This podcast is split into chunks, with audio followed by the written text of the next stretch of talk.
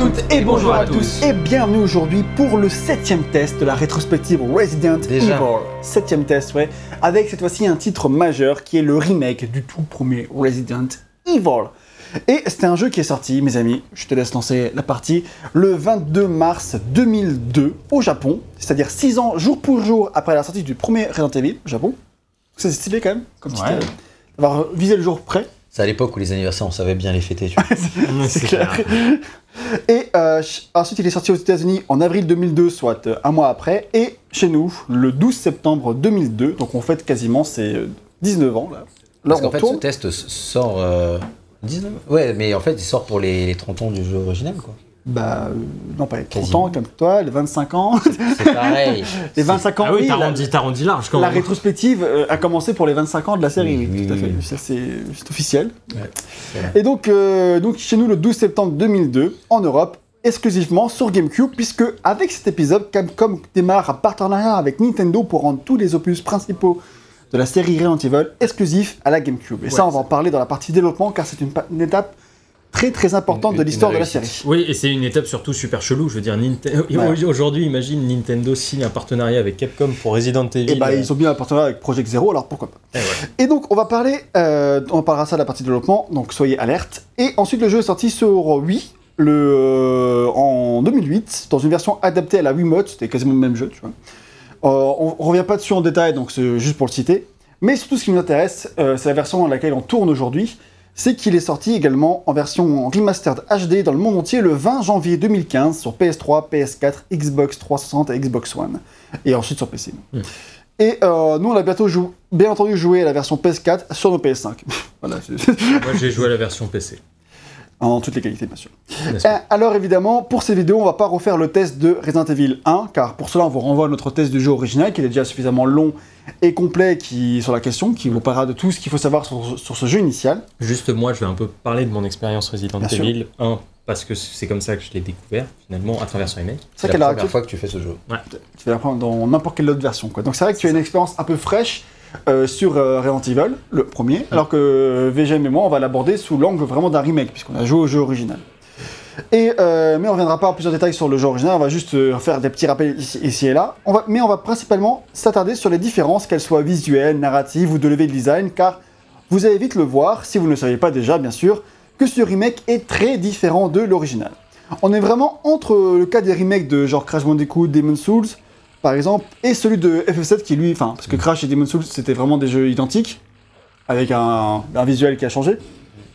Et l'autre extrême, ce serait celui de Final Fantasy VII, qui est un remake de A à Z, il n'y a rien qui est repris à part l'histoire, et encore on change beaucoup de choses. Voilà. Et encore, voilà. Donc là on est vraiment entre les deux. Au final ça peut penser un peu à ce qu'avait fait Ratchet & Clank aussi, sur le remake de 2016. Donc voilà le but. Oui, c'était vraiment très différent. C'est plus le projet FF7 du coup. Non, c'était vraiment le même planète. Et j'avais tout passé à Ratchet & Clank. Ouais, je pense à ça. Ouais. Et du coup, c'est un jeu qui va améliorer graphiquement l'expérience de base pour proposer une expérience nouvelle, approfondie, qui soit aussi amusante pour un néophyte qui découvrirait le jeu en 2002 ou en 2015 ou en 2021 que pour celui qui connaît l'original par cœur. C'est vraiment le but, c'est de toucher tous les publics. Et on va voir en quoi il fait tout ça au cours de ce test. Donc évidemment, vous revoyez notre sommaire si vous voulez pas passer à la partie développement, etc. Parce que ce dont on va parler dès maintenant. Et on vous encourage tous et toutes à mettre un like et à vous abonner si ce n'était pas déjà fait. Merci beaucoup pour ça. C'est vraiment très important. Ok. Pour la partie développement, on va commencer par répondre à une grande question qui est pourquoi est-ce une exclusivité GameCube ? Parce que c'est vraiment une étape essentielle dans son développement. Parce que voilà, c'est vraiment une question que je me posais, parce que jusqu'ici quasiment tous les épisodes principaux sont d'abord sortis sur PlayStation 1, et il se murmurait même qu'un accord tacite avait été signé entre Capcom et Sony pour que tous les épisodes numérotés de Resident Evil sortent sur PS1. C'est d'ailleurs pour ça que Resident Evil Code Veronica ne serait pas appelé Code Veronica Resident Evil 3. Et c'est pour ça que du coup le vrai Resident Evil 3 était celui qui était à la base un spin-off, tu vois, voilà. C'est ce qui se murmure, on sait pas trop si c'est vrai, c'est un des producteurs de Capcom qui l'aurait dit, mais pas savoir exactement ce qu'il en est de la réalité. Du coup, les autres consoles n'ont en exclusivité que des épisodes dits secondaires. Donc avec Code Veronica qui a été l'exclusivité temporaire de la Dreamcast pendant un an, c'est pas vraiment un épisode secondaire, mais c'est secondaire par rapport aux épisodes numérotés.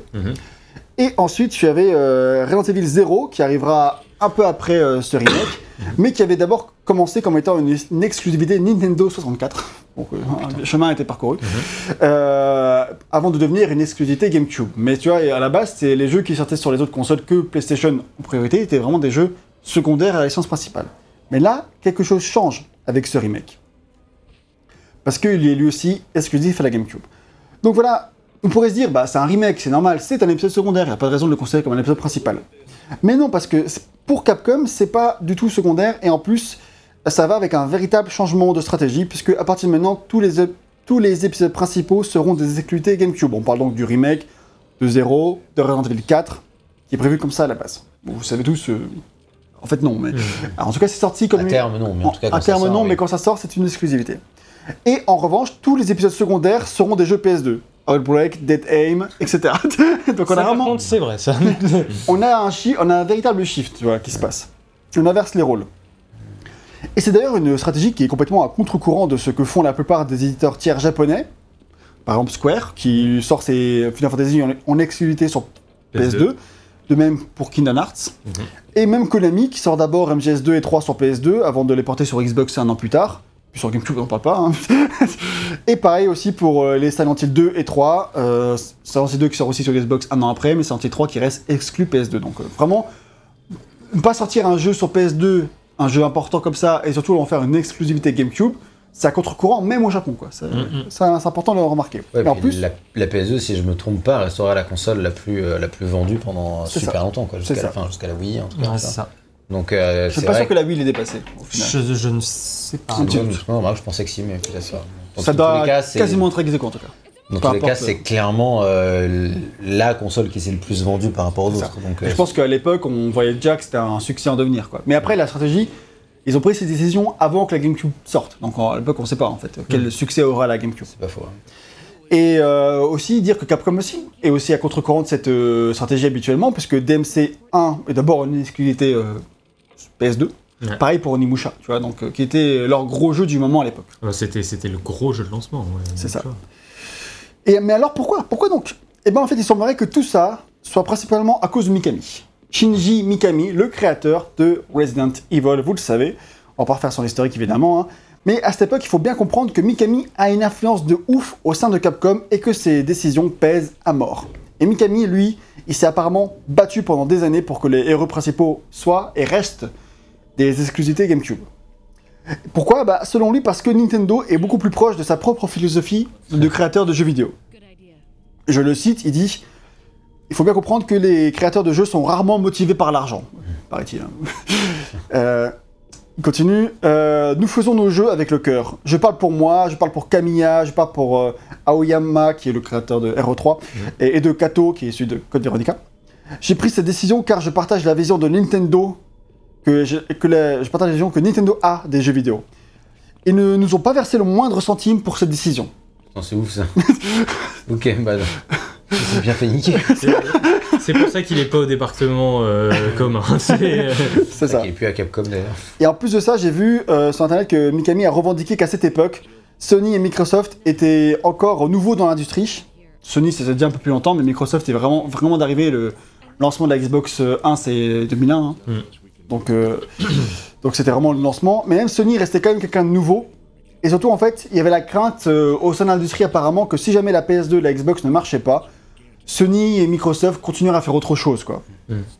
Alors que Nintendo, en revanche, fait déjà des jeux depuis plus de 15 ans à l'époque, ce qui est énorme à cette époque. À l'époque, dans 15 ans, ça ne reprend pas grand-chose dans l'histoire du vidéo, mais à l'époque, 15 ans, c'était oufissime, c'était quasiment toute l'époque, tout... Depuis toujours, quoi. La NES, la SNES, enfin bref, ils sont là depuis, ils sont implantés, quoi, Nintendo. C'est ça. Et en fait, surtout, les jeux constituent l'intégralité de leur business, c'est leur marché. C'est-à-dire que si la dimension jeux vidéo s'écroule chez Nintendo, il ne reste plus rien, quoi. Enfin, c'est... Et donc, du coup, Mikami pense qu'il y a une vraie passion pour les jeux vidéo chez Nintendo et qu'ils font eux des jeux par amour pour le jeu vidéo et pas parce que c'est le marché tendance en ce moment, quoi. En gros, il veut se ranger du côté des gentils dans un monde capitaliste où Sony et Microsoft seraient des gens qui le feraient pour le business et pour l'argent. C'est vrai que Nintendo, ils sont pas du tout approchés. C'est un concept qui leur est totalement étranger. Peut-être un peu moins à l'époque qu'aujourd'hui. En tout cas, c'est moi qui traduis ça en mode gentil capitaliste. Mikami, il l'a pas dit comme ça, mais c'est un peu ce qui se dégage de cette idée. Ce qui est sûr, c'est que nous, à l'époque, en tout cas, on était trop jeunes pour juger, mais s'il fallait juger l'attrait pour le capitalisme de Nintendo à l'heure actuelle, c'est sûr qu'on aurait pas le même discours. Mais c'est vrai qu'en tout cas, si jamais Microsoft ou Sony perdaient grave de thunes avec les consoles et arrêtaient, bah, ils auraient toujours de quoi se tourner vers autre chose. Mm-hmm. Ça reste vrai encore aujourd'hui. Et il se disait aussi, Mikami, et ça, c'est une vraie citation, hein. Il dit ça en 2002, attention. Dans quelques années, Nintendo sera peut-être le seul constructeur à faire des jeux pour tout le monde. Pas que pour les enfants, mais aussi pour les adultes. Et il rajoute un peu plus tard, quelques années plus tard, bon bah je me suis trompé, hein, ça va. Hein. C'est les seuls qui font pas des jeux vidéo pour adultes. Enfin, quelques-uns. Ben, oui, t'as trois par exemple. Là. Oui, d'accord. Mais c'est vraiment l'exception qui confirme la règle. Quoi. Sinon, c'est des jeux tout public qui font. Puis les autres. C'est ça, quand je veux dire pas pour adultes, ça veut pas dire que Mario c'est pas pour adultes. Ça veut dire que c'est tout public. Quoi. C'est ça, alors que les autres constructeurs font un peu de tout. Ça, peut-être même principalement des jeux pas pour les enfants. Oui, en tout cas dans les grosses productions. Exactement. Et Mikami a aussi tout un tas d'autres règlements qui sont claqués au sol et qui font rire aujourd'hui, franchement. C'est, par exemple, la GameCube est la seule console qui ne permet que de jouer à des jeux. Je pense que pour certaines personnes, c'est difficile de se concentrer sur les jeux auxquels on doit jouer, si on a aussi un lecteur DVD sur la console. En gros, puisqu'il y a un lecteur DVD sur la PS2 et la Xbox, en tant que joueur, tu vas pas pouvoir te concentrer à ton jeu parce que tu auras trop envie de regarder un film. Effectivement, ça ne me semble pas être le meilleur argument possible à l'heure actuelle. Mais il l'a dit plusieurs fois. Hein. Ouais. Il a dit, je l'ai trouvé deux interviews, il le dit différemment. Vraiment, c'était un de ses chevals de bataille. En mode, parce que c'est vraiment le début. Il faut dire, cette année-là, c'est le début des consoles multimédia en fait. Oui. Ça n'existait pas avant. C'est vraiment, on est dans une modification de l'industrie. Il faut comprendre. C'est compliqué 20 ans en arrière. Oui, quoi. Bien sûr. Mais c'est vrai que c'est quand même ouf de se dire, mais quelle différence entre avoir une console qui lit le DVD et avoir une console et un lecteur DVD. Déjà de base. C'est le côté puriste. Tu sais, c'est aussi pour ça que la Xbox One, quand elle s'est vendue aussi en tant que télé, en tant que truc, en tant que machin, ça n'a pas du tout touché les joueurs. Ouais. Parce que c'est ce qu'ils ont marqué. En fait, ils marketaient la console auprès des joueurs et ils ont fait « Regardez, on fait aussi télé ». On aura un approuve. C'est ça. Du coup, mais ça fait rire les considérations qui passaient dans la tête des développeurs à l'époque.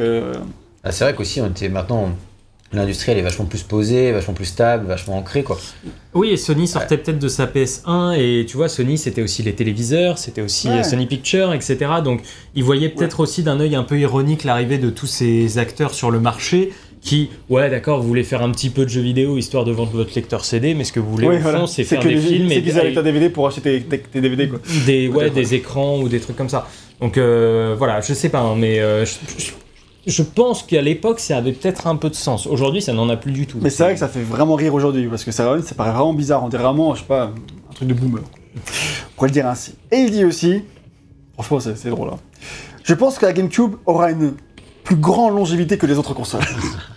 Et je pense qu'on pourra même jouer à Resident Evil 5 dessus. On peut pas être visionnaire surtout. Hein, on pourra même jouer à RE5. Resident Evil 5 dessus, tu vois. C'est ouf quand même. On en est là. Et après, dans cette interview, il y a le producteur à côté, il fait alors, je pense qu'on peut dire pour le. Si jamais on fait un RE5, tu sais, si jamais on fait un RE5, peut-être, hein, mais en tout cas, pour le prochain RE, il y a moyen. Ah, c'est clair. C'est ça qui était marrant. Mais oui, je comprends cette vision qui est un peu aussi arrêtée à l'époque. Et de se dire que, Nintendo, jusque-là, n'a pas vraiment eu d'échec. Trop cuisant, tu vois, donc sortie de la GameCube qui était en plus un peu plus puissante que la PS2 et la Xbox, c'était se placer en concurrent direct principalement jeux vidéo, et du coup, il a pas eu de nez, hein, mais c'est pas non plus ultra déconnant, quoi, dans le fond. Et pour résumer un peu tout ça, je vais vous lire une autre citation qui mêle un peu tous les aspects qui importe pour lui. Il dit « Je veux faire des jeux pour les gens qui achètent la GameCube, parce que ces gens-là veulent jouer à des jeux. » C'était le moment de choisir une machine qui correspondait à notre vision, à notre position, à notre style, et pas seulement en nous basant sur les caractéristiques techniques. Les créateurs ont un rôle à jouer au moment de la création de nouvelles choses, c'est à nous de prendre les devants sans nous plier à la volonté des utilisateurs. Ouais. C'est vraiment un choix philosophique, mais genre... Et c'est un choix de fond. En vrai, pour sa génération, c'est clair qu'une Nintendo, c'était tout, quoi. Genre, même encore maintenant, tu vois... Les gens de son âge, on va dire. Nintendo, ils vont te reparler des salles d'arcade et puis après des expériences qu'il a vécues à la maison sur sa SNES, quoi. Et puis les premiers jeux qu'il a designés, c'était pour la SNES aussi. Voilà, donc Mikami. Ouais. Du coup, la suite se produit le 13 septembre 2001. Je me rappelle, j'ai écrit cette. Enfin, je me rappelle pas du 13 septembre 2001, mais si c'est 2 jours après le 11 septembre 2001, qui était une date assez marquante de ma vie. Et d'ailleurs, ça de ton frère. C'est ça, il avait 5 ans. Ah, trop bien. Et non, surtout, Je dis ça parce qu'en fait j'ai écrit ces lignes-là, on était le 13 septembre, ça m'a beaucoup fait rire, je sais pas. Le 13 septembre 2021, je suis d'accord. Pile 20 ans. C'était les 20 ans. Voilà. Du coup, le 13 septembre 2001, Capcom organise une conférence à Tokyo pour parler de la suite de la série Resident Evil. Et c'est là qu'ils annoncent que la série est officiellement une exclusivité GameCube. Ils en profitent pour annoncer en grande pompe le remake de RE1, avec un trailer qui fout une claque graphique indéniable à l'époque. Ah bah, tu as ce jeu-là, mais en 2001, tu fais OK. Et puis surtout, la série avait tellement le vent en poupe, là. Ouais, en plus. Ouais. Et il en profite aussi pour confirmer que Resident Evil 4 est toujours en développement, parce qu'à l'époque, RE4 venait de se transformer en Devil May Cry, qui lui-même venait de sortir. Mmh. Et donc il est toujours en développement, et que lui aussi sera une exclusivité GameCube. Et il annonce pour la même occasion des portages de Resident Evil 2, Resident Evil 3 et Code Veronica pour la GameCube. Donc en fait, il veut que toute la série soit sur la GameCube. Et donc la raison officielle qu'il dit est un peu claquée, elle aussi, pour faire la raison de... Bref, il dit « Nous avons sorti nos jeux sur plusieurs plateformes différentes et nous trouvons que c'est injuste pour les joueurs. Désormais, nous ne sortirons Resident Evil que sur une seule console. » Comme ça, c'est injuste pour les joueurs de sortir les jeux sur différentes consoles. Donc maintenant, vous êtes obligé d'acheter celle-ci si vous le. C'est oui. C'est... Non, mais il y a une certaine logique dans le logisme. Il y a vraiment sorti cette phrase à l'annonce, quoi. Oui. Alors, peut-être c'est une erreur de traduction, ce qui est possible. C'est pas impossible. Surtout à l'époque, ce genre de choses. Mais en tout cas, c'est répertorié comme ça sur le site. Hein. J'ai fait genre, ok, ça n'a aucun sens, mais pourquoi pas. Si t'y crois assez fort, ça peut-être se produire. Mais... Au moment de cette présentation, Miyamoto arrive sur scène. C'est la première fois qu'il monte sur une scène d'un truc d'éditeur tiers à l'époque. Okay. Et il se serre la main avec Mikami pour sceller le partenariat et le partage de leurs idéaux. C'est beau quand même. Un beau moment d'histoire de jeux vidéo. Et annoncer le crossover Resident Evil Mario. When quand ça, je le veux. Pour Nintendo, c'est super car ça prouve que la GameCube n'est pas qu'une console pour les enfants. Parce qu'en fait, c'était à l'époque-là, la GameCube va sortir. Elle n'est pas encore sortie. Mais en fait, elle s'est battue une réputation de ça va être une console pour les enfants à cause de la communication autour de Wind Waker, qui a vraiment des ressorties cartoon plus enfantines. En fait, c'est vrai que la première annonce de Zelda par rapport à là, c'était on veut la suite de Twilight Princess, donc on veut Ocarina of Time, merci. Et de Majora's Mask. Voilà, et de Majora's Mask, donc un jeu plus noir, plus sombre, plus truc, plus machin. Et quand Nintendo quand Nintendo décide de prendre le contre-pied de ça et de faire The Wind Waker, c'est très très mal accueilli par les joueurs. Qui se disent, mais on sait quoi ça, on est en train de m'enlever mon jeu vidéo à moi, celui qui est sérieux. Et là, c'est un truc pour les enfants. Et du coup, pour Nintendo, c'est cool d'avoir Resident Evil sur cette console-là pour montrer que c'est pas qu'une console pour les gamins. Voilà, ça c'est cool. Et voilà. Et en plus de ça, ces annonces se font la veille de la sortie de la GameCube au Japon. C'est-à-dire qu'elle sort le 14 septembre. Donc tu imagines le coup de com' de ouf là. Ouais, pile au bon moment. Pile au bon moment. Autant dire que pour Nintendo qui a versé officiellement aucun centime pour cette opération marketing, BNF, hein, t'es content. Hein. Oh putain, qu'est-ce qu'ils sont cons. C'est vrai, le champagne. Hein. Sony, de son côté, voit ça comme une trahison immense. Il range son frein, Sony. Et Ken Kutaragi, qui est le créateur de PlayStation, il invite le directeur des opérations, donc le CEO de Capcom, et Okamoto, qui est le producteur de Resident Evil. Il les invite tous les deux chez lui dans son bureau, quoi. Et on les a jamais revus depuis. C'est ça. Mais en gros, il leur explique à quel point il est déçu. C'est ouf, tu les convies pour leur dire vous m'avez trahi, vous êtes ressortis de chez moi. C'est l'honneur japonais aussi, hein, tu vois. C'est le truc de attendez les gars. Je comprends, même t'es un partenaire commercial tellement important depuis tellement longtemps. C'est ça, il est après. Le seum, quoi, tu vois. Et Okamoto, il raconte ça de nos jours, il dit vraiment je comprends pourquoi il était trahi. Oh shit. C'est ça. Et sur un site, j'ai lu que les fans attendaient impatiemment des infos sur RE4 à l'époque. Et qu'au début, quand les rumeurs d'un remake du 1 ont commencé à émerger, ils étaient grave déçus. Mais que dès que les images ont été montrées au moment de cette conférence-là, il y a eu une véritable hype. Et maintenant, on va vous parler de la création de ce remake. Parce que c'est intéressant. Tout simplement. Vous êtes aussi là pour ça. Exactement. Et pour parler de tout ça, je me suis principalement basé sur des recherches personnelles. Et pourquoi je précise ça ? Parce qu'en France, il y a quand même 3 livres Resident Evil qui sont sortis. Mmh. Pour nous parler de la création et pas que, parce que celui de Omake parle plus, ça plus un truc de fan, tu vois. Oui, c'est ça, souvent. C'est pas trop l'idée de faire un livre sur la création, donc lui, je lui pardonne. Mais les autres, qui font une vraie partie, et pour le livre de Pixel Love, qui est uniquement un livre sur la création, il te raconte un peu le truc d'avant, genre sur les conférences, l'annonce, machin et tout ça, ok, il en parle, mais tout ce qui est la création du jeu, il en parle pas du tout. Et moi, sur le coup, je me suis dit, il doit pas y avoir grand chose. J'ai fait des recherches, je suis tombé sur la boîte de Pandore, il y a tout sur internet, et c'est pas toutes les infos qui sont tombées, genre.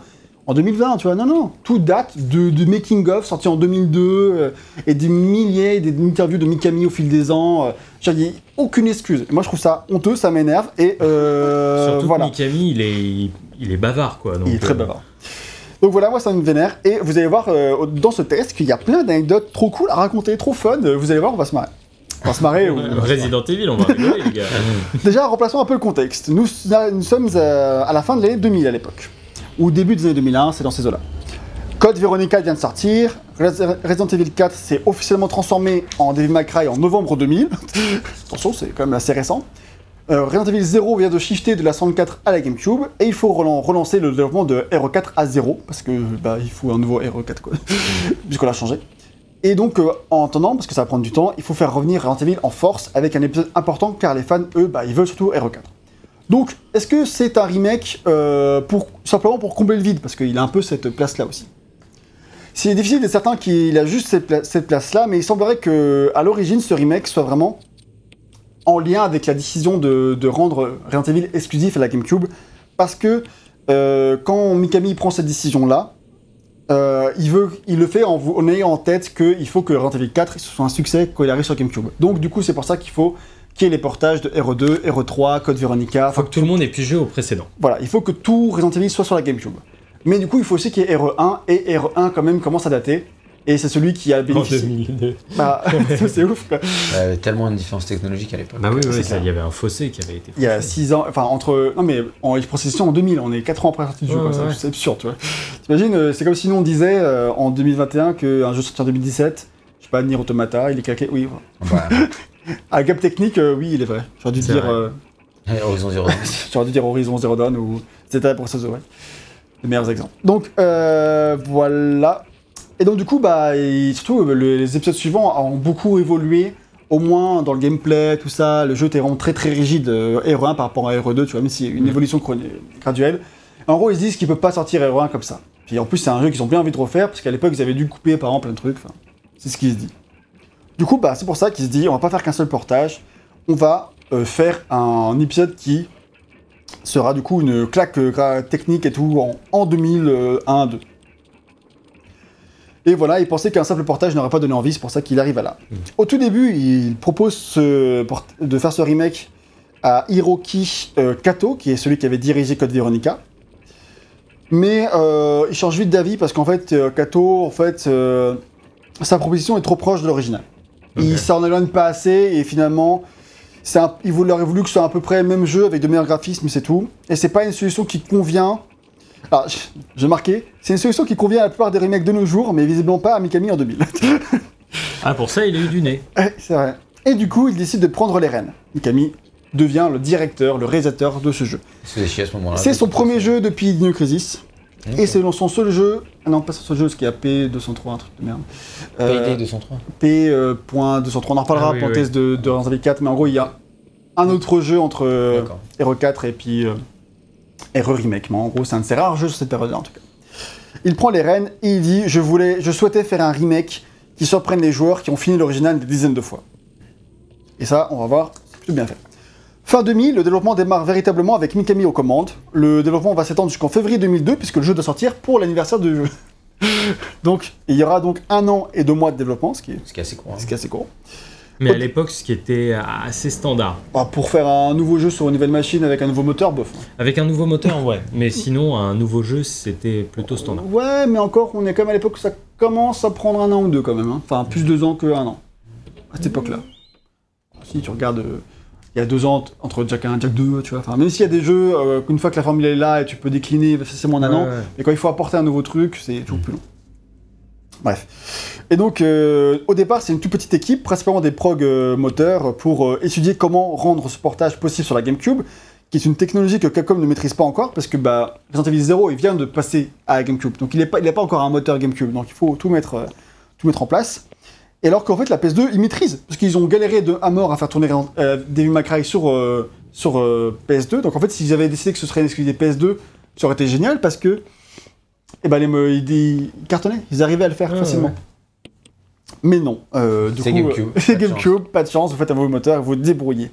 Le prix de la trahison. Voilà, le prix de la trahison. Et on parlera tout ça on parlera plusieurs détails du moteur dans la partie technique qui ira dans le test. L'équipe gonfle petit à petit jusqu'à atteindre une 60aine de personnes, j'ai l'impression, si je me fie au crédit, parce que j'ai pas retrouvé de chiffres officiels. Les crédits, il y a quand même pas mal de monde. Peut-être un peu plus, j'ai pas compté dans le détail, j'ai checké à vue de nez. Et au départ, le jeu reste quand même tout de même très très proche de l'original, contrairement à ce qu'ils avaient voulu faire. Mmh. C'est seulement petit à petit que l'équipe a implémenté de plus en plus de modifications à l'expérience originelle. Et quand on épluche les interviews, on se rend compte que le maître mot de l'intention du projet était The Fear, la peur quoi. Ouais. C'était, en fait, c'est ce qui est énorme, c'est que c'est écrit en majuscule dans toutes les interviews, donc t'as l'impression que les mecs ils font je sais quoi, The Fear. Mais comme il disait, c'est retrouver l'élément de terreur qui a été certainement perdu par les joueurs qui connaissent par cœur le premier épisode, et d'essayer de les reconquérir sur un terrain connu, ce qui est d'autant plus noble et difficile surtout. Choix. Mais du coup, qui mieux de Mikami et quelque part qui pire que lui aussi, parce que il connaît son jeu par cœur, donc il y a peut-être pas mieux que lui aussi pour le dénaturer. C'est peut-être depuis. Ouais, mais là on a vu un exemple culte, c'est que normalement dans le couloir il y a les chiens. Et là ils sont pas. En fait tu vois juste la fenêtre qui se brise un peu, t'es en mode ils sont pas là. Ouais, non. C'est trop à voir, c'est horrible. Ça, c'est assez emblématique de ce remake au final, parce que c'est un truc très emblématique du jeu de base. Et donc, dans tous les interviews, ils en parlent de The Fear, la peur et tout. Et en fait, ça pour dire qu'en fait, dans tous les choix de design, dans tous les choix de direction artistique, tout était fait en ayant ce mot à l'esprit. Tout doit permettre d'atteindre la peur. Cependant, les plus grosses transformations du remake n'arrivent qu'à l'automne-hiver 2001. En novembre-décembre, le jeu sort en mars. Ouais. Si on se fie à ce que dit Hideaki Motozuka, qui est le lead engineer, donc le technicien en chef, on va dire. On n'a pas dormi pendant 4 mois. Il dit qu'ils ont terminé le manoir à l'automne 2001 et que c'était identique à RE1. C'était le même manoir. Et les mecs étaient « Ah, on a enfin fini le manoir, on va pouvoir passer à autre chose. » Et là, Mikami débarque. Mais c'est la même chose. Attends, le mec qui dirigeait le jeu et il débarque à la fin du manoir quoi. Écoute, je sais pas le détail, voilà. C'est comme ça que le mec raconte. Hein. Le mec est aux Canaries, entends. Putain, vous avez fait. Et le mec qui répond, il fait bah oui, on fait un remake de. Il fait on va transformer le manoir. Wouh. Mais qu'on est en novembre, je peux pas le savoir. Okay. Donc il passe tout le mois de décembre à transformer le manoir. Gardez en tête que le jeu, le développement sort. Enfin, dans 3 mois, 4 mois, c'est fini. Terminé la fin du développement en février quoi. C'est insane, c'est complètement fou. Et à peu près en même temps, on juge que l'expérience reste quand même trop proche de l'original à leurs yeux, quoi. Pour citer Mikami et son producteur Hiroyuki Kobayashi, Resident Evil était toujours Resident Evil. Mmh. C'est encore la même chose. Du coup, ils réfléchissent ensemble pour trouver l'idée, avec un grand I, qui changera vraiment l'expérience. Mikami a d'abord pensé à rendre tous les ennemis invisibles. What the fuck? Okay. Mais les membres de l'équipe n'aimaient pas et disaient que c'était complètement un autre jeu. Ouais. C'est peut-être ça le mode invisible. C'est ça, c'est exactement ça. Okay. On en parlera après. Et du coup, Mikami il est en mode c'était un vrai dilemme. Si je modifiais trop le jeu, on me disait que ce n'était pas Resident Evil, et puis si je changeais pas assez, on me disait que c'était la même chose. Donc c'est chiant quoi. C'est ça que je me suis dit que si les ennemis que le joueur avait tués revenaient à la vie, ça ce serait terrifiant. Et ça l'est. Ouais. ça l'est. C'est un vrai game changer. Et on va en reparler plus tard parce que c'est un vrai ajout du gameplay, etc. Ouais, mais quand les zombies tombent, ils sont pas forcément morts. C'est ça. Et c'est un truc qui va vraiment ajouter beaucoup de sel à l'expérience de Resident Evil, donc c'est un vrai un changement. Le fait que quand ils tombent, ils sont pas forcément morts, ça c'était déjà dans le jeu de base. Oui. Là, ils parlent vraiment du fait qu'ils puissent revenir, que les cadavres restent et qu'ils puissent revenir. Ils reviennent à la vie après. Donc là, on a encore un choix qui est implémenté genre en novembre-décembre, encore une fois. Tu vois. Et enfin, dans une autre interview de Hideaki Motozuka, on apprend que les 2 derniers mois de développement ont été tellement hardcore que les employés ont dû rester 2 mois au boulot, sans jour de congé, la base quoi. Et en plus de ça, il y a une épidémie de grippe au sein de l'équipe sur place. Putain, mais l'équipe de losers. La catastrophe quoi. Et dans son interview, le mec dit, à la fin du développement, on ne savait pas si on avait vraiment fini ou si on allait encore nous demander quelque chose. D'ailleurs, je suis encore en train de bosser sur les versions européennes et américaines à l'heure où on parle, donc quand est-ce que ce sera vraiment fini et tout. Parce que ça, c'est vraiment genre les dans le making of de Capcom officiel que Capcom a publié. C'est pas des trucs qui ont été dit genre les mecs publient ça. Genre c'est pas de problème. Tout va bien. Oh Barry. J'ai pas eu cette cinématique là parce que j'avais récupéré le faux shotgun et je l'avais mis à la place parce que j'avais exploré le avec Chris en fait. C'est ce que j'avais visité le manoir dans le désordre, enfin non pas dans l'ordre qu'a fait VG en tout cas. Et du coup, j'avais récupéré le truc, je fais tiens, ça servira. Du coup, t'as raison, c'était le désordre. C'est ça. Si c'est pas mon ordre. Le désordre. Ah, c'est le désordre. C'est vrai. Et donc là, c'est la fameuse moment où elle est censée dire Oh Barry. Mais elle le fait pas comme ça. Il dit quand même la blague du sandwich. Une garniture. Ouais, mais en anglais, quand tu l'écoutes, il dit pas Jill Sandwich. Oui, non, il dit autre chose. Ouais. C'est vraiment un choix de traduction. Marrant ça. Oui, oui, ils ont changé. Bah, je pense que c'était peut-être déjà à l'époque. Paris Save the Day, hein, c'est pas la seule fois.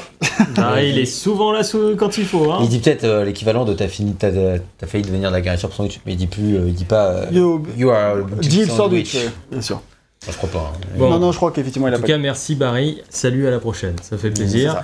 C'est ça. Un autre type, Kenichi Ueda, qui est le lead character engineer, il dit Mikami nous pousse dans nos derniers retranchements. Il nous dit, vous êtes des créateurs, vous devriez être contents de travailler 24h sur 24 pour atteindre la qualité attendue.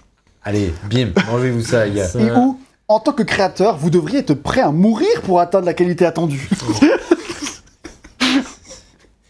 J'adore. Il dit, je veux ci, je veux ça, mais il dit ici, mais il faut qu'on respecte le planning. On n'a pas le droit d'être en retard.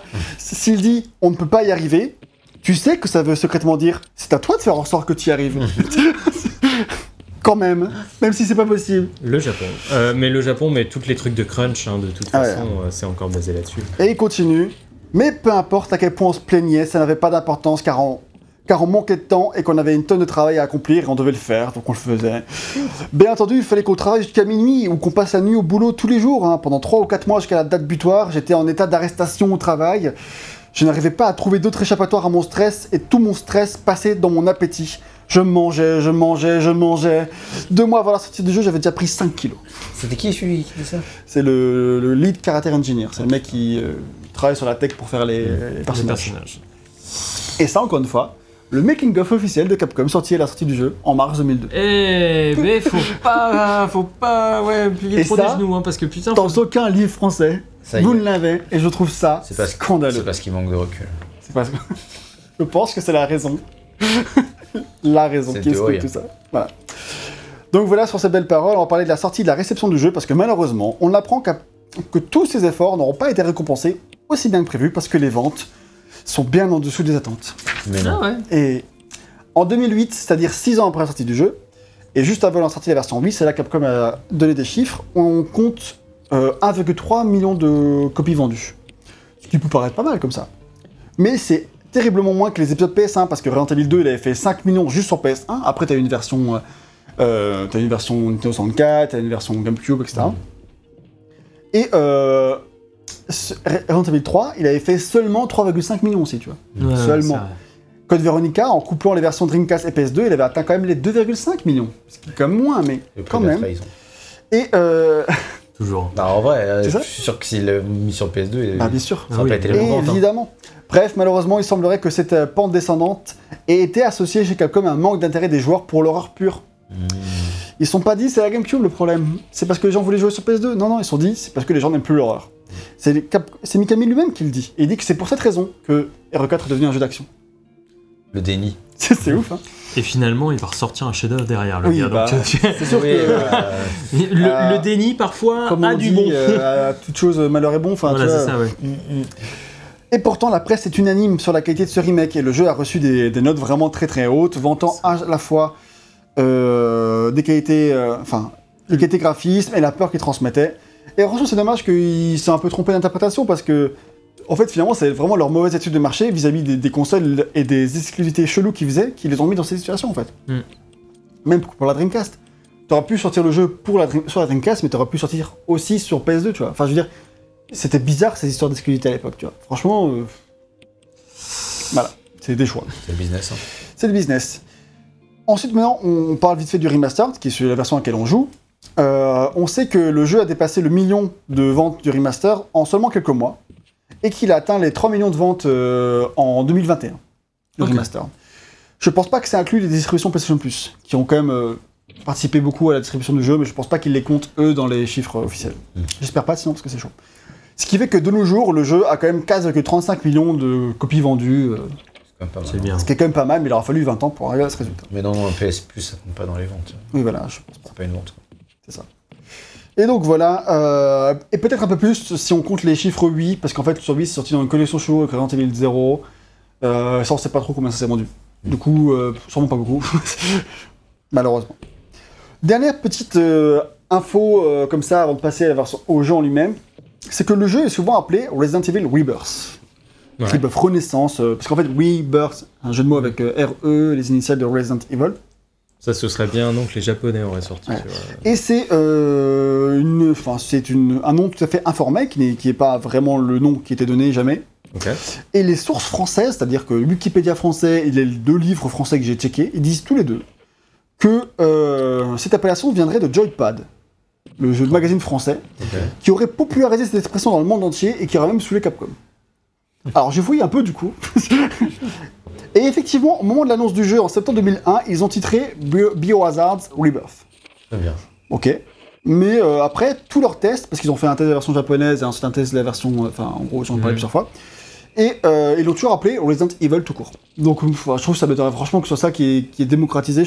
Mais peut-être. Enfin, si vous avez des informations complémentaires... Je crois que c'est Golden Greg, à l'époque, qui bossait chez Joypad.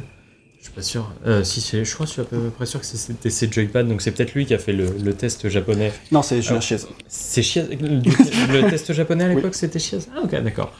Et ouais, non, je sais pas du coup. Non, mais de toute façon, pour le test japonais, il est marqué Resident Evil, enfin Biohazard. Donc de toute façon, c'est vraiment juste au moment de l'annonce, quoi. Et donc après, je sais pas. Ouais, donc sur un titre, ça aurait tout changé. Après, c'est vrai que Joypad était énorme à l'époque. Peut-être, hein, donc peut-être si vous avez des informations complémentaires, moi je trouve ça bizarre, je crois pas trop du coup. Mais j'ai vu plein d'autres titres. C'est vrai que c'est surtout les Français qui utilisent cette expression, j'ai l'impression.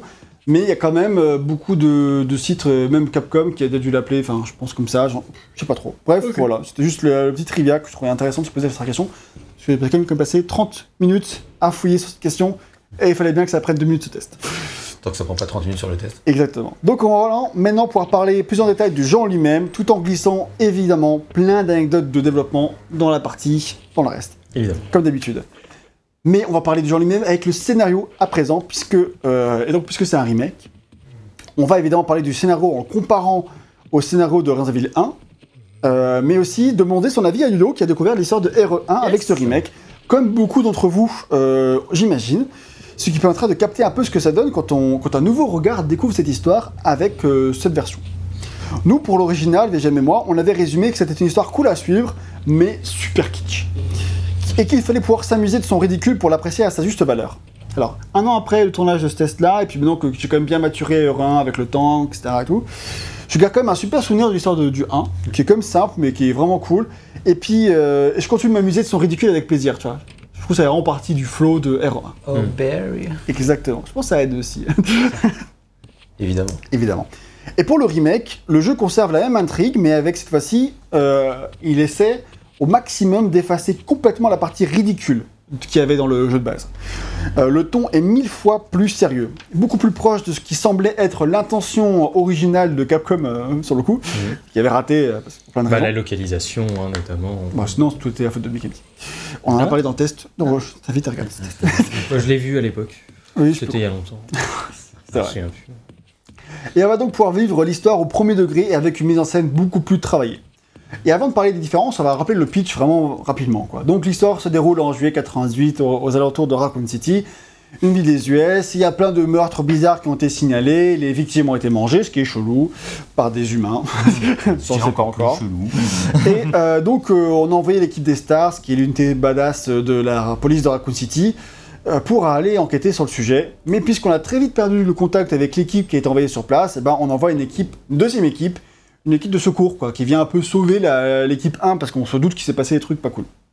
Et donc, nous, on joue les membres de la deuxième équipe. Malheureusement, ça tourne mal, et ils sont attaqués par des chiens zombies. Un des membres de l'équipe meurt, et puis Chris Redfield, Gene Valentine, Albert Wesker et Barry Burton trouvent refuge dans le fameux manoir du jeu. À partir de là, l'histoire change un peu en fonction du personnage qu'on choisit. Donc, si on choisit Chris, on sera principalement accompagné de Rebecca, qui est une survivante de l'équipe Bravo. Et on sera aussi accompagné de Albert Wesker. Et on devra sauver Jill à la fin. Par contre, si on joue Jill, on sera accompagné de Barry, on l'a vu tout à l'heure, et on va un tout petit peu Wesker, et on devra sauver Chris à la fin. Voilà pour les petites différences. Il y a aussi dans le jeu tout un tas de choix non explicites qui mèneront à 6 fins possibles par personnage, alors qu'il n'y en avait que 4 par personnage dans le jeu de base, donc il y a 2 fins supplémentaires par perso, ce qui est assez cool. Le déroulement est assez similaire entre les deux persos, ce n'est pas du tout comme les différences qu'il y a entre Léon et Claire dans le premier Resident Evil 2, parce que je sais pas pour le remake, apparemment c'est un peu différent. Ouais. Mais des éléments changent tout de même, entre Chris et Jill, faut quand même le savoir. Voilà, vous avez les bases. Dans la structure de gameplay aussi, ou ça, le manoir se fait de la même manière. C'est la même chose. Ok, d'accord. C'est ça. À quelques micro exceptions. Oui, d'accord, ok, il y a 2-3 détours que tu fais chez l'un et pas chez l'autre. Voilà, c'est un peu ça. Ok. Exactement. Donc voilà pour les bases de ce qui est un peu l'histoire de Resident Evil 1. Donc on peut parler des premiers changements qu'on constate, et avant même de se pencher sur les différences de l'histoire, je trouve, VGM, tu me diras si t'es d'accord, que le plus gros choc quand tu passes de RE1 PS1 à la version GameCube, c'est l'énorme différence dans la mise en scène. Ah bah oui, ça c'est sûr, rien que déjà, là ils ont refait la scène d'intro. La scène d'intro, ouais. Et donc effectivement, la scène d'intro, c'est plus la même. Alors c'est vrai que le truc qui choque un peu, c'est à quel point ils ont transformé Jill en potiche un peu. Ouais. C'est fou, elle est censée être membre d'un truc d'élite et elle trempe des genoux dès qu'il y a quelque chose. Quoi. Elle a vu un zombie, elle a hésité à lui écraser la tête, et après elle a été vomie dans les chiottes et puis... Après je comprends que c'est dégueulasse quand même. Le vomi je comprends, mais c'est plus que quand elle voit les chiens au début, tu vois, elle tombe sur ses fesses et tout, ouais, voilà. Et après c'est elle qui a du mal à s'enfuir dans la forêt, ce genre de choses. Et puis il faut savoir que du coup moi j'ai fait les deux campagnes, hein. J'ai fait Chris et Jill, sachant que j'avais pas fait Chris dans la version de base. Moi j'avais fait Chris et Jill dans la version de base, là j'ai juste fait Jill. C'est ça. Moi j'ai fait que Jill. Je peux te dire que Chris il tremble pas, Chris c'est le mâle alpha. Il est fort, il est beau, il est con, mais. Mais il est beau. Ça, ce serait une constante de la série, hein, qu'il est con. Mais... Il est possible. Il est pas con, mais il est pas. Pas malin. Il est pas hyper. Disons qu'il n'a pas inventé l'eau chaude, quoi. Il n'a pas inventé grand chose. Il a un peu du mal avec les petits énigmes déjà, il a du mal, il sait pas jouer du piano, le noob. Voilà, il sait pas faire de chimie, enfin voilà, les trucs que Jill sait faire, elle dans toute sa grâce, lui, il sait pas le faire. Et par contre, je peux te dire qu'un zombie, ça lui fait pas peur. Donc on est très très clairement... Je trouve que ça, on a quand même ça dans le jeu de base. Franchement, on a ça dans le jeu de base, mais avec la mise en scène ultra kitsch et... Oui, du coup, c'est moins sérieux, du coup, tu rigoles plus facilement. Et puis, c'était 1996, tu vois. Et là, tu te retrouves quand même à une réalisation qui, d'autant plus pour le remake, bah, c'est quand même des standards qui sont relativement actuels, ça va, quoi. Tu vois, c'est un peu vieilli, mais pas tant que ça. Et donc, c'est vrai que c'est un truc que j'ai vraiment remarqué, cette diff. De nos jours, tu pourrais plus faire un truc comme ça, quoi. C'est quand même vraiment... Ouais, mais je trouve que, en fait, moi, ce qui me dérange avec... on parlera plus tard des persos et tout, mais tant qu'elle parlait maintenant. Ce qui me dérange plus avec Jill, c'est que... Au début du jeu, ça me choque pas qu'elle soit un peu choquée par les zombies, tout. Enfin, ça reste des zombies, tu te dis, même si t'es membre de l'équipe spéciale. C'est plus dans la comparaison avec Chris. Mais moi, ce qui me pose problème, c'est plus à la fin. Ouais. Elle est encore débile. Oui, en fait. Alors qu'elle a fait tout le jeu, quoi. Non, mais en fait, il y a plein de moments où elle est un peu neuneu, genre où elle entend derrière une porte Barry et un autre mec qui sont en train de parler et qui sont en mode, ouais, bon. Faudrait peut-être la tuer, Jill. Et Barry, il sort et il fait « Ah, t'étais là, Jill. Ouais, vous parliez de quoi ?»« Ouais, t'es pas sérieux, genre, il vient de parler qu'il va te buter, et t'es comme ça. » Et puis, il y a plein de moments où c'est trop drôle. Enfin, il y a un côté... Alors, peut-être qui est encore moins fort, mais je trouve qu'il y a encore un côté un peu nanar qui se dégage du jeu, malgré sa mise en scène, malgré son truc sérieux, mais le côté aussi parfois hyper premier degré sur des trucs complètement cons et sur des répliques. Mais c'est uniquement avec Jill, du coup. Et c'est ça qui est dommage, parce que Jill, moi je la trouve vraiment badass, elle est stylée, tu vois, franchement tu la vois. J'aime beaucoup son costume. Ouais, franchement, elle a tout, et d'ailleurs, c'est un personnage de jeu vidéo qui a je pense, inspiré beaucoup de monde, quoi, tu vois, notamment dans la gente féminine et tout. Et je trouve ça vraiment dommage qu'elle soit pas plus badass dans ce jeu, quoi. Je pense que s'il y avait un petit regret au niveau de l'histoire, je pense. C'est vraiment ce truc-là, parce que oui, la mise en scène est beaucoup mieux, et clairement, c'est un truc qui choque et qui est hyper appréciable, mais c'est vrai que ce trait de personnalité, il aurait pu être un peu plus... Voilà. Donc on parlera peut-être du truc nanar aussi, parce que c'est intéressant de voir la comparaison, parce que moi franchement en termes de... Enfin, la mise en scène change tellement par rapport au jeu de base, qu'en fait le côté nanar je trouve qu'il s'efface quand même pas mal. Surtout par rapport au dialogue et tout, mais ça je vais en parler. Franchement, le choc de mise en scène, tout, voir comment les cinématiques sont réalisées, c'est vraiment une vraie différence, parce que pour rappel, pour le jeu PS1, il y avait la cinématique de début et de fin qui était avec des vrais acteurs, donc déjà ça c'est un peu kitsch par nature. Et ensuite... Qui jouait mal. Qui jouait en plus. Et qui avait des costumes, alors c'était fabuleux. Ah oui, non, et tous les cinématiques du in-game étaient des cinématiques un peu vues de loin, où les personnages bougent un peu, se répondent. Enfin, des cinématiques PS1, qui on ne peut pas leur en vouloir, c'est des cinématiques du tout début de PS1. Donc après on a fait MGS, mais bon, plus tard quoi. Donc voilà. En fait là du coup on change complètement tout ça. C'est facile, toutes les cinématiques sont réalisées avec le moteur du jeu. Il n'y a plus de séquences avec l'acteur, évidemment. Et tout est bien filmé, avec des sacrés bons angles de caméra qui font tout près des personnages. Tout. C'est vraiment plus terre à terre, plus ancré et tout. Et je trouve ça c'est vraiment bien fait. Et toutes les cinématiques sont réalisées par Shimako Sato, qui est une réalisatrice de cinéma et de télévision japonaise à l'époque, qui avait déjà tenu ce rôle sur Code Veronica et sur le premier Onimusha. Ouais, c'est marrant, elle n'a rien fait de très connu. Pour nous, Européens, on ne connaît pas trop, hein. Mais quand même, je trouve que c'est assez cool et assez avant-gardiste de faire appel à quelqu'un de l'extérieur pour faire ça. Surtout qu'il y a en plus une grosse team dédiée vraiment à la réalisation et au tournage des séquences de motion capture et des cutscenes du jeu. Alors je pense que déjà à l'époque, avoir une team qui est dédiée à ça, ça devait commencer à se faire pas mal à l'époque, surtout au Japon avec Metal Gear Solid et Final Fantasy. Et ça rentre éventuellement, pourquoi pas. Mais on est quand même dans des choses qui sont nouvelles à l'époque. Alors, vraiment, on est quand même dans un truc assez inattendu, qui n'est pas encore la norme à l'époque, je trouve que c'est plutôt pas mal. Et l'histoire de comment s'est passé le tournage de toutes ces cinématiques nous est racontée par Toshiya Kutani, qui est un mec qui bossait. Moi, je sais plus ce qu'il a fait. Ah non, pardon, j'ai marqué. Il est le 3D Real Time Event Animation Crew Lead Engineer. Oh, putain, et ça, c'est du titre. C'est un titre à la Kojima. Ça, c'est beau. Donc, et c'est visiblement le premier mec qui a été embauché pour commencer à bosser sur les cutscenes. À l'époque, il bossait sur DMC1, et pourtant Mikami l'interpelle dans un couloir de Capcom, début 2001, il fait « Wesh poto, t'as pas 2 minutes ?» Et là, il lui explique qu'il veut qu'il fasse signer du remake de RE1. Du coup, il dit « Mec, trop cool, let's go !» Et Mikami, lui, demande de combien de personnes il aurait besoin, et sur un côté, il dit « 12 !» Il réfléchit dans sa tête un peu, tu vois. Il dit « 12 !» Sauf qu'en fait, pour produire environ 70 minutes de cutscene en seulement 4 mois, même avec 12 personnes, c'est chaud. Donc au final, c'est pour ça qu'il y aura une team externe, etc. Okay. Et parce qu'en fait, ils n'ont pas réussi à trouver 12 personnes dans l'entreprise qui étaient capables de faire ça. Enfin, déjà, il a demandé 12, qui était déjà beaucoup, mais pas assez. Et à Capcom, ils n'arrivent pas à en trouver 12. Donc c'est pour ça qu'ils font appel à l'entreprise. Et ils réalisent d'abord ensemble une première version de cinématique. Je pense d'abord, machine capturée, ils ont d'abord tout filmé. Et après, ils ont servi des trucs là pour faire des plans de caméra et tout. Sauf qu'apparemment, la première version des cinématiques était très moyen. Et en surtout, ils n'arrivaient pas à faire des cinématiques aussi bien sur... Enfin, le niveau était très inégal. T'avais des cinématiques très bien, t'avais des cinématiques très mauvaises. Donc, c'était pas ouf. Et donc, c'est là qu'ils font appel à Hidekazu Gondo, qui est un caméraman professionnel et directeur de photographie au cinéma au Japon, à l'époque. Et ils l'ont demandé, enfin, ils ont bossé avec lui pour refaire toutes les cinématiques. Et en se faisant, ils demandent un délai de 3 mois supplémentaires pour finir les cutscenes. Donc, c'est cool. Ils ont eu ce délai supplémentaire pour faire ça. Et donc du coup, ils refont toutes les cinématiques, et au point que du coup, Hidekazu Gondo deviendra le réalisateur des cinématiques de Resident Evil 4 et de The Evil Within. Donc comme assez stylé. Oui, donc il est gardé dans le carnet d'adresse bien. Hein. C'est ça, donc pas mal quoi. Et donc je sais pas exactement s'ils ont retourné les scènes avec les acteurs, ou si c'est vraiment juste les plans de caméra une fois que t'avais la mock-up qui était faite. Mais en tout cas, c'est comme ça, dans ce temps-là, que ça s'est passé. En tout cas, à ce moment-là, dans le jeu, je trouve que le résultat est vraiment top. La réalisation est vraiment chouette. C'est beaucoup mieux mis en scène que Code Veronica, attention. À préciser, parce qu'il y a quand même 2 ans d'écart entre les deux. Voilà, entre les versions... Code Veronica était très très kitsch, on l'avait rappelé dans le délire Matrix aussi. Très nana, voilà, ce truc-là. Et je pense que la plus grosse différence entre le fait que ce soit beaucoup mieux dans celui-ci, c'est parce que Code Veronica, en fait, son scénario impose un truc un peu fou, tu vois. Alors que RE1, son scénario, c'est beaucoup plus terre-à-terre. Oui. Il n'y a pas besoin de mettre en scène des folies, tu vois. C'est très renfermé, en fait, dans ce que ça veut raconter, etc. Il y a des zombies dans un manoir. Pourquoi, comment, après, ça, c'est le jeu va nous raconter. Mais c'est pas, il y a Wesker qui a des pouvoirs psychiques, voilà. Voilà, et c'est pas toute une île qui est prise sous le fléau zombie pour une raison, alors qu'il y a une famille royale de mes trucs, machin, bref. Ah, exactement. Vous avez compris. Et même dans le jeu d'acteur, c'est beaucoup mieux, quoi. Genre, c'est mieux que Resident Evil 1. Et évidemment, il n'y a pas de comparaison à faire, mais c'est aussi bien meilleur que Code Veronica.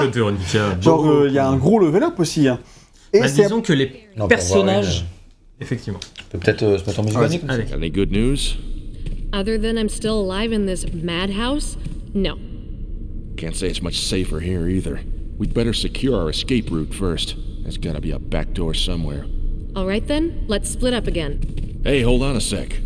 Look what I've found. What? A can of fizz. It's sure to yellow and mellow those things. It's yours. Hopefully you won't have to use it.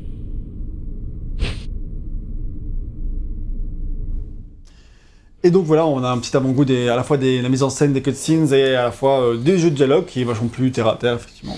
Voilà. Qu'on a pu constater. Mais comme tu disais, pardon, je reviens là-dessus, c'est que l'écriture et le doublage aussi, il faut pas oublier que les personnages, en dehors de Jill, qui est un peu, je vais pas dire crue, je vais dire vraiment naïve, Beaucoup plus que son personnage ne devrait l'être. Mmh. On n'a vraiment pas de perso comme le Californien de merde qui était dans Code Veronica. On n'a pas Steve. Gentil pour ceux qui aiment Steve. Non. Ces gens-là n'existent pas. Ces gens-là sont fictifs. Ils méritent. Je pense que sur le test de Code Veronica, certains dans les commentaires t'ont peut-être prouvé le contraire. Peut-être. Sophie. On vous respecte quand même, mais on comprend pas. Voilà. Mais je trouve qu'il y a moins de personnages ultra extravagants. En fait, dans le jeu PS1, c'est tous extravagants quoi. Enfin, c'est, oui. C'est ça en fait, le truc, c'est que. Si tu veux le faire un peu nimp, tu peux. Oui, bien sûr. Mais je veux dire, c'est juste que c'était mal doublé, c'était mal tout ça, tu vois. Oui, c'était mal écrit.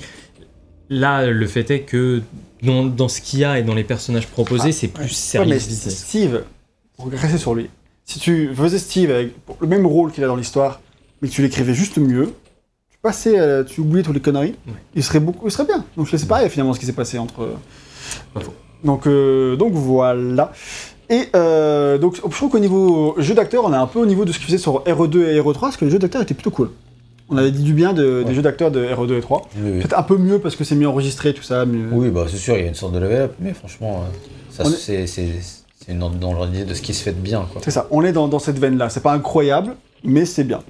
Cette fois-ci, ils ont fait appel à un anglophone pour s'occuper de la traduction des dialogues. Ils ont pas fait la meilleure erreur qu'à l'époque où c'est Mikami qui a fait de la merde. Et pour l'anecdote, ce traducteur, c'était un fan de RE1 et il avait du mal à supprimer toutes les lignes débiles de RE1. Il les voulait dans le jeu. Tu sais, c'est comme les défenseurs de la VF de MGS1. Tu veux qu'on se tire l'oreille, tu vois, c'est des trucs. C'est trop bien la VF de MGS1. Voilà, vous êtes dans la même configuration, les mecs. On peut pas critiquer la VF. Je la critique pas, je dis juste que par rapport à ce qui était écrit à la base et finalement ce qui a été mis dans la VF, on avait quand même un certain écart. Je pense qu'il y a quelques lignes de dialogue qui pourraient être refaites, voilà. Ouais. Mais que le niveau d'ensemble est... Mais parfait. Voilà. Bon, mais, voilà. On a dit ce qu'on avait à dire. Mais on est sur la même idée, tu vois. On est sur le même truc d'idée où le mec, il l'aime RE pour ce qu'il est. Ah, c'est ça. Ah ouais, j'aurais bien aimé qu'il y ait quelques-unes... Bah oui, parce que genre apparemment... Le Jill Sandwich ou le O'Berry, tu vois, ou le... I've got a robe, Jill. Oh, do you? Et apparemment, un truc qui était un truc culte pour les fans à l'époque et puis pour le traducteur aussi, c'était au tout début du jeu, Tabari il fait I have this avec des gros mouvements, il fait I have this. Ouais. Et puis du coup, lui, il voulait le garder ça, mais finalement, non. Camille a tranché. Non. Ce sera non. Pas. Et tu l'as dit, il n'y a pas eu le oh berry, ça c'est un coup dur. Par contre, à la fin, il y a un no berry. Je trouve que c'est pas. C'est peut-être un hommage. On s'en contentera. Ouais, pour l'instant, ça va me faire. Et les acteurs, cette fois-ci, ne sont plus des débutants, évidemment. Ce sont tous des professionnels, même si aucun d'entre eux n'ont eu de grande carrière après ça. Ce sont des abonnés à des petits rôles aux voix additionnelles, genre piéton, dont RDR2. Voilà. C'est vraiment additionnel. C'est ça.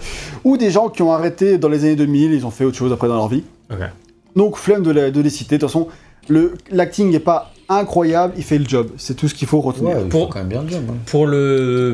Pour ce qu'on est en droit d'attendre de ce jeu-là et à cette époque-là, c'est tout à fait grave. Exactement.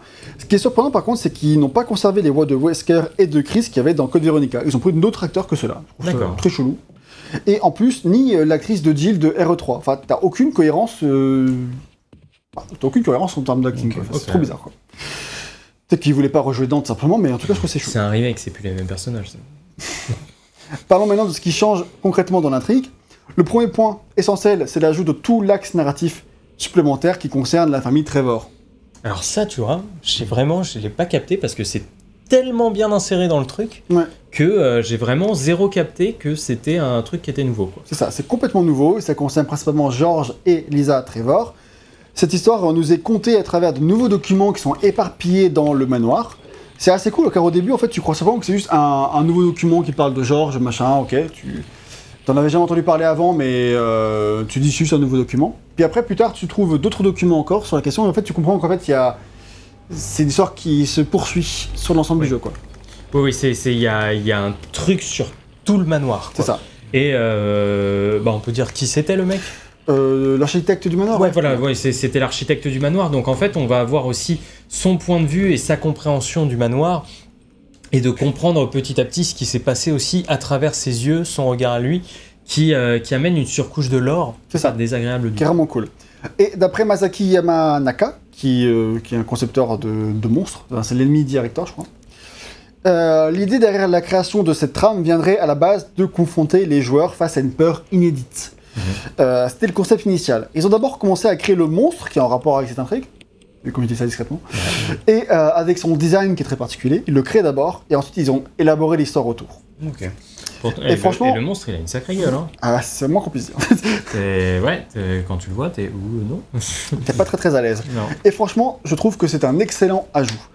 Alors, toi tu dis que c'est très bien inclus, tu vois pas la différence, mais après c'est vrai que quand on a fait le 1 avant, je sais pas si t'es d'accord avec moi VGM, c'est qu'on sent quand même qu'il y a un tout petit côté rajout parce que la trame générale du jeu se passe en soi bien cette intrigue, on l'avait vu. Oui, complètement. Mais en fait c'est quelque chose qui ajoute un peu de profondeur et même un peu de tendresse à l'ensemble de l'histoire, je trouve. Et c'est quelque chose qui rapproche ce jeu-là de ce qu'on serait plutôt en droit d'attendre d'un Silent Hill habituellement, tu vois. Plutôt que dans un Resident Evil classique. Je trouve que ça élève le scénario. C'est vrai que ça te permet de donner encore plus, je trouve, de personnalité au manoir. Tel qu'il est. C'est-à-dire que le manoir, on va le répéter, ça fait un peu cliché de dire ça toujours, mais le manoir est un personnage, de par sa construction, de par son architecture, etc. Et donc en savoir plus sur l'architecte et l'idée qui est venue de la construction de ce manoir permet aussi de mieux comprendre ce personnage qu'est le manoir, quoi. Toi, VGM, t'en as pensé quoi de tout l'axe des trésors ? Je suis d'accord que j'ai senti aussi le côté rajout en vrai. Peut-être parce que du coup on connaît bien l'original. C'est ça, je pense. Mais c'est vrai que j'ai aussi senti ce côté de... c'est un peu rajouté, en plus on te rajoute des zones et tout. Et surtout en fait, il y a pas mal de trucs que je pense que je trouvais assez difficile à comprendre en fait, tu vois. Je sais pas. Ok. Alors, peut-être jusqu'à tu comprends vers la fin, tu vois, mais... oui, c'est vrai qu'il y a beaucoup d'indices qui sont disséminés. Je pas sûr à 100% de là où il m'amenait, et c'est vrai que du coup ça m'a pas... Je trouve l'histoire sympa, quand une fois que tu l'as, que tu connais, mais c'est vrai que c'est pas un truc du jeu qui m'a transcendé. J'ai plus aimé limite les rajouts en termes de gameplay. En termes d'histoire, après c'est pas mal, mais c'est pareil, tu vois, genre... Lisa, tu la trouves... à des endroits improbables en fait, elle se téléporte un peu partout, tu vois. Oui. Et c'est vrai que moi, au niveau de l'immersion, j'ai... Après, non, il y a quand même un petit peu un côté logique dans les endroits. Il y a un côté logique. Parce qu'il y a toujours au niveau d'accès au souterrain. Ouais, mais t'as pas l'impression qu'elle peut grimper une échelle, tu vois. Non, c'est vrai. Voilà, et... Il y a une énigme où en fait, il faut que tu récupères un truc pour activer la porte, t'as 10 secondes pour passer, Lisa, jamais fait ça. Exactement, c'est ça, il y a des trucs comme ça, tu vois bien qu'elle peut pas... Et en fait, ça m'a un peu, entre guillemets, vite fait, pas briser l'immersion, parce que c'est que dans un Resident Evil et tout. Mais c'est vrai que ça casse un peu le truc parce que là oui elle se téléporte ici très clairement, tu vois. J'aurais préféré limite que ce soit un peu plus immersif à ce niveau-là, et c'est peut-être à cause de ça aussi que j'ai senti le côté rajout, tu vois, le fait que du coup on rajoute des séquences de gameplay où on la met et derrière on développe un peu comme t'as dit en fait, où on a un truc en plus et derrière on va développer l'histoire. Après l'histoire qui est développée derrière elle est bien. Ouais, c'est... je trouve que ça fit bien en tout cas dans le lore, ça c'est...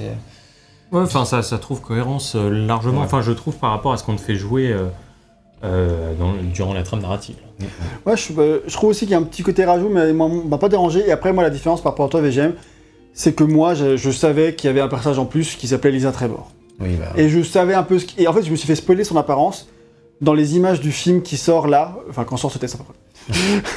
Et du coup, en fait, ils montraient les premières images du film et tout. Ça et j'ai Netflix, vu. Non, c'est un film au cinéma. Ah, d'accord.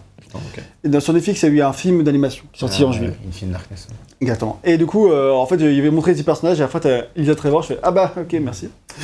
Génial, je connaissais pas son apparence, mais je sais. Et du coup, dès que j'ai eu première apparence de ce personnage dans le jeu, je savais qui c'était et ce que ça représentait. Donc voilà, j'ai pas eu surprise, mais du coup, ça m'a permis de comprendre l'histoire bien plus vite et en fait, de tout de suite trouver ça malin et intéressant. Ouais. Que toi, t'as forcément peut-être eu des doutes sur qui c'était. Moi je pensais pas que c'était un personnage, je pensais que c'était un zombie. Pendant longtemps dans le jeu, tu sais pas quoi, tu vois. Okay. Exactement. Une autre différence dans l'histoire, c'est la différence de traitement de Barry, qui est donc le personnage qui accompagne Jill. Parce que ça change pas mal, c'est que dans Resident Evil 1, Barry est un peu chelou, mais il est avant tout très très sympathique. Il apparaît un peu maladroit. Les mecs, ils sont tous tellement kitsch et bizarres que, en fait, le comportement de Barry ne te laisse jamais trop entendre qu'en fait, peut-être potentiellement, il cache des trucs. Alors que là, c'est marqué dans la notice. Quand même. Oui, c'est vrai ? Ouais, dans la notice du jeu, il y a marqué un truc du style Berry est quelqu'un au grand cœur, mais il a une famille à nourrir. Ah, c'est marrant. Trop malin. J'avais vu ça, j'ai trouvé ça assez drôle. Même si le joueur peut quand même se douter des révélations qui concernent Barry, tu vois. Toi, tu es jeune, tu l'avais cramé à l'avance, enfin, même moi aussi, oui, tu t'en doutes quand même. C'est caractère. Non, mais c'est pas du tout pareil dans le jeu de base. Ah oui, c'est pas du tout pareil. C'est clair, en fait, dans le jeu de base, franchement, tu trouves Barry, il est chelou. Et c'est vrai que parfois, il se téléporte aux endroits pour te sauver, et c'est bizarre. Maintenant, tout est tellement bizarre dans le scénario du 1 qu'en fait, c'est pas plus surprenant qu'autre chose. Quoi. Okay. Et du coup, par contre, dans le remake, bah, c'est comme ce que tu laisses entendre vraiment. Je veux dire, à travers la porte, non, mais franchement, on va la tuer, Jill, non ? Oh, salut Jill, ça va ? Le côté très douteux de Barry est vraiment mis en avant. Hein. Jill entend ses conversations à travers la porte, elle est vraiment confrontée à ses contradictions. Et avant la fin, il y a même un truc où c'est officiellement un coup de pute, quoi. Genre, il y a officiellement un coup de pute de Barry à la fin, quoi. Genre, vraiment... Donc là, si t'as pas compris, t'es vraiment un peu neuneux, hein. Et moi, je trouve que c'est un peu dommage, parce que ça rend Barry moins attachant que dans Resident Evil 1. Et du coup, moi, ça m'a un peu déçu, ça. Même si c'est mieux écrit et plus logique.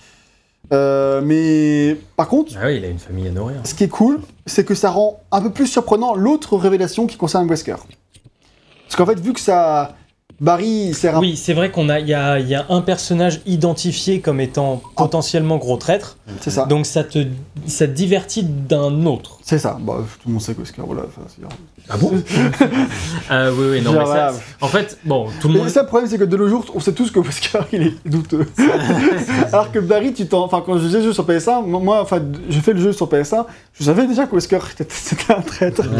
Alors du coup. Je veux dire, oui, c'est. Alors que Barry, je m'attendais pas du coup à ce que ce soit un traître. Tu vois, dans les yeux. Pauvre Barry. Mais oui, je veux dire, c'est clair que ça. Ouais, ça marche bien, ça.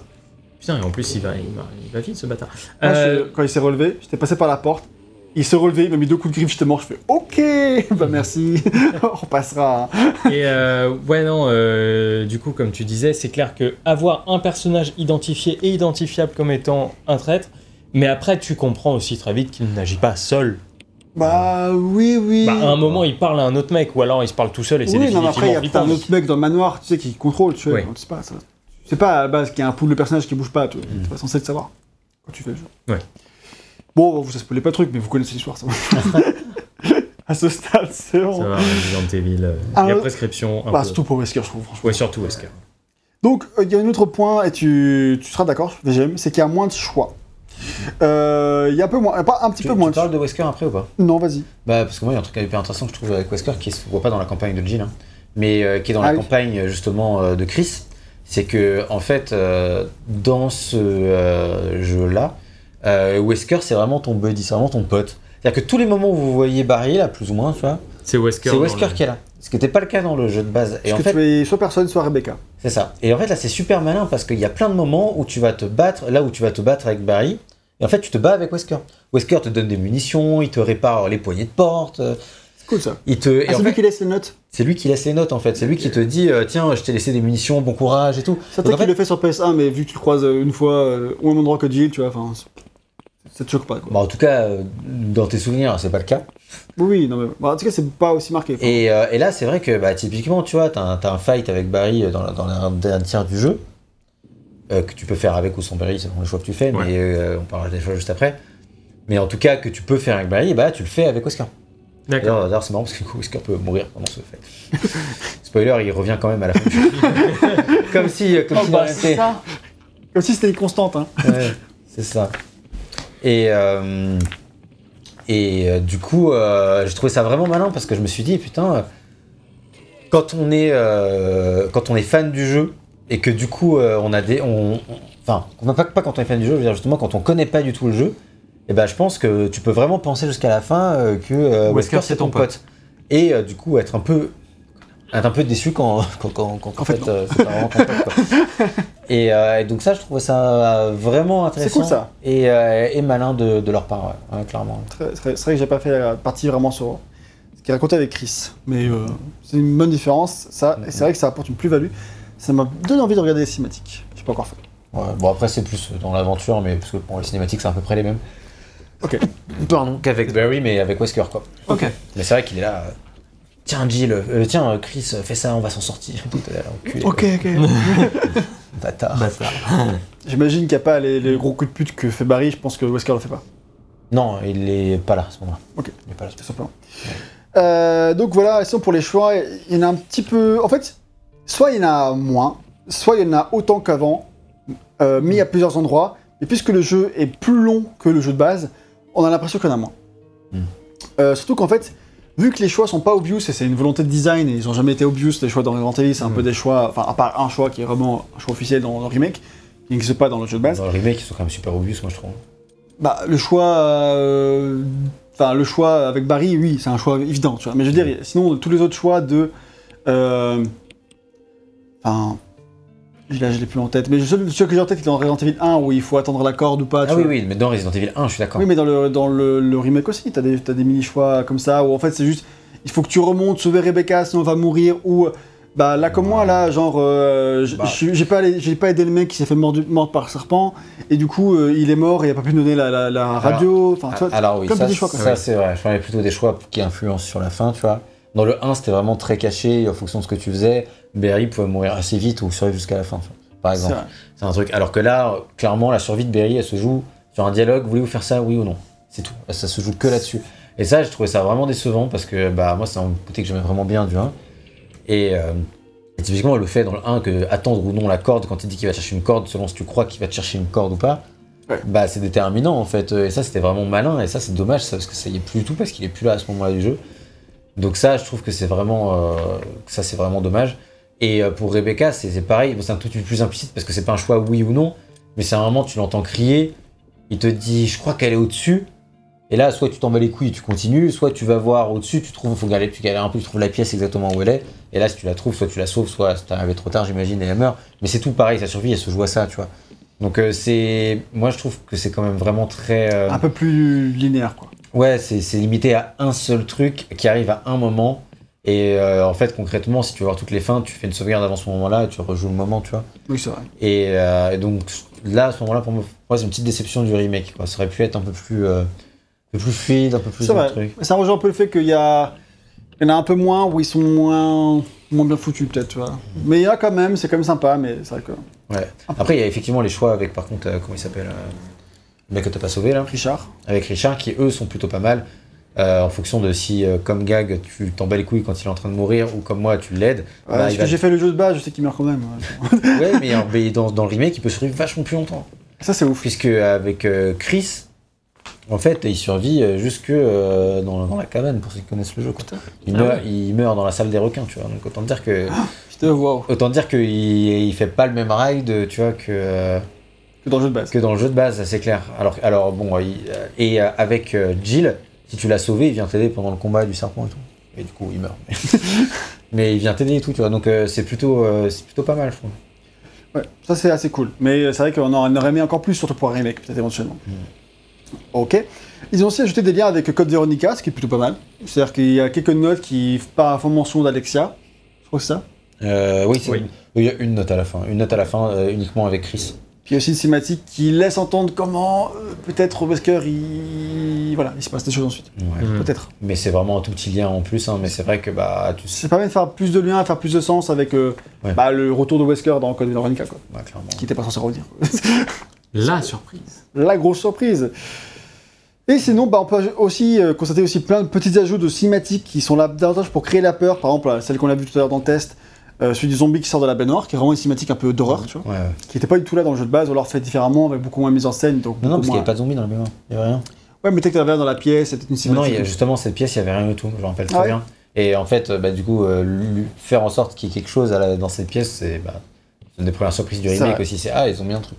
Voilà, les chiens qui passent pas à travers la fenêtre, et finalement c'est là qu'est le danger, c'est dans la salle de bain. C'est ça. Et t'as aussi, genre par exemple, t'as aussi la vidéo de la mort de Kenneth, qui est le mec que le zombie est en train de manger au tout début du jeu, là, après le fameux moment où il tourne sa tête là. Et ben en fait, tu récupères une cassette sur lui, et à la fin tu peux la lire. Ça c'est tout à fait nouveau, c'est un truc un peu gore, tu vois. Et c'est des trucs qui sont nouveaux, qui sont rajoutés, qui augmentent un peu à la... au contexte horrifique du jeu qui fonctionne bien, je trouve, voilà. Oui, je sais pas. Ouais. D'ailleurs, il paraît que la réalisatrice, elle adorait le gore et que l'hémoglobine, et qu'elle a poussé pour que le jeu soit plus trash qu'il n'était à la base. Attention, vu qu'il est pas trop gore dans le jeu actuel, ça va. Je trouve que du coup, peut-être qu'effectivement, c'était peut-être un peu trop doux avant. Peut-être. Je sais pas comment c'était avant, donc voilà. Je sais pas, mais en tout cas, c'est assez soft. Oui, ça va. Dernier point à citer, c'est que pour la sortie de Code Veronica, pour les 5 ans de la série, ils avaient sorti le Wesker Report, le rapport de Wesker, qui faisait partie de la promo auprès du Code Veronica sur PS2, et qui rajoutait un peu du lore sur Wesker, etc. Et là, pour la promo du jeu de remake sur GameCube, ils ont sorti le Wesker Report numéro 2, qui fait 10 fois plus long. Franchement, il lance 5 parties, c'est ultra long, c'est vraiment long à lire. Et ça apporte plein de trucs super, super intéressants, donc je conseille aux fans soit de le lire, soit de checker sur internet. Parce qu'il existe aussi, assez récemment, ils l'ont fait enregistrer en vidéo par l'acteur qui double Wesker dans Resident Evil 5. Okay. Et du coup, il y a une vidéo de ça qui lit le rapport Wesker, donc ça c'est cool, ça dure une quarantaine de minutes. Donc, donc après, c'est parce qu'il prend son temps aussi, il y a une ambiance, il y a une musique, il y a les images du jeu. C'est Wesker, c'est quelqu'un qui aime s'écouter parler, quoi. Exactement. Et du coup, sur 40 Wesker, minutes, et moi je l'ai mis en fond à côté, et franchement c'est plutôt cool. Donc j'encourage à... C'est plutôt cool pour le lore, et dommage que ça soit partie d'un bonus, tu sais, dans les extras du jeu, j'en sais rien, dommage. Okay. Alors, ouais, c'est vrai que je voulais mettre une petite partie sur l'avis de Yo-Yo, mais je l'ai pas. Alors, oui. Ajouté, merci. Non, alors moi en fait, j'ai trouvé le jeu. En fait, il est sur la ligne, il est sur la corde raide, il est entre le truc plutôt intelligent et bien foutu et parfois le nanar, parce que en fait, c'est un jeu qui se prend super au sérieux. Mais vraiment de A à Z, qui est quasiment sûr que ce qu'il raconte, c'est un truc de ouf. Et enfin, pas un truc de ouf, mais en tout cas, pas ça non plus, ouais. Mais qui est sûr que ce qu'il raconte, sérieux, quoi, c'est sérieux. Et en fait, je trouve que les dialogues n'arrivent pas à soutenir ce côté sérieux, etc. Notamment, comme j'ai fait la campagne en plus avec Jill, j'ai eu ce côté un petit peu, je tombe sur, tu vois, elle a encore peur du zombie alors que c'est bon, t'en as déjà cramé 200 depuis tout à l'heure. Tu vois, je veux dire, c'est un peu ça aussi le problème qu'il y a. Et quand t'arrives à la fin, donc avec tout le truc avec Wesker, etc., j'étais en mode... T'es vraiment sur le truc où si t'es bien dedans, je pense que tu peux être... Ah putain, pas mal. Moi, j'étais juste un peu à l'extérieur, je regardais par la fenêtre et j'étais... Tu vois, ça m'a pas choqué, mais c'est vrai que vu qu'on a fait l'original, on connaît l'histoire, quoi. Voilà, non mais je connaissais l'histoire aussi, mais c'est juste que la façon dont c'est présenté, etc., le côté grand méchant et mec qui aime s'écouter parler, vraiment, j'étais en mode, bon, allez, vas-y, arrête des balles, c'est ton moment, vas-y mon grand. Donc voilà, il y avait ce côté un petit peu là qui était marrant et un peu nanar. Mais dans l'ensemble, après, moi, au niveau de l'histoire générale, j'ai plutôt bien apprécié. Cool. Donc voilà. Après, je sais. Plus que Code Veronica. Il y a pas photo. Il y a pas photo. Bon, c'est plus simple, hein, c'est plus humble. Oui, comme en fait, c'est ça, c'est beaucoup plus humble, c'est beaucoup plus étriqué, resserré en fait au niveau de ce que ça veut raconter, beaucoup moins de cinématiques et de personnages, ou alors des personnages qui disparaissent suffisamment vite pour que même si on les aime pas, ils ne pèsent pas trop sur le reste. Et donc, j'ai plutôt bien. Il y a toujours un peu le côté téléphoné de tu sais pas pourquoi les persos ils sont là par là et puis. Puis le truc absurde séparons-nous pour investiguer. Non, mais t'investigues quoi au bout d'un moment ? Ça c'est clair que Barry, là, je viens de te sauver du truc qui écrase. Bon, allez, séparons-nous. Bah non, je veux dire, on va maintenant. Tu restes à l'extérieur des pièces, je rentre à l'intérieur et on fait un échange comme ça, quoi. Il y a un truc qui m'a buté, là, enfin, avec Barry vers la fin du jeu. Où genre, il fait ça a l'air dangereux ici. Jill, va investiguer. Moi je reste là. C'est clair. Non, mais ça c'est des barres. Je peux pas dire plus ouvertement que t'es un gros lâche, quoi. C'est officiel. Au départ, il a marqué il sécurise la pièce, il investigue. Non, c'est Barry, surveille l'ascenseur. Merci, enculé. Après, c'est normal, il faut que tu puisses jouer tout seul, donc il trouve des raisons. C'est sûr, mais c'est un truc qui est de. En 96, tu comprends les éléments, et là, c'est vrai que du coup, c'est finalement, quel connard ce Barry. De nos jours, si tu faisais vraiment le jeu de nos jours. Si tu crées le jeu de nos jours, je veux dire, forcément, ça ferait un peu tâche, tu vois. Ouais, c'est ça. Ou alors, il y a un tentacule qui le chope et il est « Ouais, je reviens !» Ouais, voilà, il y a du bruit ailleurs, il va dans une autre pièce, il fait un truc, je sais pas, What ? Par contre, ceux-là, on les aime pas. On les aime pas du tout. Bien vu. Et donc, on va parler maintenant du level design du jeu. Bon, le game design, on s'en passe, hein, vous connaissez, c'est Resident Evil. Voilà. Ça marche. Ça suffit à sauter à la rétrospective. Très bien. Je peux juste te dire ce que j'ai trouvé au niveau du game design ? C'est génial. Ah bon, très bien, c'était court, parfait. J'aime quand c'est comme ça. Je sais que t'aimes quand c'est court. Je sais pas si ta meuf en t'a autant, mais... Malheureusement, c'est sur le X, ça dépend. Hein. Vous lui poserez la question. Donc, après cette longue partie sur l'histoire, on peut déjà parler de contenu et voilà, principalement sur le level design, puisque c'est principalement là qu'il y a des différences. Donc, on rappelle en 10 secondes, le style de Resident Evil, son premier épisode, c'est. Et puis, quand même, dans tous les précédents épisodes, tu as celui-ci, hein. Tous les épisodes PS1 et Code Veronica, on va l'inclure aussi dedans. Ce qui fait le style d'expérience, c'est l'exploration, la recherche d'items pour ouvrir des portes, continuer à progresser tout en gérant un inventaire très restreint, qui impose de faire des choix constants, puisqu'on peut porter que 6 ou 9 items selon le personnage. Non, 6 ou 8 items, pardon, en fonction du personnage que tu joues. Il est tellement grand cet inventaire. Par après, rapport à après avoir fini Chris il y a genre 2 semaines, je suis là, mais waouh, mais on peut tout mettre dedans. C'est un truc de dingue. Et alors quand je faisais Jill, j'étais là, putain, on peut rien mettre dans cet inventaire. C'est clair. Pareil, quand j'ai fait Chris, c'était horrible sur PS1. Voilà, avec des munitions et des soins limités, même des sauvegardes limitées. Voilà, tant de choses qui nous mettent dans tout de suite une grande charge mentale et qui justifie le terme de survie dans Survival Horror. Et évidemment, avec ça aussi, toute l'horreur, avec une ambiance folle, un tas de choses qui procurent un sentiment inconfortable et qui facilite les erreurs du joueur. Donc voilà, pourquoi ça fonctionne à merveille, on vous envoie sur le test du jeu de base. Mais en ce qui concerne le remake, on l'a dit, Mikami voulait vraiment offrir une expérience plus-value aux joueurs qui avaient déjà joué au jeu de 1996. Voilà, sachant que, je ne sais pas si on l'a dit ou pas, mais il y a les 2 campagnes de Chris et de Jill. Et du coup, c'est avec leurs différences qui seront prises dans ce remake, et c'est aussi un gros point important du game design de base, avec la partie de Chris qui est du coup plus dure.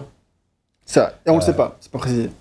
Même dans le jeu. Là. Oui, même dans le jeu de base, c'est pas précisé. Après, la différence, c'est Chris, lui, il encaisse tout comme un bonhomme, clairement.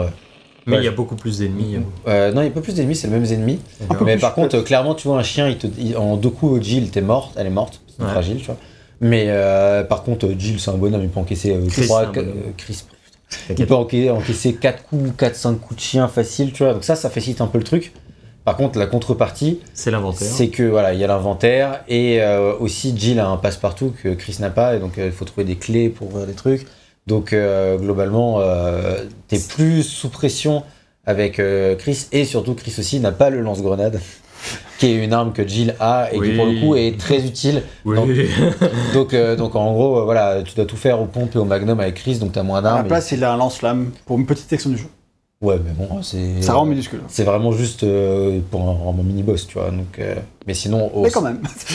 C'est vrai. Mais il l'a dans le jeu de base aussi. Oui. Okay. Mais dans le.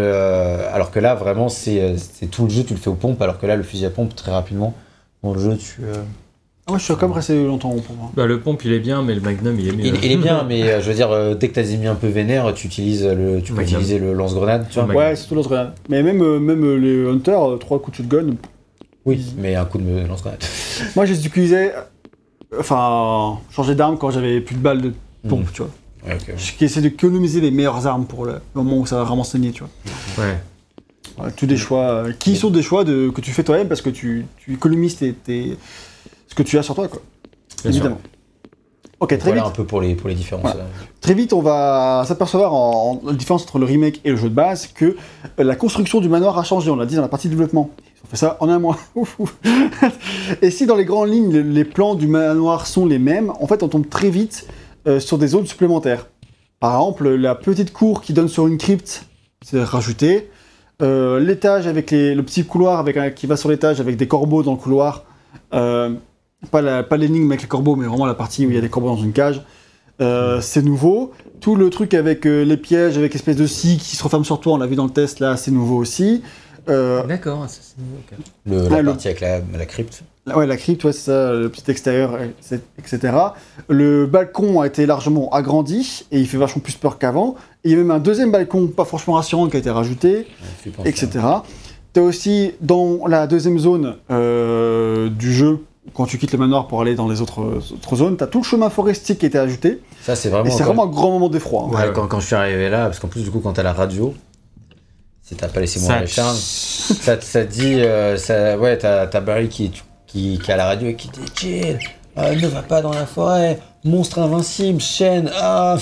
Et toi, t'es là, je suis juste devant la forêt, et là, franchement, vraiment, j'étais pas serein. Parce qu'en plus, du coup, quand tu connais le jeu, et bah là t'arrives dans une partie que tu connais pas. Et du coup t'es vraiment en mode ok bah cet endroit en fait juste je sais pas. C'est comme si je découvrais Resident Evil de nouveau et en et fait, qu'est-ce qu'il va mettre quoi? C'est quoi un monstre avec des chaînes? Wow, wow, y a pas ça dans le jeu de base. C'est quoi ce bordel, tu vois? C'est quoi cette nouvelle zone là qui se forme? Ouais, c'est ça. Ouais.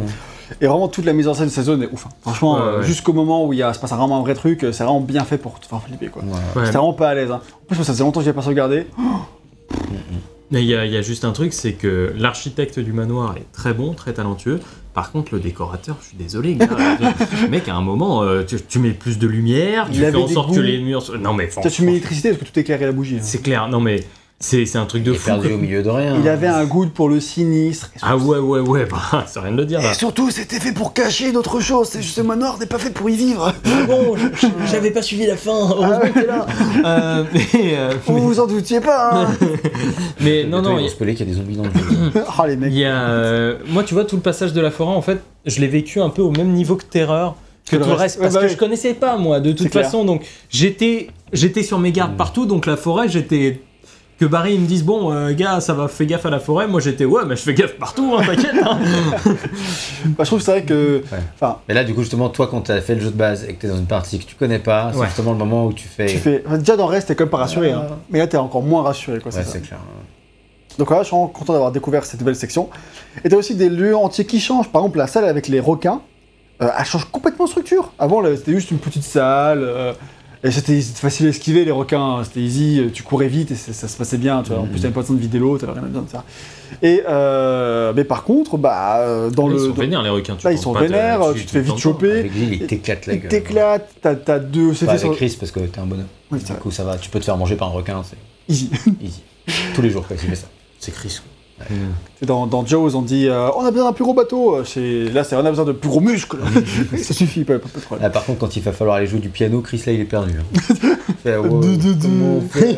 C'est quoi ça ? Ah j'ai les trop gros doigts, j'appuie sur 3 touches à la fois. On dit 5 plus 2. Alors ça je sais faire. Là il y a Rebecca qui se pointe qui fait tu veux que je joue au piano parce que moi je suis une femme, je joue au piano comme dit. Et est-ce qu'elle a besoin d'attendre pour apprendre à jouer du piano ? Ouais quand je demande ça aussi. Ouais. Je trouve ça trop chiant, mais oui, ok. Du coup, tu vas faire autre chose en attendant. Mais... Oui, voilà, c'est ça. Et donc. Tous ces masques-là, c'est nouveau, du coup. Ouais, tous les masques, avant, c'était des. D'accord, bah oui, puisque ça débloque, oui. C'est ça. Avant, c'était autre chose, c'était des pierres du vent, des machins. Le pierre du vent sera quand même utilisé pour choper le magnum dans le jeu. Ouais. À côté duquel on peut passer, je crois. On peut passer exactement à côté du magnum. Ça, c'est assez cool aussi, comme idée de level design. Et vraiment, la zone des requins, super stylée, franchement. Déjà magnifique visuellement, et puis tu flippes. Franchement, tout ce que ça ajoute. Mais ça, du coup, vraiment moins fort genre de moment de mise en scène, là, c'est aussi nouveau par rapport au jeu de base. Il n'y a pas eu tout ça dans le jeu de base, c'est Resident Evil 2 comme des moments de mise en scène. C'est ça, c'est vrai. Avec justement les zombies qui arrivent ou qui partent. Puis des trucs que tu peux voir venir, parce que tu voyais l'ombre des zombies avant dans la fenêtre. Ça, tu le sens. Mais en fait, vu que ça arrive pas tout de suite, ça vient. En fait, voilà, tu sens. Tu sais pas quand ça va arriver exactement. Tu sais que ça va venir. Voilà, j'avoue qu'ici, là. Vu que j'ai l'habitude de Resident Evil, je me suis vraiment dit bon il y a un moment je suis passé à l'allée, ça allait, j'ai recoupé mon énigme, ils vont péter la fenêtre, ça loupe pas, bon ça, voilà. C'est sûr. Mais quand même, il y a d'autres fois où ça marche bien. Ça me rappelle Outlast où à de nombreux moments tu passes à côté d'un mec qui bouge pas, inerte au milieu du truc, tu fais bouh. Ouais voilà, tu passes, il se passe rien, tu fais machine arrière. D'un seul coup, il te saute à la gorge. Oh mon dieu, je ne savais pas. Ouais, ça, mais bon. Et bon, dans l'ensemble, ça marche quand même assez bien. Et franchement, ils arrivent, tous les lieux qui changent, ils apportent vraiment de nouvelles énigmes, souvent qui sont assez cool et qui sont vraiment des moments forts du jeu. En tout cas, celui du requin, vraiment un moment fort, je trouve. Et dans les souterrains, t'as vraiment toute la zone avec. À partir du moment où tu prends l'ascenseur, forcément, c'est nouveau parce que ça implique la famille Trevor. Donc là, c'est nouveau. Et je trouve ça vraiment pas mal aussi. Ah, c'était si. Hein. C'était plutôt cool. Et ce qui est stylé avec toutes ces nouvelles zones, c'est qu'en fait, elles sont vraiment inspirées, quoi. C'est, par exemple, le couloir avec les miroirs, je trouve qu'il est vraiment stylé. En fait, il y a un truc, c'est que vous remarquez ces différences, moi, je les ai pas remarquées. Ce qui veut dire que ça s'intègre extrêmement bien dans l'ensemble. Ça, c'est vraiment stylé, parce que c'est vrai que tu pourrais sentir que ça se voit que c'est rajouté parce que c'est nul, tu vois. Bah ouais, c'est clair. Et en fait, non, parce que notamment le truc avec le couloir avec les miroirs, je trouve... C'est vraiment une idée géniale pour te faire peur, quoi. Tu vois vraiment les zombies de loin, tout, tu les vois se rapprocher, mais enfin... C'est vraiment une bonne idée, quoi. Et après, d'un coup, quand t'as plus les miroirs, tu peux plus voir au loin, tu te dis où est-ce qu'il est l'ennemi. Tu vois, t'es pas à l'aise, quoi. Je trouve que ça marche vraiment très bien. T'es jamais rassuré, peu importe la location, la localisation. Ouais. Ça arrive. Et la déception, par contre, pour moi, c'est que y a pas eu de refonte du laboratoire à la fin. Il est identique à quelques détails près et à une énigme près qui change. Qui est assez cool d'ailleurs. Le fait de devoir porter un truc qui risque d'exploser, ça c'est très cool. Oui. Ça, c'est très bien. Oui. C'est pute, mais c'est très bien. C'est rare, pute. Courir pourrait faire exploser le truc. Ah d'accord. Ah, bien, on va très bien marcher alors. Tu veux le lire, à 2 à l'heure, avec un chrono. Non, t'as pas de chrono, mais quand même, c'est... Oui, c'est... T'es pas à l'aise. L'idée. Heureusement, j'avais buté tous les ennemis, parce que j'étais blindé de munitions, je l'ai fait. Ouais. Donc j'étais assez tranquille, mais je me dis, t'as pas buté les ennemis? Oh, quand tu l'as flippé. Donc, oui, c'est vrai que c'est dommage. Tu sens peut-être que, justement, il n'y a plus le temps, quoi. Bah, c'est ça. En fait, déjà, s'ils ont fait en 2 mois toutes les nouvelles zones... Le problème, c'est que déjà, dans le jeu de base, je pensais que c'était un peu le truc qui était plus petit que le reste, et qui a été fait comme ça, parce qu'on n'a pas le temps de faire plus. Et pour le remake, moi en fait c'est là que je t'en ai un peu de plus, quoi. C'est vraiment la partie qui était à améliorer, le reste c'est déjà très bien, tu vois. Et c'était quand même bien le labo, mais là il aurait pu faire vraiment un truc beaucoup mieux, et là du coup... Après, j'avais tellement peur de ce qu'il pouvait faire que ça m'a un peu soulagé quand j'ai vu que c'était la même chose. C'est pas faux. C'est une bonne chose après, je sais pas. Mais... C'est ça. Surtout que du coup il est moins terrifiant, parce que les créatures, les sortes de mouches dégueulasses, là, elles font, avec la visée automatique... Elles font moins peur, ouais. Elles font moins peur, parce que forcément, elles sont beaucoup plus faciles à tuer, alors qu'avant, elles t'éclataient la gueule, parce qu'avec la visée, c'était l'enfer, quoi. Fallait mieux courir, et puis ça court vite, c'est sûr. C'était pas une bonne raison, hein. C'est mieux d'avoir une bonne visée. Mais, c'est le balcon, là, il est pas du tout comme ça dans le jeu de base. Ah, là, il est fait, tu sais pas, à l'angle là, tu sais pas. Hein. Et là, il est beaucoup plus petit, tu vois, plus vite le bout, du coup, du balcon. Franchement, ça, c'est un ajout, il tue, quoi. Non, mais gars. Et voilà, ce qui est bien, à part l'agrandissement des lieux et les nouvelles zones, c'est que le jeu est vraiment construit dans l'optique de piéger les grands connaisseurs du jeu de base, avec beaucoup de différences essentielles. On a dit, il y a des jumpscares cultes de l'original qui ne se produisent pas, ou au contraire des jumpscares qui se produisent à d'autres endroits. Il y a aussi une porte, on te dit, cette porte risque de se casser, tu fais, t'es sérieux bâtard, c'était pas ça dans le jeu de base. Du coup tu me dis que si je veux passer... Et elle se casse. T'as cette poignée, ouais. T'as droit à l'ouvrir 2 fois. Après... Ouais. Et ce qui est vraiment pute, parce que ça, pour le coup, ça t'oblige à repasser à des endroits et tout.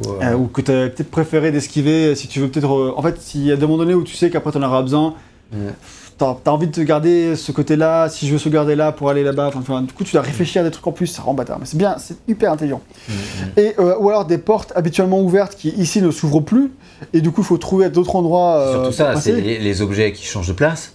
Ouais, c'est clair. Tout un tas d'items si tu as d'autres endroits par rapport à l'original. Ce qui fait que là encore, on doit encore aborder les choses dans le même sens.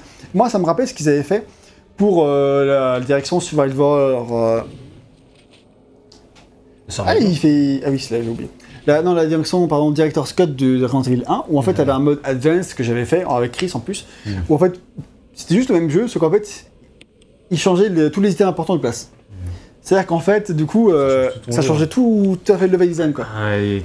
Toute l'exploration étant basée sur la récupération de ces objets dans un certain ordre, ne plus savoir où ils sont, ça change. Ça aide vraiment à te mettre en PLS au début du jeu, hein, parce que t'es là en mode, derrière... Bon, là, je me suis aussi fait niquer, ça n'a rien à voir, c'était avec Chris, mais je pensais qu'il y avait le lance-grenade ici, j'ai tout fait pour arriver avec le lance-grenade ici, parce que j'étais en déj total de minutes, il n'y a pas de lance-grenade, les bâtards. Et ça, c'est pour Chris, mais globalement, il y a ce genre de truc, même quand tu connais le jeu, genre en mode... Là, par exemple, t'avais besoin d'avoir un truc de partition de musique dans le jeu de base, et là, il faut t'as 2 morceaux, et t'es là, mais putain, pourquoi ça marche pas? Oui, je suis en mode, pourquoi ça marche pas? Et t'es là, tu comprends pas, et en fait... il manque des notes, c'est ça, hein, t'as pas toutes les notes du truc, et ça, c'est ça tout le temps, en fait, enfin, tout le temps. C'est souvent ça quand même, et du coup à ce niveau-là, le jeu, je trouve qu'il est vraiment malin pour te piéger, quoi. Il y a aussi des fois où il y a des boss qui sont plus aux endroits où c'était dans le 1. Et ça c'est horrible, parce que toi t'arrives, t'es ok je connais. J'arrivais avec plein d'émissions, j'avais pas une place dans mon inventaire, et tu débarres dans un endroit où tu peux pas revenir en arrière, et où t'as masse d'objets à ramasser. Je peux rien ramasser du tout. C'était un peu... Mais t'étais blindé, t'étais une machine de guerre. J'étais une machine de guerre, mais j'avais rien à tuer. Hein. Du coup, j'ai dû refaire le truc avec l'inventaire vide, j'ai dû retourner pour récupérer tous les trucs que j'avais pas pu récupérer. Horrible. Et en fait, du coup, là, le boss, il est à un autre endroit, et à ce moment-là, tu l'attends plus. Ah oui. Écoute, en mode, mais je suis pas prêt pour ce boss. En fait, du coup, tu te retrouves exactement dans la même situation que quand tu faisais le jeu sur PS1. Mais oui, c'est ça. C'est-à-dire qu'en fait, t'arrivais là, il y a un boss, tu savais pas, tu vois. Et là, en fait, tu trouves exactement cette situation, mais genre, c'est trop bien fait, quoi. Toi, du coup, ça te l'a fait. Ah, mais moi, de toute façon, j'étais toujours. Quand je vois VGM, là, qu'enlève des munitions, des trucs ou quoi de son inventaire, moi, je suis. Mais t'es fou, toi. Moi, je préfère faire 3 allers-retours avec mes munitions et tout. Avec Chris, t'apprends à te battre sans armes et sans munitions. Parce que de toute façon, t'as pas la place, tu dois choisir. C'est clair. Et aussi pour les puzzles, en plus de ça, Mikami a eu l'intelligence de faire changer quasiment toutes les énigmes de jeu et de les remplacer par des nouvelles énigmes. Pour lui, et ici, c'est une citation, si tu sais comment résoudre les puzzles, tu vas pas te sentir dans un survival. Bah ouais, t'as moins peur. Bah ouais, c'est sûr. T'es sur des rails. D'ailleurs, là, c'est vrai que j'ai fait 2 fois le jeu, du coup... Là, même sans son ni rien, j'ai pas peur parce que bon. Ah, sans son normal aussi. Bah, il y a eu quand même un abatard quand l'autre il a descendu les escaliers à 2000 à l'heure. Il y a quand même des petites surprises. Et je peux te dire que moi aussi j'étais. Ah putain bâtard. Non, je veux dire, il y a des petites surprises et tout, mais c'est vrai que bah ça fait pas le même effet, tu vois. Puis là en plus je sais à quel moment je vais avoir à peu près, tu vois, à quel moment je vais avoir des munitions, des soins, des sauvegardes. Alors que sinon... Non mais ça joue clairement... Savoir manager son inventaire, ça joue clairement sur la peur. Quand tu sais jamais ce qui va t'arriver quand tu découvres, c'est ça qui terrifie, c'est le game design. Hein. Ouais, le problème au début, c'est la PLS, ça a été totale. Je pense qu'on parle un peu après. Oui, mais... on parlait de la difficulté après. D'accord, ça va. Et du coup, là on est encore sur les puzzles. Ah oui, pardon. Et Mikami par contre trouve que les puzzles sont beaucoup plus simples dans le remake que dans l'original. Je suis pas trop d'accord. Elles sont bien plus simples que les énigmes de Dino Crisis, qui est son jeu précédent. Mikami peut-être qu'il confond, parce que ça c'est indéniable, c'est incomparable. Mais je trouve que par rapport à RE1, c'est un peu kiff-kiff quoi, ou alors à peine plus simple. Je sais pas, perso j'ai regardé 2 fois la solution celui-là et 0 pour RE1. Sérieux? Okay, bah il y a le sifflet pour chien, je m'obstinais sur la mauvaise terrasse. Et en fait j'avais peur que ce soit un bug quoi. Et alors qu'en fait non, j'étais con, enfin c'était moi, j'avais pas pensé à l'autre terrasse, alors que c'est débile tu vois, mais j'étais tellement persuadé que c'était cette terrasse là que je m'obstinais tu vois. Que non. Et puis il y a une autre fois où en fait un objet a tourné que j'avais déjà tourné 14 000 fois. C'est une des boîtes là. Et en fait j'avais pas appuyé au bon endroit sur la boîte pour l'ouvrir. C'est con, tout con quoi. T'as pas eu problème au truc de billard aussi là? Avec des soleils et des lunes quoi. T'as pas eu problème au truc de billard aussi là? C'était déjà l'énigme la plus tordue du 1 et encore c'est encore tordu là je crois. Non, je peux trouver ça très compliqué. J'avais tout noté et du coup j'ai fini par trouver, ça allait tu vois mais... Il y a 6 combinaisons possibles alors si tu les testes les 6 tu vas trouver hein.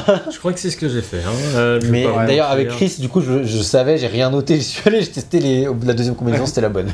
Ok. Mais non c'est là, c'est les 2 fois, mais du coup il y a 2 fois tu vois où je me suis dit bon bah vas-y je sais pas exactement quoi faire, je vais checker alors qu'après avoir pas mal cherché quand même, alors que dans le jeu de base jamais, donc tu vois, moi je dirais pas que c'est plus simple, on peut plus galérer. Peut-être qu'il confond avec Dino Crisis, parce que ça c'est indéniable. Et dans l'ensemble, les puzzles ils sont cool, puis voilà, en fait c'est pas les meilleurs puzzles de la série, mais si en fait, enfin pas les meilleurs puzzles de la série, je sais pas, mais ils sont cool, c'est bon puzzle. Bah en tout cas, ouais, il y a toujours des trucs un peu tordus, et encore une fois, faut accepter le délire général. Oui. Du manoir à 200 000 pièces. Enfin, il faut se dire que le mec qui doit accéder rapidement au labo, lui il a une clé spéciale qui permet d'entrer quoi. Faut se dire, il y a ça. Et que t'as la situation de secours, sinon. Je trouve ça très classique pour du Resident Evil, en fait. Moi, elle me fait un peu ni chaud ni froid, les énigmes, c'est ce que j'attends du jeu, tu vois. En fait, pour être honnête, moi, j'ai trouvé la construction des énigmes bien meilleure que dans Code Veronica. Parce que la construction des énigmes est plus logique. Ouais. Alors, dans l'illogisme général de la série... Déjà, le level design est mieux parce que dans un huis clos... C'est ça, mais surtout...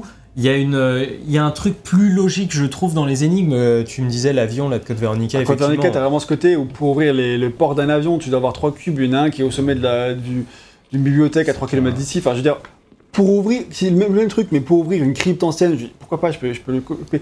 Pour ouvrir la porte d'un avion, s'il te plaît. En fait, c'est que la vraisemblance vient du côté étriqué du manoir. Aussi. Là où Code Veronica, comme il était extrêmement ouvert dans sa première partie, ça marche moins bien. Là, tu peux beaucoup plus accepter le côté où, si tout est comme ça partout dans le jeu, point. Tu vois. Et donc, je trouve que la construction des énigmes... Spencer était taré, puis voilà. Voilà, c'est ça, il n'y a pas que lui qui l'était. Ça, c'est sûr. Un paquet de taré à Umbrella, certes, c'est pas faux. Voilà. Et dans l'ensemble, je trouve que l'expérience est vraiment géniale pour un fan du 1 qui découvre le remake, quoi. On retrouve vraiment toutes les qualités de l'original avec tout un tas de nouveaux éléments intelligents et plein de pièges à l'attention des connaisseurs du 1, dans lesquels on saute à pieds joints. Par contre, si des fans du remake jouent ensuite à l'original pour la première fois, il y a peut-être moyen qu'ils se sentent lésés devant les choses en moins. Ça, je pense que c'est un risque. Devant les choses en moins ? En fait, le mec qui a jamais joué à l'original, qui joue au remake, qui connaît bien, et ensuite il joue à RE1, peut-être qu'il va... si, peut-être un fan qui a envie de découvrir l'original, oui, moyen quoi. Peut-être que lui, il se dit, en fait, c'est vrai que le RE1 était beaucoup moins bien. Peut-être qu'il y a moins qui se dit ça. Je sais pas, parce que... Tiens, t'as le trophée pour sauver Richard, tu l'as pas eu, Gaël. Ah, tu le sors en partie ? Oui. C'est pas moi qui ai choisi. Ah bah merci, tout le trophée que j'avais pas. C'est ça. Non, parce que t'as eu le trophée tout à l'heure pour sauver Gambari, t'as sauvé. Il l'avait pas fait du tout. Ah oui, bah oui, t'avais le fusil à pompe. Ouais, le fusil à pompe cassé. Ouais. Nice. Et je sais pas, parce que c'est pas la même expérience. Après, ça va être surtout en termes de gameplay que ça va être rude. Oui, ça. Après, comme dit, Ouais, je sais pas. Moi, c'est vrai que le côté les souterrains et tout, tu vois, je sais pas trouvé ça extra comme passage en plus en fait. Ok, moi j'ai trouvé ça vraiment cool. Le passage dans les bois et tout, et leur réorganisation du manoir, ça je l'ai trouvé vraiment bien. Moi les souterrains, avec les trésors et tout ça, moi, je trouve ça c'était vraiment cool quand même. En fait, moi, c'est une vraie tension là quand même. Oui, il y avait une tension, mais c'est pareil en fait, j'ai du mal à croire qu'elle entretient toutes ces bougies et tous ces trucs, enfin tu sais, vu son état. Oui. C'est, je trouve que l'endroit est chelou par rapport au personnage que c'est Elisa, tu vois. C'est-à-dire que toutes ces bougies, tous ces trucs entretenus, ces cadres, machin, enfin t'as l'impression que c'est quelqu'un d'un peu maniaque, fou. Et alors qu'en fait, c'est juste un peu pas un genre. Moi, je peux y croire. Ça m'a pas choqué, toi. Ça m'a pas. Non, ça m'a pas choqué, mais c'est vrai que du coup, bah, c'est ce qui a fait. Toi, t'étais un peu sorti. Plus que les énigmes chelous du Manoir Spectator. Ok. Oui, bah ça, après les énigmes. Je fais semblant de. T'es habitué dans la saga, tu vois. Voilà, c'est pas. Je surjoue le truc. Ok. Donc, je vais parler maintenant du gameplay et de ses nouveautés. Vas-y. Et la plus grande différence concernant le gameplay, c'est la maniabilité en elle-même. Franchement, c'est incomparable. C'est le game changer, hein. Celle de l'original était ultra rigide, très archaïque, même si on finissait par s'y faire évidemment. Mais ça demandait clairement un temps d'adaptation, c'était pas facile du tout. Et c'est même vachement plus souple que ce à quoi je m'attendais, hein, sans déconner moi. De quoi ? Le jeu, oui, clairement, rien à voir. Mais même déjà entre RE1 et RE2, il y avait une grande différence de maniabilité, entre RE2 et RE3 aussi, entre RE3 et Code Veronica également, et du coup, bah là, c'est encore plus que Code Veronica, quoi. Genre, on est vraiment dans une évolution de la série, et du coup, bah, refaire RE1 avec un gameplay qui est un gameplay vraiment souple, c'est vraiment agréable. Et du coup, il y a l'ajout du joystick. Sauf qu'attention. En fait, le jeu pouvait déjà jouer en joystick avec la DualShock Edition sur PS1. Mm-hmm. Donc, ça ne date pas du remake, mais quand même. Attention, parce que sur la version GameCube, il n'y avait pas de continuité entre chaque angle. C'est-à-dire qu'en fait, quand tu as lancé le jeu, tu as deux choix, tu as la version standard et la version moderne. Tu as pris moderne, on est d'accord ? Oui. Toi aussi, j'imagine. Si tu prends standard, tu as vraiment le jeu GameCube. C'est vraiment le mode moderne, c'est vraiment un ajout du remaster. La version standard, c'est en fait le joystick, et là, comme sur GameCube, moi j'avais fait ça à la base. Je me dis, je vais faire un truc standard, moi. Et j'ai tenté avec le joystick, injouable. Ouais. Je comprenais pas. En fait, dès que tu passes un changement de caméra, ça passe dans l'autre sens. Ah, les contrôles tank. Ok, d'accord. Et c'était vraiment un contrôle tank, mais au joystick, c'était horrible, quoi. Enfin, c'était injouable. Vraiment injouable. Après, du coup, je passe en moderne. Le joystick, d'un coup, vas-y, fais des tours sur toi-même. Enfin, genre, vraiment, genre... je sais pas. Enfin, du coup, tu peux vraiment tourner très très vite. De faire des trucs que tu pourrais pas. Voilà, ça, tu pourrais pas faire ça dans R1. Non. Carrément. Pas la réalité non plus d'ailleurs. Voilà. Mais ça, c'est des trucs très classiques de jeu, j'ai envie de dire pour elle. Et mais donc, et ça, sur GameCube, tu peux pas faire à l'époque. C'était pas à ce point. C'était très très rigide. Et du coup, là, je pense que la croix directionnelle était vachement plus. Mieux sur GameCube à l'époque. Et donc, le remaster corrige cela avec le gameplay moderne, heureusement. Et avec une caméra joystick qui tient le changement de plan, etc. Même si tu dis VGM que c'est pas parfait non plus, quoi. Ouais, bah clairement, en fait, si tu continues, genre par exemple là, je change de plan. Si je continue comme ça, même si le plan il change, en fait, elle va continuer dans la bonne direction. Oui, c'est ça. Par contre, en fait, il y a des fois où instinctivement, avec certains angles, tu redresses. Ou alors il y a des fois tu vois mal l'angle en fait. Ouais. Et du coup, tu sais pas trop. Du coup, tu lâches le joystick, tu sais pas trop si tu dois aller à droite, à gauche. Ah, c'est vrai que toi, moi, j'ai joué qu'avec le joystick parce que c'était moins confort. En plus. Tu vas doucement comme ça, tu marches, et dès que tu accélères un peu le joystick, bah, tu cours, quoi. Donc globalement, une fois que tu t'es habitué, c'est vraiment très très fluide. Après, malheureusement, j'avais un drift, parce qu'on a une super manette sur PS5 qui drift au bout de 50 heures de jeu. Et du coup, pas d'affilée. En fait, elle se retourne comme ça. Des fois, dans les combats, elle dit, elle se retourne, elle dit, putain, te retourne pas. Puis il m'a dit, mais tiens, tu peux jouer avec une manette PS4. C'est vrai. J'ai joué avec une manette PS4 et ça a changé ma vie. Voilà. C'était pour la petite histoire. C'est beau ça de jouer à des jeux sur la PS5 et la manette PS4. Avec la manette de PS4, parce que la manette de PS4 était une manette plus fiable, quoi. Et ouais, qui a pourtant de nombreuses années, ça va être ça. C'est ça. Mais depuis, j'ai envoyé ma manette au SAV et elle remarche. Normal, c'est plus la même. Donc en fait, et si vous êtes vieux comme moi, vous pouvez jouer au jeu aussi à la croix. Et la différence, en fait, c'est que quand tu avances avec la croix, elle va toujours dans le sens qui fait face à sa tête, tu vois. Oui, c'est ça. C'est qu'en fait, si tu appuies sur la touche du bas, elle va pas faire demi-tour, elle va reculer. Bah, et moi, c'est un truc que j'aime beaucoup. C'est les mêmes contrôles que Resident Evil 1, en fait. Hein. Oui, bah, bien sûr, même dans toute la série. Toute la série, même Code Veronica, hein, la croix, c'est pareil. Hein. Genre, c'est vraiment les contrôles habituels de la série, puis moi, j'ai fait toute la série comme ça, je voyais pas l'intérêt de changer, hein, franchement. Surtout que moi, en fait, j'aime bien. Vas-y, fais la touche du bas pour voir. Tu vois, moi, j'aime bien jouer comme ça, où je recule avec les ennemis avant de tirer, ou tu vois, enfin. En fait, ça m'immerge davantage, mais c'est un côté vieux jeu. Je l'assume, et j'aime bien jouer à Resident Evil comme ça. Ouais, je comprends. Et surtout, je trouve que la vitesse où elle se déplace au joystick, je trouve que c'est Enfin, je trouve, et c'était qu'une impression de mon esprit de vieux, que tu sens que les niveaux de l'époque n'étaient pas conçus pour s'y déplacer aussi vite. Et moi, ça me dérangeait. Du coup, je préférais jouer à l'ancienne. Ouais, c'est possible. Choix. Parce que toi, t'aimes bien jouer lentement, poser, etc. Ça correspond aussi au style de jeu. Alors que moi, avoir la fluidité du truc, c'est vrai que bah, c'est hyper agréable quoi, de pouvoir se déplacer très rapidement, bah, comme je fais depuis. J'ai pris la fluidité en fait. Aussi. Hein. Vous avez sûrement raison. Non, c'est juste une méthode, c'est juste un moyen de faire. Hein, de toute façon, moi aussi, je pense que si vous avez un lecteur DVD sur la console, vous n'allez pas avoir envie de jouer à des jeux vidéo. non, c'est vrai qu'on est pas pour ça aujourd'hui. Donc bref, évidemment, le jeu bénéficie aussi de certaines des nouveautés des épisodes précédents, et encore heureux, notamment le fait de pouvoir se retourner en une seule touche, enfin en deux petites manips. Ouais. C'est-à-dire que ça, c'est un truc qui arrivait avec Resident Evil 3, on le rappelle. Et c'est tellement élémentaire le fait de pouvoir se retourner en faisant, enfin, soit avec un coup de stick. Avec le stick, de toute façon, tu vois, t'as pas besoin de te retourner, quoi. Tu fais les trucs. C'est ça. Et sinon, si tu joues avec la croix, tu fais carré et touche du bas, quoi. Ouais. Bah, du coup, pareil, tu vois, c'est moins, t'es quand même. Ouais, mais t'es moins flex, tu vois. T'es moins flex, mais justement, ça renforce ta peur. Moi, j'étais.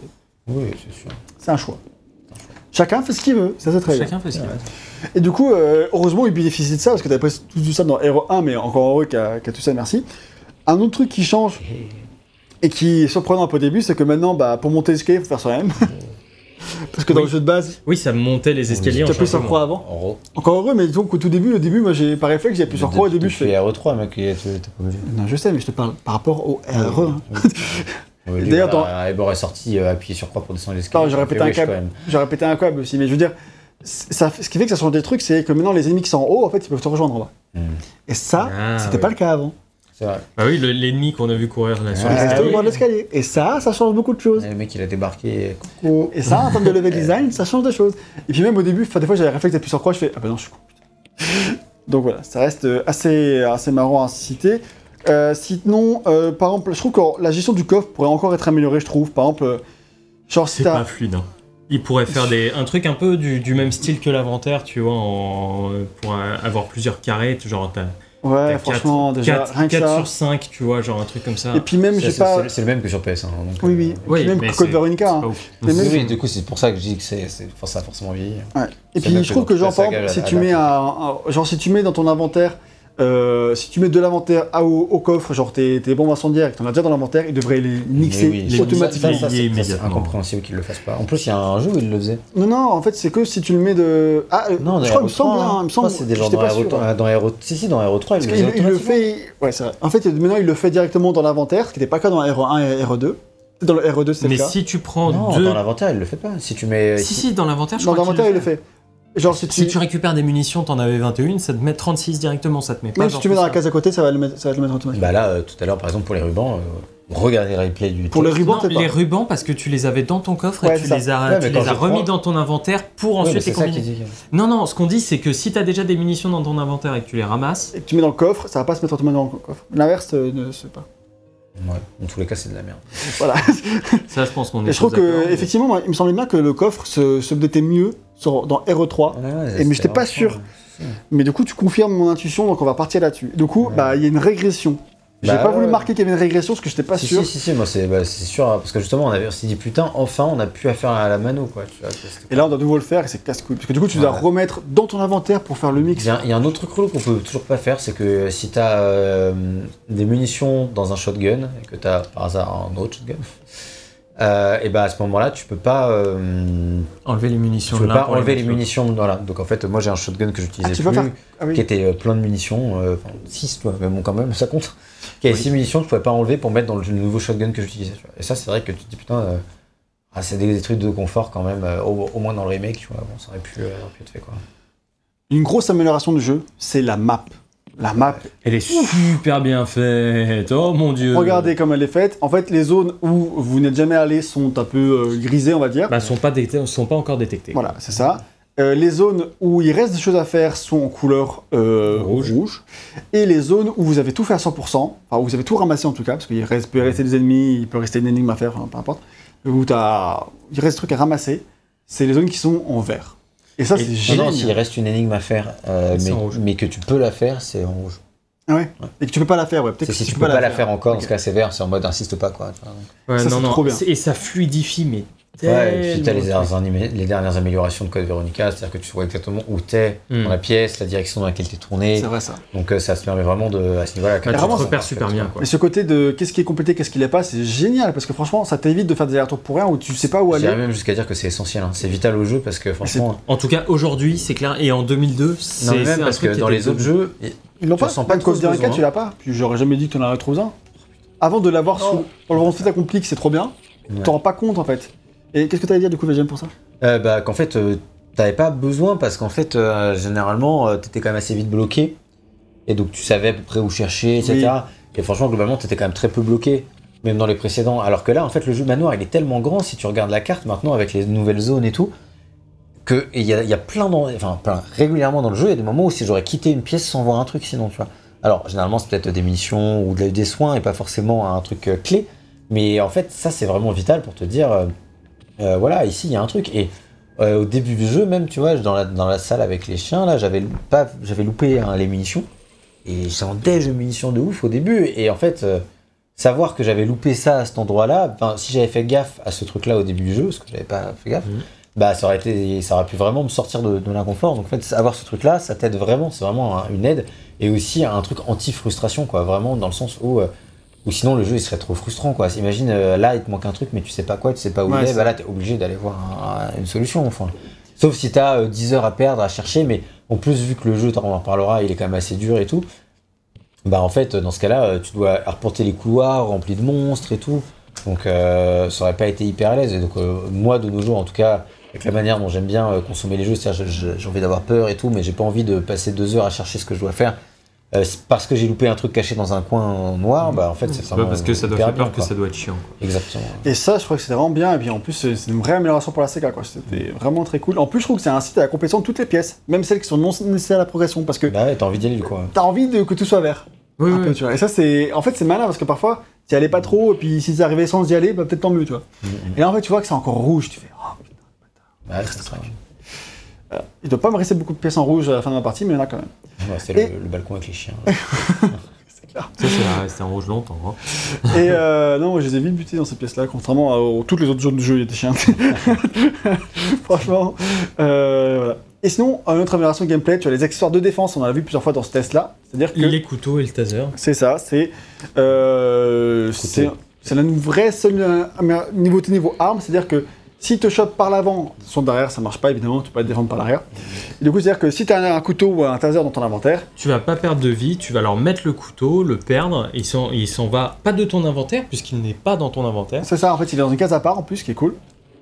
Et du coup, ça s'appelle ça le mode de défense, je peux. Ouais, arsenal tactique. Voilà, on le voit, on fait 3 couteaux, puis si tu vas dessus, je pense que on verra que tu as aussi 3 c'est ça. Chris, il a pas les batteries électriques, il a non, mais il a un truc à la place. Une grenade aveuglante. Mais j'ai l'impression que c'est quand même moins puissant que les batteries qui sont hyper vénères. Ah, les batteries sont violentes. Ouais. C'est pareil, je mets toujours les couteaux en premier. Vous allez les... Oui, comme ça, les batteries, c'est... Pour t'as l'impression que ça stun plus longtemps. Pour la fin du jeu, ouais. Et donc, du coup, c'était... Enfin, ça, c'est aussi un truc qui est vraiment sympa, qui rend peut-être le jeu plus facile. Parce que c'est vrai qu'en fait, là, du coup, si tu te fais choper, c'est pas si grave. Oui, mais c'est pas grave, parce que quand tu disais les ennemis reviennent à la vie, donc ça veut dire que t'as plus d'ennemis, donc plus d'utilisation de munitions. En tout cas, avec Jim, il te nique tellement vite. Quoi, oui, c'est ça. Donc t'as besoin de ces trucs-là. Hein. Et d'ailleurs, ce qui est cool aussi, le fait de séparer dans l'inventaire les deux trucs, ça aussi, ça facilite les choses. Mais à savoir qu'à la base, Mikami avait d'abord... il voulait à la base que ce soit dans le même truc. Mais au dernier moment, ils ont changé. Ouais. Quand même. Ok. Je pense que ça a rendu le jeu plus simple, mais c'est pas grave. Et voilà, je pense que c'est tout pour les différences de gameplay, il me semble. Par contre, un point où j'ai plus de mal que dans les précédents jeux, c'est-à-dire qu'il y a plus d'endroits où je voulais sélectionner un truc très précis, et j'arrivais pas à sélectionner ce truc précis. Ouais, je pensais qu'il y avait rien. Ça, c'est vrai. D'ailleurs, là, tu vois, j'ai fait 3 fois le tour de la salle, elle est rouge, et je sais pas encore pourquoi. Et non, mais il y a un truc, c'est que tout à l'heure, on t'a vu essayer de choper le briquet, tu chopais toujours le dialogue qui était à côté pendant 4 fois. Quoi. Et ça arrive plus que dans le jeu de base, même plus que dans les jeux précédents en général, je trouve. C'est vrai que par contre, tu le dis, j'ai trouvé, c'est là. Ah oui, ils étaient à l'entrée. Et puis même, il y a un texte qui t'explique que tu peux brûler les ennemis. Ouais. Et ce texte-là, il est à côté du truc pour sauvegarder. Alors, t'as compris ça ? De quoi ? Vous aviez compris, vous, tout seul Il y a un texte qui est... Ouais. En fait, c'est les cadavres qu'il faut brûler ? Ouais. Alors, moi, j'avais pas compris. Je l'ai vu justement quand j'ai cherché ma bombe fou pour la première fois. Et je me suis dit... Quand la première fois que j'ai regardé, là, pour les sifflets, là, j'ai scrollé et j'ai vu « N'oublie pas de brûler le cadavre, on s'en prie, le cadavre. » Parce que du coup, jusqu'à présent, ils revenaient tous à la vie, quoi. Mmh. C'était un peu complexe, et quand j'ai compris ça, je me suis dit, c'est mieux comme ça. C'est mieux quand même. Et c'est là que je me suis dit que The Evil Within, c'est vrai que du coup, ils te l'expliquent, mais moi je pensais qu'en fait, la gourde, ça allait te servir contre les zombies vivants et pas contre les cadavres. Ah ouais, non, ça j'avais compris. Du coup, instinctivement. Ouais, c'est moi qui suis con. Bon, c'est pas arrivé, hein, des fois. Il y a des jours comme ça. Et voilà. Des années comme ça. C'est toutes celles qui viennent, alors ne nous casse pas le moral, s'il te plaît. Je rigole vraiment quand il aura notre âge. Donc voilà, maintenant on va parler du combat, du bestiaire et de la difficulté du jeu. Et naturellement, en ce qui concerne les affrontements, ils ne changent pas beaucoup. On a exactement le même inventaire que sur PS1 et le bestiaire est sensiblement le même. Le vrai truc qui change, c'est les Crimson Head. Donc ce sont les ennemis qui reviennent à la vie, donc plus vénères, plus rapides et plus forts. Super. Sauf si tu les brûles, comment on vient de Sauf si tu les brûles. Et on les a pas évoqués plus tôt, mais ce sont ces ennemis-là qui reviennent à la vie. Et il y a deux moyens de les arrêter, c'est soit tu arrives à leur chuter dans la tête, et t'as un coup critique et leur tête explose. Ça c'est cool, ça. Quand ça arrive, c'est toujours un petit moment de bonheur, t'as utilisé qu'une seule munition, c'est bon, tu te dis, lui il revient pas en plus. Quand tu sais le faire, parfois, du coup t'es trop dé quand tu rates. Vraiment au dernier moment, le dernier frame qui te chope, et du coup c'est vraiment stressant. Mais moins stressant que dans le 1, parce que là du coup au pire t'as le couteau, oui, quoi. Donc c'est un peu le même principe que Fatal Frame où tu dois attendre vraiment la dernière seconde si tu veux faire les dégâts max. Tu pars de Project Zero, chez nous. Attends, Fatal Frame. Mais c'est vrai que ça y est pensé. Et du coup, ça marche à mort parce qu'en plus ça impacte le level design. C'est-à-dire qu'en tant que joueur, au bout d'un moment, quand tu comprends qu'il y a cette mécanique-là qui est en marche, tu te dis. Oh non mais merde, mais du coup j'ai laissé des cadavres là, oh merde. Et t'as que deux trucs sur ton briquet là, la con. Fais, putain mais du coup faut pas que je repasse par là, c'est mort, jamais je repasse par là. Du jeu il te reste 5 munitions de pistolet, 0 munitions de shotgun et t'es là mais comment je vais faire hein. Et ça c'est ouf à quel point une décision de game design, de gameplay influence le level design, c'est... Encore une fois, je trouve que Resident Evil c'est un jeu de game designer quoi.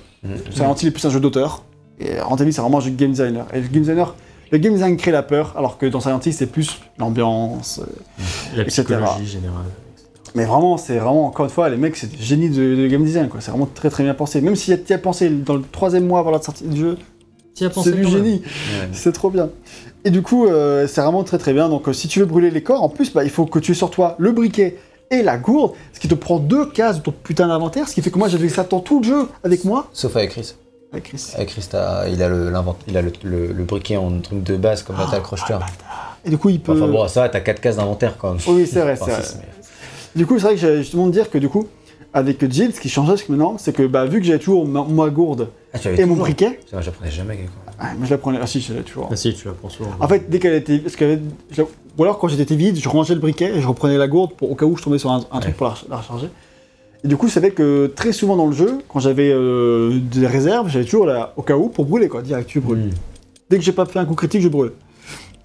On clean le manoir. Tu peux pas tous les brûler, t'as pas assez d'essence. Bah oui, non, c'est ça. Normalement, il faut avoir beaucoup de coups critiques. Faut être bon. Mmh. Et pour le coup, j'étais assez fier de mes compétences. Il y a un nombre défini de zombies Ouais, il y a un nombre défini. Okay. Et donc, du coup, ce qui fait que du coup, je me retrouvais avec un inventaire quasiment comme celui de Chris. Finalement, vu que j'avais toujours 2 cases qui étaient prises par quelque chose, je me retrouvais finalement à faire les mêmes allers-retours qu'avec Chris sur PS1, etc. Sauf que du coup, Chris, lui, il a que 5 cases, parce qu'il a il a besoin de la gourde et tout, donc lui aussi, c'est plus restreint que sur PS1. Donc c'est, encore une fois, très très malin. Mikami ne voulait pas à la base révéler l'existence des Crimson Heads à la presse, à l'origine. Il disait au départ, je ne voulais pas en parler. Mais le problème, c'est que si je gardais trop d'informations pour moi, on commençait à me dire donc cette version GameCube, c'est juste un faible avantage. Il fait vous me saoulez. Du coup, non, il y a ça qui est différent et ça va changer votre vie de joueur. Ouais. Du coup, d'ailleurs, ça a été le point numéro 1 de la campagne marketing en plus des graphismes. C'est vraiment genre les zombies ne sont pas morts, quoi. C'est des zombies. Et c'est vraiment très bien. Mais pour tous les autres ennemis, on se base que sur ceux qui sont connus.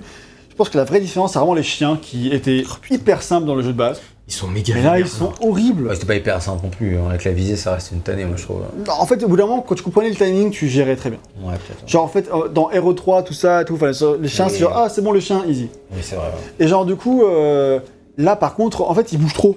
Ils bougent à mort. Et du coup, ils bougent vite. Tu tires, t'as déjà tiré à côté. Et surtout, ils te tuent en 2 coups, quoi. avec Jill en deux coups. Pour moi, c'est les ennemis les plus durs du jeu. Alors Chris, en plus, par contre, lui, non seulement il résiste vachement plus, mais en plus, il peut mettre un coup de couteau dans la tête du chien quand il te mord devant ce que Jill peut pas le faire. Ah, ça c'est bon. Ça. C'est ce qui aide pas mal et ce qui fait que les chiens sont beaucoup moins une douleur. Du coup, c'est vrai que les chiens, je les esquivais jamais dans le jeu de base. Je les tuais toujours tous. Mais là, par contre, je me suis toujours débrouillé pour ne plus en tuer, quoi. Genre, mais à un moment, il y a un chien, il m'a buté, mais genre 4 fois, quoi. 4 fois, j'ai recommencé ce putain de moment. Celui qui protège le jardin. Impossible, je n'y arrive pas. Il me saute dessus, il me mange. Je prends un soin, parce que sinon, sur le coup suivant, je suis mort. Il me remange, je peux rien faire. Et genre, il m'enchaîne, il se jette sur moi au sol, et puis c'est terminé. Quoi. On l'a bien vu tout à l'heure, genre les chiens, ils t'ont enchaîné, genre 2 coups à la filée. Mais ils m'ont pas plaqué au sol, tu vois. C'est quand ils te sautent dessus et qu'ils te plaquent au sol, c'est... Moi, je l'ai pris au fusil à pompe, au lance-grenade, celui-là. J'ai fait direct, toi, tu mords. Et après, juste après, t'as 3 autres chiens dans une zone. Mais là, je les ai passés, mais ils m'ont pris plein de fois dans ma gueule, tant pis. Donc du coup, les autres ennemis se restent quand même sur les trucs assez familiers. Mais ils ont quand même essayé de changer un peu les trucs, tu vois, de s'adapter au nouveau gameplay. Par exemple, pour les Hunters, qui sont les gros monstres de la fin du jeu. Et ben, en fait, eux, tu peux aussi les avoir avec les couteaux de défense. Et en fait, ils ont fait un truc où en fait, pendant que tu utilises les couteaux de défense avec le Hunter, peut-être que avec Chris, hein, peut-être pas avec Jill. Et du coup, si tu t'avances en même temps, et ben en fait, ils te butent. Tu vois, si pendant que tu utilises le couteau de défense, t'es assez con pour t'avancer vers le Hunter, bah du coup c'est un avantage pour le Hunter et le Hunter te bute. Ah oui, bah oui. Pourquoi je comprends pas, parce que tu peux bouger pendant que tu utilises le couteau de défense. Apparemment oui. Je sais pas quel est l'intérêt de ça, mais apparemment tu peux. D'accord. Du coup, vraiment Mikami il dit un truc du genre que en fait si jamais t'étais assez con pour avancer en même temps que t'étais Hunter, tu méritais de mourir. Et qu'en gros, c'était ta punition. C'est vrai que... Mais quand... Hunter dans le jeu de base, mais c'était mon cauchemar. Hein. D'ailleurs, il m'avait fait rebooter une save plus 2 ou 3 saves plus loin. Ah, pour choper plus de munitions. J'avais plus de vie, je pouvais plus lancer dans le jeu. J'étais bloqué. Dans le jeu de base, c'est le seul... Enfin, après, parce que si, vu que j'apprenais toutes les mécaniques du jeu... Ça, c'est la douleur. Hein. Bah, forcément... Ce qui était incroyable avec VGM dans le jeu de base, c'est qu'il y a un endroit... Et il a pas voulu faire un truc parce qu'il avait trop peur de la musique, du coup il a fait demi-tour. Et au lieu de faire ça qui était le bon chemin, il a fait toutes les zones du jeu qui sont pas utiles et qui du coup sont remplies de Hunter et il s'est fait déboîter. Et du coup c'était pire. Je devais affronter Yon et j'avais. En fait, Yon c'est le serpent. Le serpent. Ouais. Et dans le jeu de base, en fait, c'est impossible de ne pas se prendre au moins un hit. Impossible. Ouais, c'est clair. À cause de la salle qui est petite, des collisions, etc. Sauf que moi, en un hit, j'étais mort. Du coup, j'ai dû reboot une save après. Enfin, genre, j'avais un soin et j'arrivais pas à me prendre moins d'un hit, enfin au moins 2 hits, et du coup, c'était pas suffisant. Et voilà. C'est clair. Du coup, là, c'est moins douloureux, mais ils font quand même super mal. Hein. C'est vrai, ils font mal. D'ailleurs, tu parles de Yon, on va parler des boss maintenant. C'est-à-dire que comme dans R1, il y en a pas beaucoup, et ceux-ci sont très faciles. Je dirais même qu'ils sont beaucoup plus faciles que sur PS1. Les boss? Oui. Ah oui, rien à voir. C'était fragile. C'est des fragiles. Après, Yon, là, tu savais quoi utiliser pour l'avoir, donc c'était plus facile aussi, mais... Ouais, c'est vrai. Mais genre, franchement, des fois, j'étais un peu déçu, genre, 3 bêtes, t'es mort, c'est tout. Ok, ouais, bon, ça, c'est le fin, ouais, c'est ça, enfin, c'est... Tous les boss sont très, très faciles. Ouais, les boss étaient un peu anticlimatiques, en général, hein, quand même. J'avoue que tu... Et ça, c'était vraiment un point qu'ils auraient pu améliorer dans le remake. Après, pas trop, parce qu'il faut pas que ce soit un boss trop dur, parce que le jeu est pas fait en termes d'équilibrage pour que tu perdes trop de vie, trop de soins à ces rencontres, mais... Quand même, ils sont trop faciles. Ouais. Non, je suis d'accord aussi avec ça. Ouais. C'est vrai que c'est un peu dommage. Ça aurait pu être des étapes un peu plus imposantes, quoi. Et il y a quand même quelques petites surprises. Par exemple, Masaki Yamanaka, qui est un des mecs qui a fait des affrontements des boss, je crois. Il nous parle des petits changements qu'il a fait pour le boss de fin, qui se fait en 2 affrontements séparés. Pour le premier affrontement, il a fait exprès de changer l'arène pour qu'on puisse pas tourner en rond. Ah, dans lequel ? Dans l'arène où tu combats le boss de fin. Ah oui. C'est-à-dire oui. C'est un gros truc de pute. T'as, quand tu connais le jeu, tu commences à faire ça et tu dis, oh les bâtards. Et puis tu vas faire demi-tour, tu fais, oh non. Et du coup, il dit, je l'ai fait pour surprendre les gens qui connaissent le jeu de base. Je fais, putain, mais ça marche. Ouais, 20 ans plus tard, ça marche. C'est incroyable. Nickel, c'est tellement une idée de génie quand tu t'es habitué à faire le tour et là, tu fais, ah bah non. Ouais. C'est pas possible. Et ça, franchement, je l'ai eu mauvais. Je fais, oh non, les enculés. Parce que sinon, c'est vrai que c'était trop facile, encore plus que ce n'est là. Et du coup, parce que t'avais juste à tourner, quoi. Alors que là, t'es obligé, au bout d'un moment, de passer à côté de lui. Donc, il y a un hit que tu peux te prendre, quoi. Bon, je l'ai esquivé facilement, mais bon, quand même. Et dans le deuxième affrontement, Mikami lui a demandé d'éviter que ça se passe comme dans l'original. C'est-à-dire que dans l'original, il fallait tourner en rond, esquiver ses attaques et fin de timer, voilà. Et du coup, là, en fait, ils voulaient que tu sois à l'assaut, que toi aussi tu attaques. Et là, c'est là qu'ils ont eu l'idée qu'en fait, cet affrontement se passe pas tout seul, il se passe avec un de tes coéquipiers s'il est vivant. Et du coup, S'il est vivant, bah du coup en fait t'as pas envie qu'il meure, tu t'es pas fait chier pour qu'il reste en vie. Enfin, cela dit, meurt à ce moment-là, cela dit, il se prend un coup et basta quoi. Il est hors combat quasiment. Enfin, le mien, j'avais deux mecs présents, donc moi, un qui était indisponible actuellement. Oui, il y en a un qui est de base. Et l'autre, il aide. Qui se prend un jetard et puis merci, démerde-toi pour le reste quoi. Ah ouais. Du coup, il est pas mort parce qu'il peut mourir. Hein. Ah non, moi il est pas mort. Non, il s'est juste étalé comme une merde sur le sol et puis il a pu bouger. La PLS était totale. Parce qu'en fait, c'est bizarre que t'aies ça pas mort du coup parce qu'il peut mourir et c'est une autre fin. En fait. D'accord, ok. Et du coup, de quoi ? Non, il était dans l'hélicoptère à la fin. Ah oui, non, je crois. En fait, il était mort. Peut-être. Ouais. Il a pas fait gaffe. Enfin, le passage dans l'hélicoptère, c'est tellement en mode speedrun, genre. Et on était là. Hein et puis, ok, d'accord. Oui. C'est vrai. Et du coup, voilà. Mais du coup, c'est vrai que c'est pas mal parce que du coup, ça te force vraiment à être à l'attaque. Alors que du coup, c'est vrai que t'avais pas l'habitude de faire ce boss-là en l'attaquant avant. Du coup, c'est vrai que ça change un peu. Mais du coup, il est tellement facile à battre que. Bah, en fait, j'aurais limite préféré devoir l'esquiver. Un peu plus dur, tu vois. En fait, dans le jeu de base, t'as pas besoin de le tuer. Ouais, ça. Il faut que tu peux le tuer. En fait, t'attends. Et du coup, là, en fait, au bout d'un certain nombre de hits, on te donne l'arme. En question pour le buter. Ouais. Ce qui est pas comme ça dans le jeu de base. Tu peux le tirer autant de fois que tu veux, il perdra jamais quoi. Oui. Donc voilà, donc ça fait qu'il est encore plus facile que dans le jeu de base. Ça faisait plus peur de devoir l'esquiver tellement il était vénère en fait, je trouvais.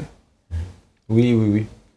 Ok, bon, en fait, moi dans le jeu de base, j'ai quand même vidé toutes mes munitions dessus parce que je savais pas qu'il fallait. Oui, pas, bah, évidemment, tu le sais pas, mais du coup. Et en fait, j'ai eu l'impression que c'était la même chose que là, tu vois. Donc. Ouais, ok. Ouais, j'ai vidé toutes mes munitions et à la fin. On me dit tiens, prends le truc. Je fais, ah bah enfin putain. Et mais là en fait, moi je laisse ça m'a duré 20 secondes hein, le combat. Hein. Au bout de 20 secondes, on va faire le bazooka. Ça a été chargeur quand même. Ça a été assez rapide hein, pour moi aussi. Ouais. Donc sinon tu vas tenir 2 minutes quoi. C'est quand même assez long de survivre 2 minutes dans cette arène. C'est vrai. Du coup, pour la difficulté, VG et moi on a fait le jeu en difficile, ce qui correspond à la difficulté normale des jeux précédents. Ah, okay. Et c'est en fait, même dans le classement à la fin, c'est quand t'as fini le jeu, t'as accès à un truc, c'est classement. Et en fait, là, le mode difficile est marqué normal. Hein. Enfin, genre, il est marqué VGM, on a fini le genre normal. Okay. Et c'est-à-dire qu'en fait, les autres modes qui est marqué normal, ça fait le mode facile. C'est caché, mais c'est comme ça. Et le mode facile, c'est en fait le mode très facile. D'accord. Okay. Du coup, toi, j'imagine que t'as fait. Je l'ai fait en normal, moi. Du coup, moi aussi, à la base, j'étais parti sur ça. Et VGM m'a fait. Tu te souviens pas que c'est en fait. À partir de Hero 3, et ce qui s'appelle difficile, en fait, c'est le mode facile. Bah, c'est pas que je me souviens pas, c'est moi j'ai regardé quelle difficulté je vais prendre. Hein. Ah oui, mais en fait, c'est déjà comme ça le jeu précédent. Là, c'est vrai que je m'étais pas posé la question. J'avais fait le jeu en normal.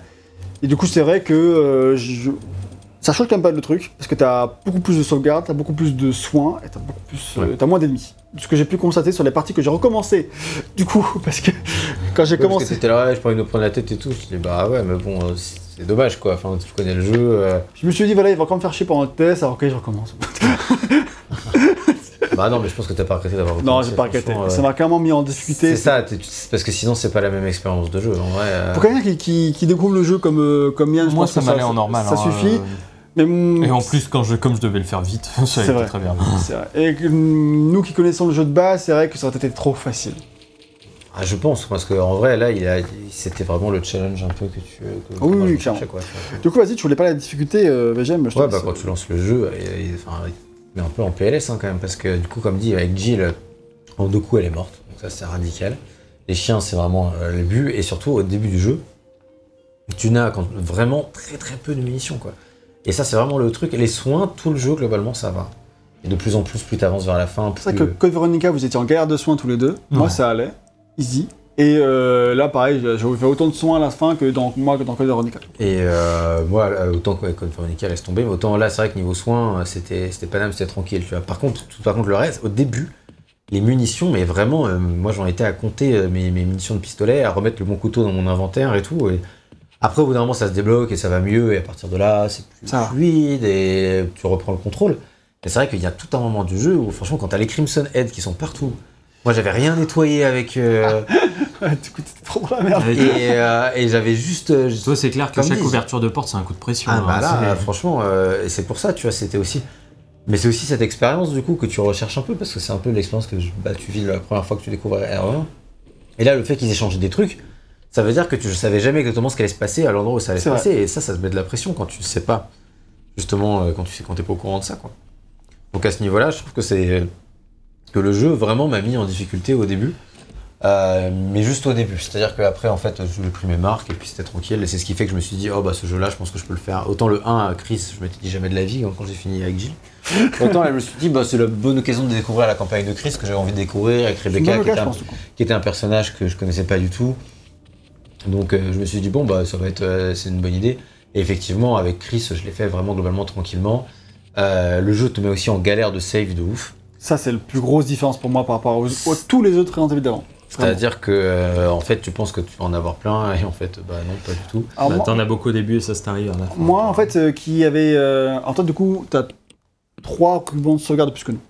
Okay. Dans ton mode par rapport à nous. C'est-à-dire que en mode c'est pas non plus la, c'est pas non plus la fête hein. Ce qui fait qu'en fait je veux dire que en plus quand tu démarres t'es bien prompt à sauvegarder quand même hein, on va pas se mentir. Du coup c'est que VGM et moi en tout pour faire le jeu en difficile, enfin difficile normal, enfin comme vous voulez. C'est le t'as 30 sauvegardes en tout dans le jeu et en fait du coup ça t'en donne 39 ou 38 en mode normal, ce qui est quand même une différence considérable. Et en fait le truc c'est mais non bah, pas une question de PGM ou quoi. Oui, non. Mais du coup, en fait, oui, le truc. C'est 3x3 en plus de plus du coup. Ouais, mais je crois qu'il y en a une, c'est deux seulement. Pas dans... Quand t'es normal, il y en a une qui donne que deux. Tu vois, les Corachins, ils disent. Ah, mais merci Richard, quoi. Allez, et du coup, tu fais en sorte que voilà, Richard se sacrifie noblement. Oui, de toute façon, il survit pas au combat. Mais donc, voilà, tu prends le masque et tu te casses. Alors, moi, du coup, vu qu'il était mort, Richard. Non, si tu te casses, il meurt. Tu l'entends. Ah, il est vivant là encore. Il va mourir en cinématique. Et c'est vrai que les rubans de sauvegarde, c'est un peu un vrai game changer parce que ça te met vraiment en pression. Au début du jeu, j'étais pas du tout en pression et en fait, vu que tu ramasses tous les rubans au début et que plus t'avances dans le jeu, plus en fait t'as déjà tout exploré et du coup bah t'as plus besoin, tu trouves plus de rubans. T'es là, tu les vois qui diminuent, ça diminue et tu là, mais tu fais mais what ? Et ce qui est terrible pour moi en fait, moi j'ai toujours tendance à sauvegarder de manière très espacée parce que j'avais peur de me retrouver dans ces situations-là, dans tous les épisodes précédents. Et on s'est bien rendu compte que moi, je terminais toujours avec beaucoup plus de sauvegarde que toi, VGM. Ouais. Dans tous les Resident Evil. Oui, dans tous les Resident Evil, moi, je sauvegardais plus, ça c'est sûr. Hein. Et moi, j'en avais beaucoup plus que toi à la fin. Et du coup, à la fin, dans mes derniers, dans les spots de la fin, je sauvegardais très très régulièrement, tu vois, genre en mode pour profiter de mes sauvegardes à la fin et c'était tranquille, tu vois. Easy. Et par contre, du coup, dans celui-ci, je me suis dit, au début, je lance le jeu, mais pire erreur, du coup, je suis en mode. Tu sais quoi, cette fois-ci, je vais arrêter mes conneries, je vais arrêter de sauvegarder de manière très espacée, ça va être tranquille, je vais sauvegarder régulièrement, tu vois. Jusqu'à ce que je me rende compte qu'en fait, mais là il me reste plus que de sauvegarde et puis... Mais surtout tu m'as fait trop rire parce que tu me dis « Ah, oh, le jeu est encore hyper généreux en sauvegarde ». Moi j'étais là « Ouais, ça n'a rien dit ». J'ai fait « On en reparle, vas-y, sauvegarde ». Et du coup, j'ai continué à sauvegarder, à la fin je te... Et là, il n'y a plus de sauvegarde, quoi. Ce genre-là, c'est chaud, là. C'est vrai qu'en fait, comme le jeu est très généreux au début, toi, t'as tendance à te dire que ça va être ça jusqu'à la fin. Sauf qu'en fait, à un moment, bah, t'as fait le 100%. Enfin, plein de pièces. Et ça, c'est pas un truc que tu calcules au début. Et donc... C'est vrai. Voilà, hein, saloperie, là. Mais du coup, ouais, moi, j'ai pas eu trop de problèmes de sauvegarde parce que finalement, j'en avais assez et que j'avais bien saisi que le truc allait finir par se tarir un peu. Mais j'ai dû finir, il m'en restait 4. Tu vois donc ça veut dire que si je l'avais fait dans votre difficulté avant, j'aurais été grave dans la merde. 4 ou 5 sauvegardes. Là, clairement, tu sens vraiment une pression. Et... C'était pas là, enfin, j'ai jamais eu autant de pression pour les sauvegardes dans aucun autre Resident Evil que celui-ci. Et ça, vraiment, ça a été ma principale cause de stress que j'étais en mode... Mais là, en fait, il me reste une sauvegarde, quoi. Je dois dire qu'en fait, il faut que j'atteigne le prochain point où je récupère des rubans quand je sauvegarde. Et toute la fin, jusqu'à la fin, t'as le suspense. Alors, à la fin, au laboratoire, il est assez généreux. Du coup, ça va, tu souffles. Mais en tout cas... Ça, j'arrive au laboratoire, je fais « Ah bah là, ils m'ont donné 6, mais easy. » C'est la fête, c'est bon. GG, merci le jeu. Allez, je termine. Mais c'est vrai que quand j'ai refait Chris, savoir, du coup... un peu les nouveaux emplacements. Après, j'ai mis un mois, il y a eu un mois entre mes premiers deux runs, donc j'ai quand même eu le temps un peu d'oublier et de me faire avoir par certains trucs. Mais sinon, globalement, ça s'est quand même, avec Chris, du coup, vachement bien passé, parce que je savais que là, j'allais avoir peu de missions, donc je les économisais. Là, je savais que j'allais avoir peu de sauvegardes, donc je les économisais. Donc en fait, quand tu sais un peu comment gérer ton truc et tout, avec Chris, effectivement, ça s'est passé sans douleur, et j'ai eu beaucoup plus stressé sur le run avec Jill, en fait, au final, malgré le fait que Chris est censé être plus dur. Et puis d'ailleurs, je trouve que, je sais pas si c'était le cas dans le jeu de base, mais peut-être qu'en fait Chris c'est pas tant plus dur que ça dans ce mec vu qu'il est beaucoup plus résistant et du coup peut-être que c'est plus équilibré alors que dans le jeu de base c'était clairement pas équilibré tu vois. Je sais pas moi sur PS1 j'ai trouvé qu'il mourait vite aussi. Je crois qu'il mourait peut-être un peu moins vite mais c'est pour ça là, moi j'ai vraiment vu une grosse différence donc peut-être qu'ils ont rééquilibré un peu comme ça tu vois. Ok, maintenant on peut parler du contenu supplémentaire qu'apporte ce remake. Vas-y, fonce. C'est qu'il y a un nouveau mode de jeu qui est le mode Real Survival, c'est-à-dire que maintenant, dans ce mode-là, les coffres ne sont plus connectés entre eux, c'est-à-dire que maintenant, un coffre égale un endroit. Oh les putes! C'est un truc qu'ils voulaient faire au début dans Resident Evil 1. Et aussi, il n'y a plus de visée automatique, donc c'est comme dans Resident Evil 1. C'est-à-dire qu'en fait, c'est pas. On n'a pas parlé, mais. Il y a une aide à la visée en fait. Dans le jeu de base, il y a un viewer qui nous avait corrigé dessus en mode. Vous dites qu'il y a une visée automatique, mais il n'y en a pas et tout. En fait, nous, ce qu'on appelle la visée automatique, c'est l'aide à la visée. C'est-à-dire qu'en fait, t'es un peu à côté, il va quand même tirer au bon endroit. Il y a quand même une légère manœuvre. Alors que là, en fait, si tu tires à côté, tu vises, il va viser vraiment le bien ennemi. C'est une vraie aide à la visée. Donc ça, il n'y a plus dans ce une vraie aide visée automatique, pardon. Donc ça, il n'y a plus dans le mode Real Survival. Et donc ceci correspond à la version prototype du tout premier Resident Evil, d'après Capcom. Et Mikami nous dit, plus de la moitié de l'équipe m'a dit que c'était trop dur. Mais certains m'ont dit que c'était le meilleur mode, et j'en suis fan aussi. Mais il est trop bizarre. Ah, c'est vrai mais je pense que quand tu connais le jeu, vois, c'est le mode qui fait un peu palpiter, quoi. C'est vrai. Mais quand tu débutes, c'est... Du coup, parce qu'en fait, il y a aussi un mode très difficile qui se débloque à la fin du jeu, évidemment, et donc ce mode-là existe aussi. Du coup, Mikami nous conseille de faire le mode Where Survival en très difficile et avec Chris. Pour une expérience optimale. Optimale, j'imagine. Et après ça, une fois que t'as fini le jeu, avec Jill et Chris, tu débloques un autre mode qui s'appelle le mode One Dangerous Zombie. Et dans ce mode, en fait, il y a Forrest, donc c'est le mec qui meurt dans la cinématique d'intro. En fait, il revient, mais il a une ceinture d'explosifs. C'est qu'en fait, si t'es dans la même salle que lui, que tu tires dessus, tu meurs avec lui. C'est vrai, tu peux que l'esquiver. Et du coup, en fait, il apparaît régulièrement dans le jeu. Parce que c'est un zombie, en fait. Oui, il apparaît en mode zombie. Putain, c'est vraiment un truc de puce. C'est dans le jeu, là, du coup. C'est un mode qui s'appelle One Dangerous Zombie. Ok, putain, je l'avais pas vu. Moi, en plus, j'ai pas fait gaffe. Enfin, apparemment, c'est. Tu le débloques à un moment. Il y a marqué quand tu finis avec Chris et Jill. Il faut que tu aies fini les deux. C'est vraiment. Ouais, j'ai fini les deux, du coup, mais j'ai pas fait gaffe, j'ai pas dû faire attention. C'est vraiment juste pour que les mecs puissent dire. C'est clair. Et t'as un autre mode qui est le mode Invisible Zombie Enemy, c'est-à-dire que tous les ennemis du jeu sont invisibles, comme ce que avait eu l'idée de faire Mikami. Je crois que c'est toi qui étais invisible en fait. Non, c'est tous les ennemis du jeu qui sont invisibles. Je comprends pas comment ça marche, mais l'intérêt est quand même hardcore, limité. Et ça, tu les bugs en finissant le jeu en 2 fois. Voilà. On peut maintenant passer à la technique du jeu, parce que maintenant qu'on fait tour de tous les aspects gameplay, il faut s'attarder à aussi tous les costumes. Et tous les costumes, oui, voilà, avec les costumes de RE3 pour Jill, etc. On va revenir dessus. Ah d'accord. Okay. Non mais le costume, on peut en parler. Oui. Mais voilà, mais c'est juste que c'est cool, moi je trouve. Enfin, en vrai, si tu veux refaire le jeu, etc. Oui, ça. Le costume de RE5 et tout. Ouais, ça c'est le remaster qu'il y a pour ça, évidemment, parce que c'est pas le jeu de base. Mais du coup, dans le remaster, t'as les de base, tu peux choisir Chris ou Jill. C'est vrai. Alors Jill, je savais plus que c'était RE5, mais par contre Chris, je l'ai reconnu. Ouais. Évidemment, on le reconnaît tous. Et donc du coup, pour la technique, on a encore fait tous les aspects gameplay, faut parler de ce qui est le point le plus important d'un remake, c'est la comparaison graphique entre l'original et son remake. Et là, évidemment, il n'y a pas photo, le remake est absolument sublime. C'est l'un des plus beaux jeux de son époque, et encore aujourd'hui, aidé bien sûr par le lifting HD, il envoie encore du lourd, je trouve, quoi. Ah non, mais je trouve que c'est un des plus beaux jeux auxquels j'ai jamais joué, moi. Vraiment, ça, parce que le jeu est sorti en 2002, il y a juste un lifting HD, tu me ressors un lifting HD tous les 10 ans et il tient la route pendant encore longtemps, parce que le style graphique est tellement particulier, tellement fort et colle tellement bien à l'ambiance du jeu. Les jeux 3D de l'époque, ils ont plutôt du genre à mal vieillir en règle générale. Mais en fait, c'est un mélange de 2D et 3D qu'ils ont fait qui est super intelligent et qui marche à fond. Et je pense qu'il est très très beau et il vieillit sûrement mieux que Silent Hill 2, tu vois. Qui est aussi un jeu sublime, mais vu qu'il est full 3D. Il y a eu des remakes après. Si, il y a eu un remaster HD, mais il est pourri. Sans brouillard. Sans brouillard, sans âme et full argent de Konami. C'est annexe le brouillard, de toute façon. C'était juste une misère technique. Et donc, bref, du coup, là, il n'y a pas photo. Le jeu est très très beau pour son époque, encore très beau aujourd'hui. Et surtout, il met une claque à Code Veronica, quoi, genre... Ah oui, non, mais là, il n'y a pas photo. Hein. Bah après, non, elle prend la version remake, si tu veux. Oui. Non, mais même, je pense qu'à l'époque... En fait, le truc, c'est que ça tient pas juste, au lifting HD, c'est-à-dire que t'avais déjà les éclairages et tout précalculé, t'avais plein de choses. Peut-être, mais on sait pas à quel point il est sublimé. Enfin, non, moi, j'ai pas regardé, j'ai pas vu. En fait, c'est juste qu'il est en 480p, c'est tout. Enfin, c'est déjà une grosse différence, mais... Ouais. Ce qui permet, en fait, qu'il fasse pas tâche de nos jours... Et en gros, c'est plus dans l'ambiance, etc. Enfin, le moteur, il est fort, quoi. Mais magnifique, les effets d'éclairage, les reflets... C'était déjà très beau à son époque. Comme tu dis, la salle des miroirs, elle marche pour ça, quoi. Les reflets partout et tout. Et c'est vrai que y a des jeux qui ont été remasterisés, des jeux PS2, enfin... Ils font pas cette gueule-là, hein. Ah ouais.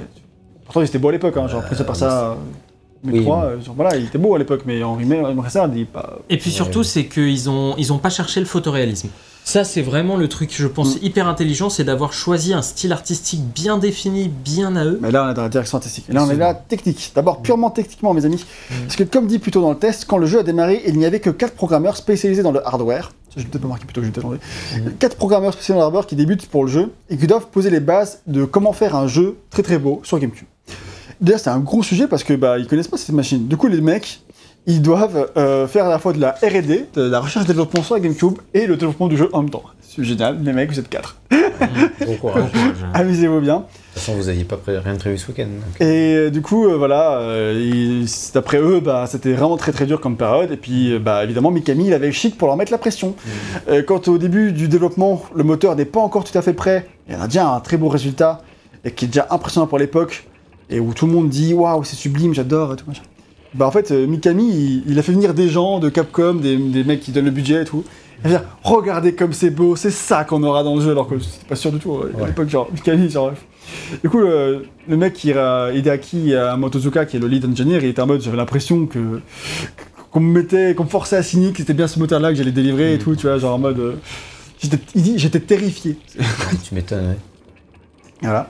Encore une fois, making of officiel de Capcom. Il doit vraiment faire le moteur, quoi. Donc, donc difficile de savoir exactement ce à quoi recommençait le moteur au tout début, mais ce qu'on sait grâce à Yusuke Hashimoto, c'est qu'au départ, il se dirigeait plutôt sur des décors entièrement animés, c'est-à-dire que le background devait tout bouger, tout devait être très animé, peut-être pas du précalculé comme on a en fait. Et en fait, ça marchait pas très bien. C'est-à-dire qu'en fait, ça a été abandonné parce que c'était trop gourmand en ressources, toutes les animations de background, ça marchait pas. Du coup, ils ont abandonné pour passer à quelque chose d'hybride, c'est-à-dire des décors précalculés qui sont, dans l'ensemble, stables, ça bouge pas, mais ça bouge quand même parce que tu as plein d'éléments animés dans le fond, je sais pas, une cascade, d'autres trucs, voilà. Enfin, ça bouge un peu, quoi. Mais dans l'ensemble, ça bouge quand même pas souvent. Et du coup, ils sont passés à ce truc un peu hybride qui marche quand même bien, parce que ça joue beaucoup sur l'atmosphère. Et ça, parce que c'est vraiment une des différences principales, et ce qui aide aussi à faire en sorte que Code Veronica soit beaucoup moins beau, parce que Code Veronica, c'est le seul Resident Evil à ce stade-là de rétro-progressif qui est en full 3D. Ouais. Et c'est-à-dire qu'il n'y a rien de précalculé dans Code Veronica, là, ce qui fait que du coup, tout est posé, et du coup, ils peuvent vraiment le paquet niveau effet, niveau qualité des textures, enfin, il n'y a pas besoin de faire des modèles 3D, quoi. Du coup, c'est forcément, c'est vraiment le personnage qui est en 3D dans un monde qui, lui, est en 2D. Là, il y a un zombie qui vient de passer la porte, on se croirait dans Dino Crisis. Où sommes-nous, voyons. Oui. Et donc, voilà. Et donc, franchement, ça aide vraiment à faire en sorte que le jeu, il vieillit pas, quoi. Et voilà, c'est un peu moderne, ça marche encore très, très bien de nos jours. Et d'après Mikami, le principal avantage de la GameCube pour ce type de production, c'était sa capacité de stockage de textures. Apparemment, c'est une console qui pouvait stocker beaucoup de textures. Ça tombe bien parce que là, il y en a à mettre dans le jeu, quoi. C'est clair. Par contre, elle n'a pas un très bon contraste. Et ça, pour un jeu qui doit autant jouer sur le contraste clair-obscur, ça pêche vraiment. Ouais, parce qu'on est vraiment sur ça. Ouais, ça. En tout cas, vu que c'est la next-gen à l'époque et qu'on a un moteur qui envoie, c'est le moment de tous les défis techniques. Par exemple, toutes les réflexions sur le sol, c'est vraiment les ingénieurs qui sont tapés un délire parce que Mikami ne leur a pas demandé. Ceux qui sont venus vont faire des reflets de ouf. Le ray-tracing de l'époque. Allez. C'est pas ça qu'ils se disaient, mais c'est ce que nous on se dit toujours. Et vraiment. Ray-tracing 30 FPS, hein, comme quoi pas grand chose n'a changé. Hein. Et t'en as 60. T'en as 60 ? Non, j'en sais rien. Je pense. Non, mais le remaster, je veux dire. Oui, mais à l'époque, on faisait quand même du 50-60. C'est vrai qu'on était quand même en 480p, donc on pouvait quand même viser le 60 FPS éventuellement. Il y a plein de jeux qui le faisaient. Ok. Et sinon, on va. Donc, les réflexions sur le sol, c'était stylé. Il y a aussi un grand travail sur les taches de sang et les éclaboussures. Donc, j'ai eu plein de réunions sur comment faire pour que le sang soit trop stylé. Vraiment le. C'est important dans ce genre de jeu. Ah oui, c'est ça. Genre, quelle couleur donner au sang ? Parce qu'en fait, sur RE1, un truc qu'on a tendance à oublier, c'est que le sang était brillant. Vraiment, c'était une flaque rouge brillante, quoi, pour bien voir que l'ennemi était mort, tu vois, qu'il n'allait pas à se relever pour le 1. Ouais. Et du coup, là. Là, le truc, c'est que du coup, ils ne peuvent pas faire un truc aussi brillant, ça contrasterait trop, donc il faut bien trouver la bonne couleur. Enfin, il y a eu tout un tas de discussions qui ont été faites là-dessus. Et l'autre grande question qu'il y avait, c'était est-ce qu'on va réussir à faire mettre tout le jeu sur un seul disque ? Parce que les disques de GameCube, on le rappelle, ils étaient tout petits. Parce que c'était pour éviter le piratage à l'époque, tu vois. Et du coup, bah, les disques étaient minuscules, tu peux mettre moins de stockage dessus. Et du coup, au début, ils pensaient pas qu'ils pourraient le faire en moins de 3 disques. Et finalement, il n'y a que 2 disques. Mmh. Et c'est dommage, parce que c'est quand tu arrives au laboratoire que tu mets le dernier disque. C'est con quand même, on ne manque pas grand-chose. Hein. Ouais. Donc voilà. Et d'ailleurs, le lead engineer, il dit que si l'équipe a réussi à dompter la machine dans aussi peu de temps, c'est parce que Nintendo leur a filé un sacré coup de main. Mmh. Et ça, merci à eux. En même temps, ils pouvaient, ils n'ont pas filé d'argent déjà. Déjà, donc du coup, c'est cool. Et vraiment, il dit merci Nintendo, parce que sans vous, on n'aurait pas réussi. Ouais, bref, techniquement, ça tue la gueule, on l'a dit. Et le remastered, avant de parler à la direction artistique, il y a quand même des trucs à dire sur le remaster en termes techniques. Parce qu'il a fallu faire pas le changement, parce que là en fait on a un format qui est 16/9, mais à l'époque sur GameCube on était sur du 4/3. Ce qui change beaucoup de choses, parce que vu que tout est précalculé et tout est stable, bouge pas en fait, et ben tu peux pas en fait étirer, tu casserais tout, tu peux pas étirer le genre de décor. Donc en fait c'était un vrai défi technique, c'est-à-dire qu'en fait maintenant, pour que ce soit en 16/9, vas-y fais des allers-retours dans la salle pour bien montrer un truc. Attends. Et tu pourras, c'est qu'en fait, tu vois, la caméra elle descend, tu vois, et elle remonte. Et ça, c'est le remaster. Parce qu'en fait, normalement, ça bouge pas sur le GameCube. D'accord, oui, c'est vrai qu'il y a des petits mouvements un peu panoramiques. Donc en fait, sinon, en fait, ils ont croppé, en fait, ils ont pas zoomé. C'est vraiment le format de base, sauf qu'en fait, tu te déplaces dans l'image de base, sur la ligne verticale. Ce qui est une technique assez. Ça, du coup, c'est assez malin pour conserver. Surtout que c'est très discret, tu remarques pas en fait. Non, ça se fond parfaitement dans les mouvements de caméra. Non, j'avais pas fait gaffe du tout. J'ai jamais fait attention, du coup, c'est très bien foutu. À l'époque, dans les interviews quand le jeu sort, ils disaient ouais, je pense que franchement, ça marche pas partout et tout. Tu vois, je pense que franchement, il y a des endroits où ça. Pas gaffe, hein. Mais franchement, nous, on remarque que pas. Non. Donc là, c'est Lisa. C'était. Oui, bon, peut-être. Et donc, du coup, je trouve que ça marche à merveille, c'est une très bonne chose. Et après, voilà. Il y a eu pas mal de ça dans le remaster, par contre ils ont refait pas mal de modèles 3D des personnages qui marchaient plus du coup en 1080p, donc ils ont dû les refaire les modèles 3D des persos, et ils ont rebossé aussi sur les shaders, machin, ils ont fait pas mal de choses, et aussi pour refaire les décors, ils ont utilisé 3 méthodes, c'est-à-dire soit ils ont repris les décors 3D de l'époque et ils ont agrandi en 1080p, ça marchait comme il fallait, c'est nickel, rien besoin de faire de plus. Soit parfois, bah en fait, il fallait, tu récupères ça, mais en fait tu dois changer des éléments 3D dedans parce que ça marche plus. Donc tu refais les éléments 3D de décor. Et soit dans de très rares cas, ils ont tout fait en 3D. Ils ont changé tout. Et ça, par exemple, cette zone-là, elle est en 3D. C'est pas un précalculé derrière. Parce qu'en fait, ça, les éclairages de l'époque là, en fait, c'était dégueulasse sur GameCube. En fait, ça marchait pas aussi bien. Du coup, ils ont dit là, il faut pas que ce soit comme ça. Là, c'est tellement stylé comme lieu. Du coup, là, c'est plus du précalculé, là, c'est de la 3D. Donc, il y a des zones comme ça dans le jeu où, pour le bien du remaster, on a fait de la 3D. Et ça, franchement, je trouve que pour un remaster, ils se sont donné les moyens finalement. Ah bah, c'est clair. Ouais. Comme finalement, chapeau au niveau remake, remaster, à l'époque, on était à la pointe. Et pas toujours été le cas à l'avenir. Et voilà, donc c'est plutôt stylé. On peut passer dans la direction artistique, mes amis. Capcom, on peut dire que c'est quand même les bons élèves. Du remaster remake ? Oui, de manière générale. Oui, bah maintenant, avec les remakes de Resident Evil 2. Ah 3, oui, c'est clair, ouais, clairement. Je pense que c'est remaster, je sais pas s'ils sont faits aussi bien pour DMC par an, tu vois. Non, c'est sûr, mais. Mais voilà, dans l'ensemble, c'est plutôt des bons élèves, comme tu fais remarquer. Mm. On peut passer à la direction artistique maintenant et dire que le directeur artistique, c'est Naoki Katakai, qui est un artiste qui avait commencé à faire ses preuves sur les décors de Resident Evil 3. Il travaillera ensuite sur les décors d'Okami, pas en tant que directeur artistique, mais quand même. Et il sera par contre le directeur artistique de Vanquish et de The Evil Within, que comme pas mal, donc c'est plus stylé. Il est resté dans le bon carnet d'adresse. C'est ça, mais après, je sais pas s'il bosse encore sur Evil Within 2, enfin j'aime pas encore dans le truc, on s'en fout. Enfin, on s'en fout pas, non, mais on sait pas. Il a pas une carrière de merde, et quand on lit ces interviews au sein de Mikami à l'époque, on s'aperçoit que la direction artistique a 2 gros principaux thèmes. C'est encore un des trucs qui sont dans aucun livre, hein. Bah, c'est ma nerve. En tant qu'auteur. T'as plus qu'à écrire ton livre, gars. Bah, franchement, ça donne envie. Aïe, ouais. Voilà. Du coup, il y a 2 principaux thèmes. Le premier, c'est The Fear, comme on l'a dit principalement. La peur en majuscule. Évidemment, ça fait sens. Ça doit être un des thèmes de la direction artistique. Mais c'est notre truc, c'est The Real Feeling. Ce qu'on pourrait traduire en français comme le vrai sentiment, mais c'est chelou. On pourrait dire plutôt, dans un meilleur français, le fait de faire vrai.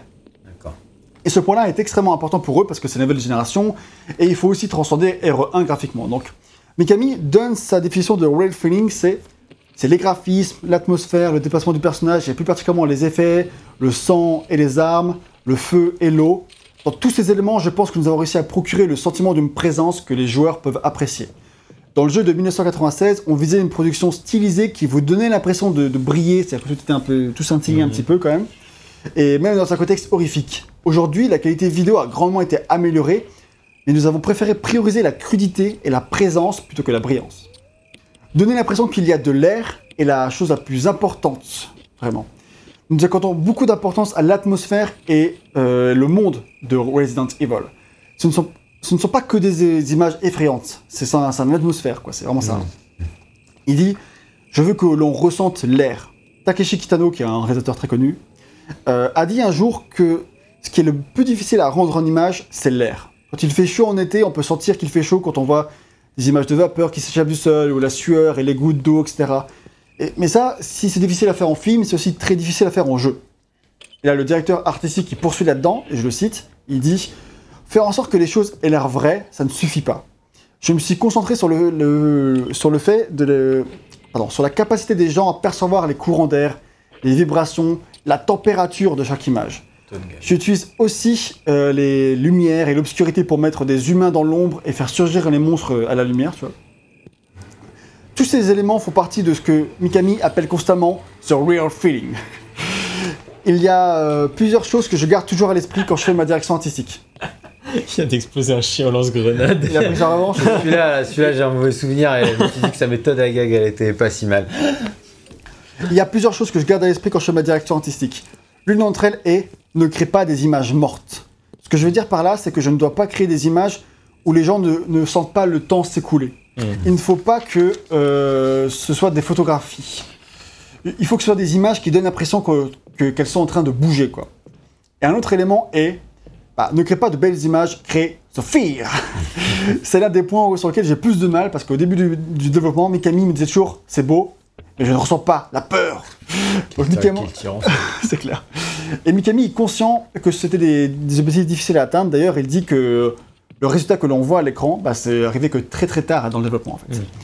Et le dernier point qui est très difficile à faire à l'époque, c'est l'obscurité, parce qu'il ne fallait pas que ce soit trop sombre, il ne fallait pas que ce soit trop lumineux, c'est très compliqué de trouver le bon juste milieu, quoi. Et bref, moi, je trouve que tout ce qu'ils ont dit, en lisant tout ça, moi j'ai trouvé que ça fait beaucoup de sens pour moi.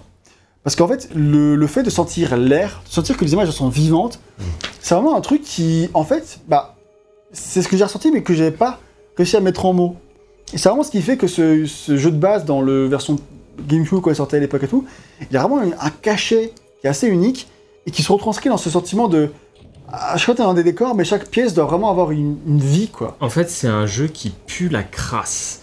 Genre à tous les niveaux, t'as les toiles d'araignée, t'as les portes qui sont dégueulasses, t'as les murs où c'est rayé, etc. Genre tu sens que ça a vieilli. Tu sens véritablement que c'est un jeu. C'est pas le jeu Kavi, c'est le manoir Kavi. Oui. Bien sûr, le manoir. Oui, pardon, excuse-moi. Le manoir, effectivement, tu sens qu'il a vieilli, le temps est passé, etc.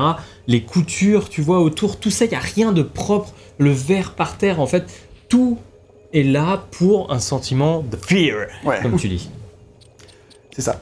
Et je trouve aussi qu'il y a aussi un grain qui est sur l'image qui rappelle un peu Silent Hill 2. Et qui avait. Alors il y a un truc sympa. Peut-être accentué aussi par le remaster, de fait qu'on a changé de résolution, peut-être, ça peut aider, je sais pas trop comment c'était. Quand du 480p, j'ai aussi l'impression qu'il y a un grain, mais c'est peut-être juste le 480p. Et mais ça rappelle vraiment Silent Hill dans le grain de l'image et ça marche bien. Ouais, ça fait un côté un peu vintage, tu vois. C'est clair. Et clairement, son plus grand concurrent à l'époque, c'est Silent Hill, et vu qu'il sort pile entre Silent Hill 2 et Silent Hill 3, je trouve qu'il ne démérite pas, et il est même peut-être plus beau grâce à ses décors 2D qui vieillissent mieux. Voilà pour la direction artistique, je pense pas que vous ayez grand chose à rajouter. C'est magnifique, c'est incroyable vraiment, et je l'ai déjà dit. Très bien, je vais passer au chara-design maintenant. Pour faire les personnages, la team chara-design a vraiment été sous pression pour cet épisode. Kenichi Ueda, qui est le responsable de la tech derrière les personnages, donc la technique, il dit que les décors étaient tellement beaux, et du coup, eux, la team personnages était vraiment inquiets, parce que puisque les personnages sont au centre du jeu, on peut pas faire du mauvais boulot parce que ça sert à rien d'avoir des décors magnifiques. Si jamais les persos sont babos, personne n'achètera le jeu. Et l'inverse est aussi vrai. C'est vrai, l'inverse est vrai aussi, mais du coup, vu qu'il y en a un qui a mis la pression au départ, les autres doivent assurer pour être à la hauteur. Et donc, pour chaque personnage, ils ont auditionné des acteurs ou des mannequins sur lesquels se baser pour faire les visages. Là, ce qui est assez inhabituel, je trouve, pour l'époque. Et ils en ont pris d'autres pour faire de la motion capture. Pour Chris, ils ont principalement mis l'accent sur les muscles du personnage. Ils ont passé beaucoup de temps à refaire ses bras, apparemment. C'est un truc de ouf, c'est marrant. Il fallait aussi que ses dépassements montrent qu'il était toujours en excellente forme physique. Et donc pour ça, l'acteur qu'ils ont pris pour la Monsieur Capture, c'est un acteur de film d'action japonais. C'est marrant. D'accord. J'ai pas cité, on s'en fout. Pour Jill, ils ont pris un mannequin comme modèle pour faire sa silhouette et son visage. Et ce mannequin, c'est Julia Voth. Et je crois que c'est elle aussi qui est pour Resident Evil 5, pas sûr. Et le caractère modeleur dit « J'ai fait en sorte que son visage soit aussi proche que possible de celui de l'actrice. C'est un visage particulier, mais cette personnalité lui allait bien. » Encore aujourd'hui, elle est encore proche du personnage, elle fait souvent des photos, parfois un peu de charme, avec en costume du personnage. D'accord. Ce qui ne rend pas forcément justice au personnage, mais on crache pas dessus. Et je ne mettrai pas d'insert de ça, mais vous pouvez aller sur l'Instagram de Julia Voss si vous voulez. Franchement, tu peux mettre un insert. Je mets un insert d'elle en costume, mais pas celui qui est sexy. Voilà. Ouais. Faites vos propres recherches, je vous incite à développer vos recherches. Et après, le caractère modelaire, il dit ça sur le fait qu'il a fait attention à ça respecte le visage. Et après, pardon, plein de débats sur le fait qu'il a trouvé un moyen pour que la ceinture qu'elle porte en dessous des seins, ça rehausse bien ses seins, etc. Putain, les mecs. Et il y a aussi des débats ultra gênants sur le fait que puisque tu débloques le costume de Resident Evil 3, et ensuite, du coup, vu qu'il y a des reflets sur le sol, en fait, tu peux voir sa culotte en dessous. Du coup, il a fallu choisir quelle culotte il fallait prendre pour Jill. Parce que si c'était blanc, ça se voyait trop. Du coup, il fallait quand même qu'on la voie. Donc, japonais, quoi. Ça rend fou. Et la première version du costume était tout en noir. Ce qui est chelou parce qu'ils auraient pu prendre le même costume que celui de base. C'est ce qu'ils ont fait au final, tu vois. Oui. Mais la première version du costume, c'est une version costume cuir. C'est sexy aussi. Je vous mets une image. Et je trouve ça amusé. Bon, ça me fait rire. Avec le recul. Mais voilà, pas peur ni rien. Dans le making-of officiel de l'époque. Oui, de toute façon, c'était clairement. Il l'assume. C'était clairement même. De toute façon, c'était à 2000. 2002. Va le chercher là. Non, mais c'était clairement dans les Même aujourd'hui, il l'assume encore. Yoko Taro, quand on lui a demandé pourquoi Toubi, elle a une jupe et des talons, il a fait parce que j'aime les jupes et les talons. Pourquoi elle a des gros seins? Parce que j'aime les gros seins. Mais Yoko Taro, c'est encore spécial, tu vois. Franchement, Capcom sortirait plus un truc comme ça de nos jours, je pense vraiment pas. Oui, je pense. Ça ferait un tel shitstorm. Pas pour ces personnages-là, en tout cas. Non, mais maintenant, tu vois, ils sont connus, mais imagine un nouveau personnage, tu vois. Oui, ça. Il pourrait plus avoir ce genre de communication, ça passerait plus du tout, clair. Pas pour un Resident Evil, c'est beaucoup trop... Non, et en même temps, tu vois pas non plus de personnages comme Jill aujourd'hui, tu vois, dans ses habits, dans son côté un peu militaire comme ça, c'est vrai. C'est... Voilà, donc les... C'est pas si commun. Voilà, je sais pas comment il serait fait aujourd'hui. Ah, j'ai les trois, elle est en mini-jupe, alors voilà. Oui, et puis tu regardes dans Resident Evil 6, t'as les meufs en moulant à mort, tu fais... On verra ça plus tard. C'est avant MeToo Resident Evil 6 quand même, largement. Puis Resident Evil 6, de toute façon, c'est Resident Evil 6. Donc... Exactement, mais ça on en parlera plus tard. Pour Barry, ils ont galéré à trouver un modèle pour son visage et sa carrure, ou du moins pour l'image qu'il se faisait du personnage. Du coup, ils ont pris un acteur qui était plus maigre que lui, et il a fallu grossir le modèle 3D, ce qui était une vraie galère. Et du coup, il a fallu trouver un équilibre entre la force qu'il dégage quand tu le vois de loin, et le fait que c'est quand même un agent qui est fatigué, qui a déjà bien roulé sa bosse. Et du coup, pour la motion capture du gameplay, ils l'ont fait marcher comme un vieil homme, selon leur propre terme. Ça me fait rire comme description. Okay. Ensuite, pour Rebecca, c'est le personnage qui a le plus changé. Parce qu'en fait, il y avait beaucoup d'enjeux, on l'a pas eu dans ce test, évidemment, donc on va mettre une petite image quand même, cinématique. Et il y a beaucoup d'enjeux autour de Rebecca parce que, en fait, ça va être l'héroïne de Resident Evil 0. Et oui, si je te spoil. Et du coup, vu que le jeu doit sortir après le remake, c'est important de pas rater Rebecca, parce que si tu la rates après, c'est con, tu vois. Et du coup, au Japon, c'est un personnage qui en plus est très très populaire parce qu'ils aiment bien. Tu sais, elle était un peu kawaii dans le 1, quoi. Du coup, ils aiment bien ça. Et du coup, elle était très très populaire. Elle avait une grande communauté de fans. Et donc, il y avait la pression, l'idée de refaire le design. Tu refais le design, mais tu te rates pas. Ouais. Flippant. Et du coup, le mec il dit, j'ai essayé de faire en sorte que tout le monde la trouve mignonne. Ça me fait rire. D'ailleurs, il a fallu aussi la réécrire un peu parce que pour la rendre un peu moins naïve et moins stupide que dans le jeu de base, justement à cause de Resident Evil 0, ce qui est une bonne chose.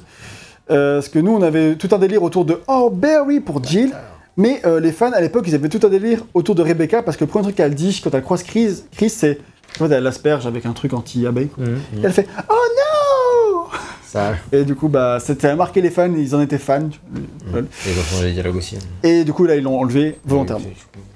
J'ai effectivement pas vu de dialogue, je confirme. Voilà. Et donc, mais t'étais pas mort, wesh. On m'arnaque là. Viens. Monsieur l'arbitre. Je demande. Ouais, là. Enfin, les zombies, petit détail rapide, avant de passer à autre chose. Ils ont fait en sorte qu'ils soient plus réalistes. Ils ont sali de vrais t-shirts avec la peinture rouge et de la saleté. Ils ont pris des photos et ça a aidé la modélisation des habits dans le jeu. C'est stylé, il y a un super bien. Enfin, un concours de t-shirts mouillés. Non, les zombies rendent super bien. Ouais. Et Mikami a fait la mocap d'un des zombies et sa voix. C'est assez rigolo à citer. Donc un des zombies dont vous avez exposé la tête, c'est Mikami. Après 3 mois sans sortir du bureau, il devait pas avoir de problème à faire les zombies. Pas dur, mec, ta tête. Easy. En fait, ils avaient déjà modélisé avant, ouais. C'est con, ils auraient dû gagner du temps en les modélisant à la fin. Sound design désormais, parce que le sound design a toujours été un truc de ouf dans Resident Evil, en tout cas, évidemment, toujours remis dans son contexte de l'époque. Ce qu'il faisait niveau sound design pour créer la peur par anticipation, c'était vraiment brillant dans le 1 déjà. Quand le joueur entre dans une pièce, le premier truc qu'il fait, c'était écouter s'il y avait une menace qui se profilait, c'est toujours le cas dans celui-ci. Les bruits de pas, les craquements du bois dans la maison, etc., tout ça était déjà de haute qualité pour du 96. Et il fallait donc évidemment être à la hauteur et même faire un peu mieux forcément que dans le jeu de base, qui était un sacré défi. Et là, pour le coup, ils se sont notamment aidés d'une boîte de sound design à Hollywood pour participer à la création de sound design, ce qui aide aussi à faire un jeu plus vite dans les temps réduits qu'on a. Et le sound designer, qui est un mec qui s'appelle Atsushi Mori, il a donc commencé par reproduire l'atmosphère du 1 quasi telle quelle, en y ajoutant seulement ensuite ses propres sons, tu vois, à l'ensemble. Et franchement, je trouve que ça résume bien, parce qu'en termes d'ambiance sonore, on n'est pas dépaysé si on connaît le 1. Personnellement, ce qui m'a plus marqué, c'est tout le travail autour de l'orage. Genre, vraiment, les fenêtres qui claquent et tout ça, c'est pas les trucs que t'avais à ce point dans le 1. Oui, putain, moi c'est vrai que j'ai joué à un moment, il y avait l'orage chez moi. J'étais tout seul dans ma baraque, il y avait l'orage chez moi, il y avait l'orage dans le jeu, je savais plus quel orage était quoi. Et c'est vrai que niveau immersion, c'était quand même. C'était un sacré truc. En plus, c'était le moment où j'étais en PLS dans le jeu. Hein. Ouais. Enfin, je le faisais avec Chris, donc ça allait.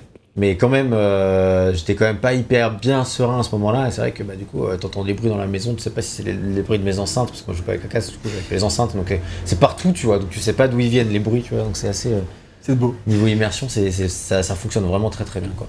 Ils ont aussi beaucoup bossé sur les bruits de pas pour qu'ils ne soient jamais lassants, c'est-à-dire qu'ils ont fait beaucoup de différences de bruits de pas en fonction de l'intensité de l'action, de l'atmosphère de chaque lieu, et en adoptant aussi la réverbération de chaque décor, et plein d'astuces au niveau de la programmation pour éviter que le son soit monotone, ça c'est très très bien. Là c'est la forêt dont on parlait tout à l'heure, et c'est génial. Et moi j'ai un des fois c'était niveau sound design, un truc qui m'a bien embêté, c'est qu'en fait il n'y a pas de différenciation en fonction de l'étage, c'est-à-dire que maintenant vu que les escaliers sont plus, comme on l'a dit tout à l'heure, sont plus des séparations, c'est-à-dire que tu peux passer de... Enfin, les ennemis peuvent aller du haut en bas. Ouais. Du coup, en fait, tu continues d'entendre les ennemis qui sont en haut. Mais le problème, c'est qu'il n'y a pas de différence. Tu les entends au même niveau s'ils sont en haut, qu'ils sont à côté de toi. Et ben, ça m'a bien marqué, parce qu'au début, j'étais en mode, il est où l'ennemi ? Il n'y a personne. Ah oui, okay, t'es en haut. Et en fait, il est en haut, tu vois. Et ça m'a saoulé plus d'une fois. Okay. Mais ce qui peut être sympa, parce qu'en fait, le mec peut arriver en courant, donc c'est quand même bien de le savoir. Oui. Je trouve que c'est quand même le défaut. Ça, je trouve que de nos jours, ce serait mieux fait. Oui, bah c'est sûr, le parquet serait pas le même. Exactement. Je suis désolé, visuellement, c'est juste un chef-d'œuvre. Non, mais en plus, ça, c'est la nouvelle section, donc c'est d'une beauté infinie. Ça, c'est parmi les trucs qu'ils ont montré à l'annonce du jeu, donc forcément, regarde, c'est un remake du 1, tu fais, mais c'est quoi ça dans 1 ? C'est clair. Donc là, clairement, ça devait hyper à mort. Parlons musique, mes amis, parce que niveau sound design, vous êtes ok que c'est trop très bien. Oui. Super. La musique de Resident Evil 1 était également l'une de ses grandes qualités, même si ce n'était pas forcément la meilleure OST de la franchise jusqu'ici. Mais elle avait quelques thèmes marquants, et surtout elle posait une vraie ambiance. Ici, ce n'est pas, pour le remake, ce n'est pas le compositeur du jeu de base qui a fait la musique du remake, et ce n'est pas non plus le compositeur attitré à la série qui est Masami Ueda, qui lui travaillait sur RE4, c'est-à-dire Devil May Cry. Et après Devil May Cry, il a bossé directement sur Okami avec Kamiya. Kamiya, c'est... Faut le dire vite. Hein. Et du coup... c'est vrai que ça marche aussi. Et du coup, voilà, il était déjà occupé. Et du coup, c'est un nouveau compositeur, enfin, apparemment nouveau parce qu'il a déjà bossé sur les précédents, mais c'est celui-là il est dur. Shusaku Uchiyama. Uchiyama, ça va, mais le prénom... dur. Shusaku. Et c'est l'un des compositeurs qui a participé à l'OST de Resident Evil 2. Donc il reprend un peu les rênes de la série à ce moment-là, donc ça c'est cool. Et pour RE2, il assistait du coup Ueda à la composition. Du coup cette fois-ci c'est lui qui est lead. Et sur cette OST, il est assisté par 2 personnes. La première, c'est une compositrice qui s'appelle Misao Senbongi, qui sera elle la compositrice lead de Resident Evil 4, qui est pas rien. Et c'est marrant parce que pour Resident Evil 4, c'est lui qui sera l'assistant de elle, tu vois. Enfin du coup ils inversent les rôles, je trouve ça assez rigolo à noter. Et pour le remake, il a aussi été assisté de Makoto Tomozawa, qui lui était le compositeur, qui semble être le compositeur lead de Dino Crisis. Bon, on n'avait pas trop su qui dire qui était principal. C'est vrai qu'on avait galéré, on avait pas mal. Et puis, ça. Donc là, c'est un des noms qui est à l'OST de Dino Crisis, qui aide encore à l'OST de Resident Evil Remake. Et pour recréer cette musique, Uchiyama, qui est le lead, il a utilisé trois méthodes. 1. La première, c'est simplement de reprendre quasi identique la mélodie du 1, ce qui est cool pour les fans du 1. 2. C'est de la reprendre une des musiques d'ambiance, mais de changer plein de choses dans l'ambiance, pour faire plein de trucs cool. Et 3. C'est simplement de faire de nouvelles musiques. Voilà. Donc là, il a fait trois manières de composer. Et je trouve que ça donne un assez bon résultat. C'est une musique qui est très atmosphérique, évidemment, comme celle de Hero 1. Hein. On y reconnaît évidemment les thèmes emblématiques, qu'on s'attendait à retrouver comme le thème de la Save Room, évidemment. Qui est magnifique. Putain, il faut faire l'écouter à la fin, quoi. Et voilà, mais bien modifié. Tiens, on les reconnaît les mélodies, mais c'est modifié. La Save Room est un bon exemple. Tu le reconnais quand même bien, je trouve. Oui. La Save Room est un bon exemple parce que tu as effectivement cette musique de la room, et avec en fond des bruits un peu fantomatiques, un peu atmosphériques, qui marchent à fond, en fait. Et qui, et du coup, dans une interview, il disait « J'espère que ça va apaiser, reposer les joueurs. » C'est exactement ce qui se passe. Je trouve que ça... Encore plus que dans le jeu de base. Ce qui est cool, c'est vraiment le thème de la Save Room. Il évolue franchement de jeu en jeu et pour l'instant, il n'y a aucun cas déçu. Ouais, c'est assez impressionnant à quel point c'est vraiment une réussite généralement. Ouais, c'est clair. Et dans une interview qu'il a donnée quelques années plus tard, et il dira même que peut-être qu'il a fait trop d'efforts pour rester proche de l'OST du jeu de base. Il aurait peut-être dû s'en éloigner un peu plus. C'est un de ses reproches a posteriori. Et ben, je trouve que ça résume assez bien l'OST, quoi. C'est-à-dire que ça reprend très bien le jeu de base, ça s'en éloigne pas trop. Et ça reste une ambiance qui est assez discrète mais qui est cool. Et puisque c'est le but de faire une très bonne ambiance qui fait bien flipper par moment ou qui joue bien sur l'intensité de l'action, ça fonctionne très très bien. Ouais, elle est discrète. Globalement, t'es à la maison, quoi. Hein, c'est ça. Et vu que l'OST, ça a toujours été une réussite dans tous les Resident Evil, et ben on n'est pas sur quelque chose qui change à ce niveau-là. Et c'est une bonne chose. Effectivement. Pitié, s'il vous plaît, quelqu'un d'autre que moi, commencez la conclusion de ce test. Est-ce que vous voulez que je commence peut-être pour un avis plus global? Parce que moi, ça a été vraiment la découverte un peu totale. Et je pense que le truc qui m'a le plus frappé quand j'ai fait le jeu, c'est putain, cette maîtrise du rythme, quoi. On n'en a pas parlé là et vous en avez certainement parlé dans RE1, mais le test de RE1, mais la maîtrise du rythme pour l'époque, c'est incroyable. Et surtout pour un coup d'essai comme ça sur un jeu aussi important à l'époque. C'est fou, t'as toujours de nouveaux trucs qui viennent, ça relance constamment l'intérêt que t'as pour le jeu, et du coup, tu t'ennuies jamais dans cette aventure. Et au final, moi j'ai trouvé ça vraiment fantastique à jouer, très hautement intelligent, et surtout je me suis dit, tu sais, c'est dès le premier épisode, atteindre un peu un espèce de pic de la série et avoir tout le reste qui essaye de courir derrière ça pour rattraper, tu fais... Ouais, peut-être que d'ailleurs, la meilleure chose qu'ils ont pu faire, c'est de changer avec RE4 de trucs complètement... Au bout d'un moment, il faut peut-être changer, ouais. Voilà, tu vois, pour dire, bon, attendez les gars, je pense qu'on a quand même atteint un certain truc, maintenant, il faudrait peut-être qu'on fasse autre chose. Mais le fait est que j'ai été vraiment époustouflé par cette maîtrise générale dans RE1. Et ouais, ce manoir, même si au final, t'es quand même surflippé du manoir du début à la fin... Et ben c'est quand même un peu chez toi le manoir, tu t'y habitues, tu t'y intéresses, son histoire maintenant qui est développée dans ce jeu-là, je trouve que ouais, on est face à un grand jeu de game designer, de level designer, on est face à un grand jeu tout court en fait. Et je sais pas ce qu'il en est pour le premier épisode, mais je pense que comme on est sur des trucs là où vous dites ils ont juste amélioré, parce que j'ai pas trop entendu de trucs où vous me dites ils ont enlevé des choses qui étaient moins bien. Ouais, on a quelques petits reproches ici et là, tu vois, mais c'est vraiment discret. Hein. Mais enfin, vraiment, c'est un chef-d'œuvre quoi, de A à Z, horrifique, et qui encore aujourd'hui a des arguments de poids à faire valoir face à beaucoup de productions actuelles. Donc non, je suis ressorti extrêmement satisfait de cette aventure, contrairement à Code Veronica. Et du coup, ouais, grand jeu, j'y ai pris grand plaisir, et donc pour moi, ce sera 18 sur 20. C'est beau, il me fait plaisir. Je sais pas, c'est quand la dernière fois que je t'ai vu mettre un 18 là. C'est vrai, ça fait un petit moment. Ça fait c'est 17, ouais. Bon. Ah oui, je crois que c'est 17. Non, c'est 17. Ouais, t'as raison, moi je veux pas 18 en fait. Non, parce qu'on est vraiment face à un jeu important dans l'histoire du jeu vidéo en fait. Tu vois, pas que le remake, le 1 aussi derrière. Ouais, toi c'est ta découverte du 1. Voilà. Sans cette belle conclusion, je pense qu'on écoute la musique de la... C'est parti.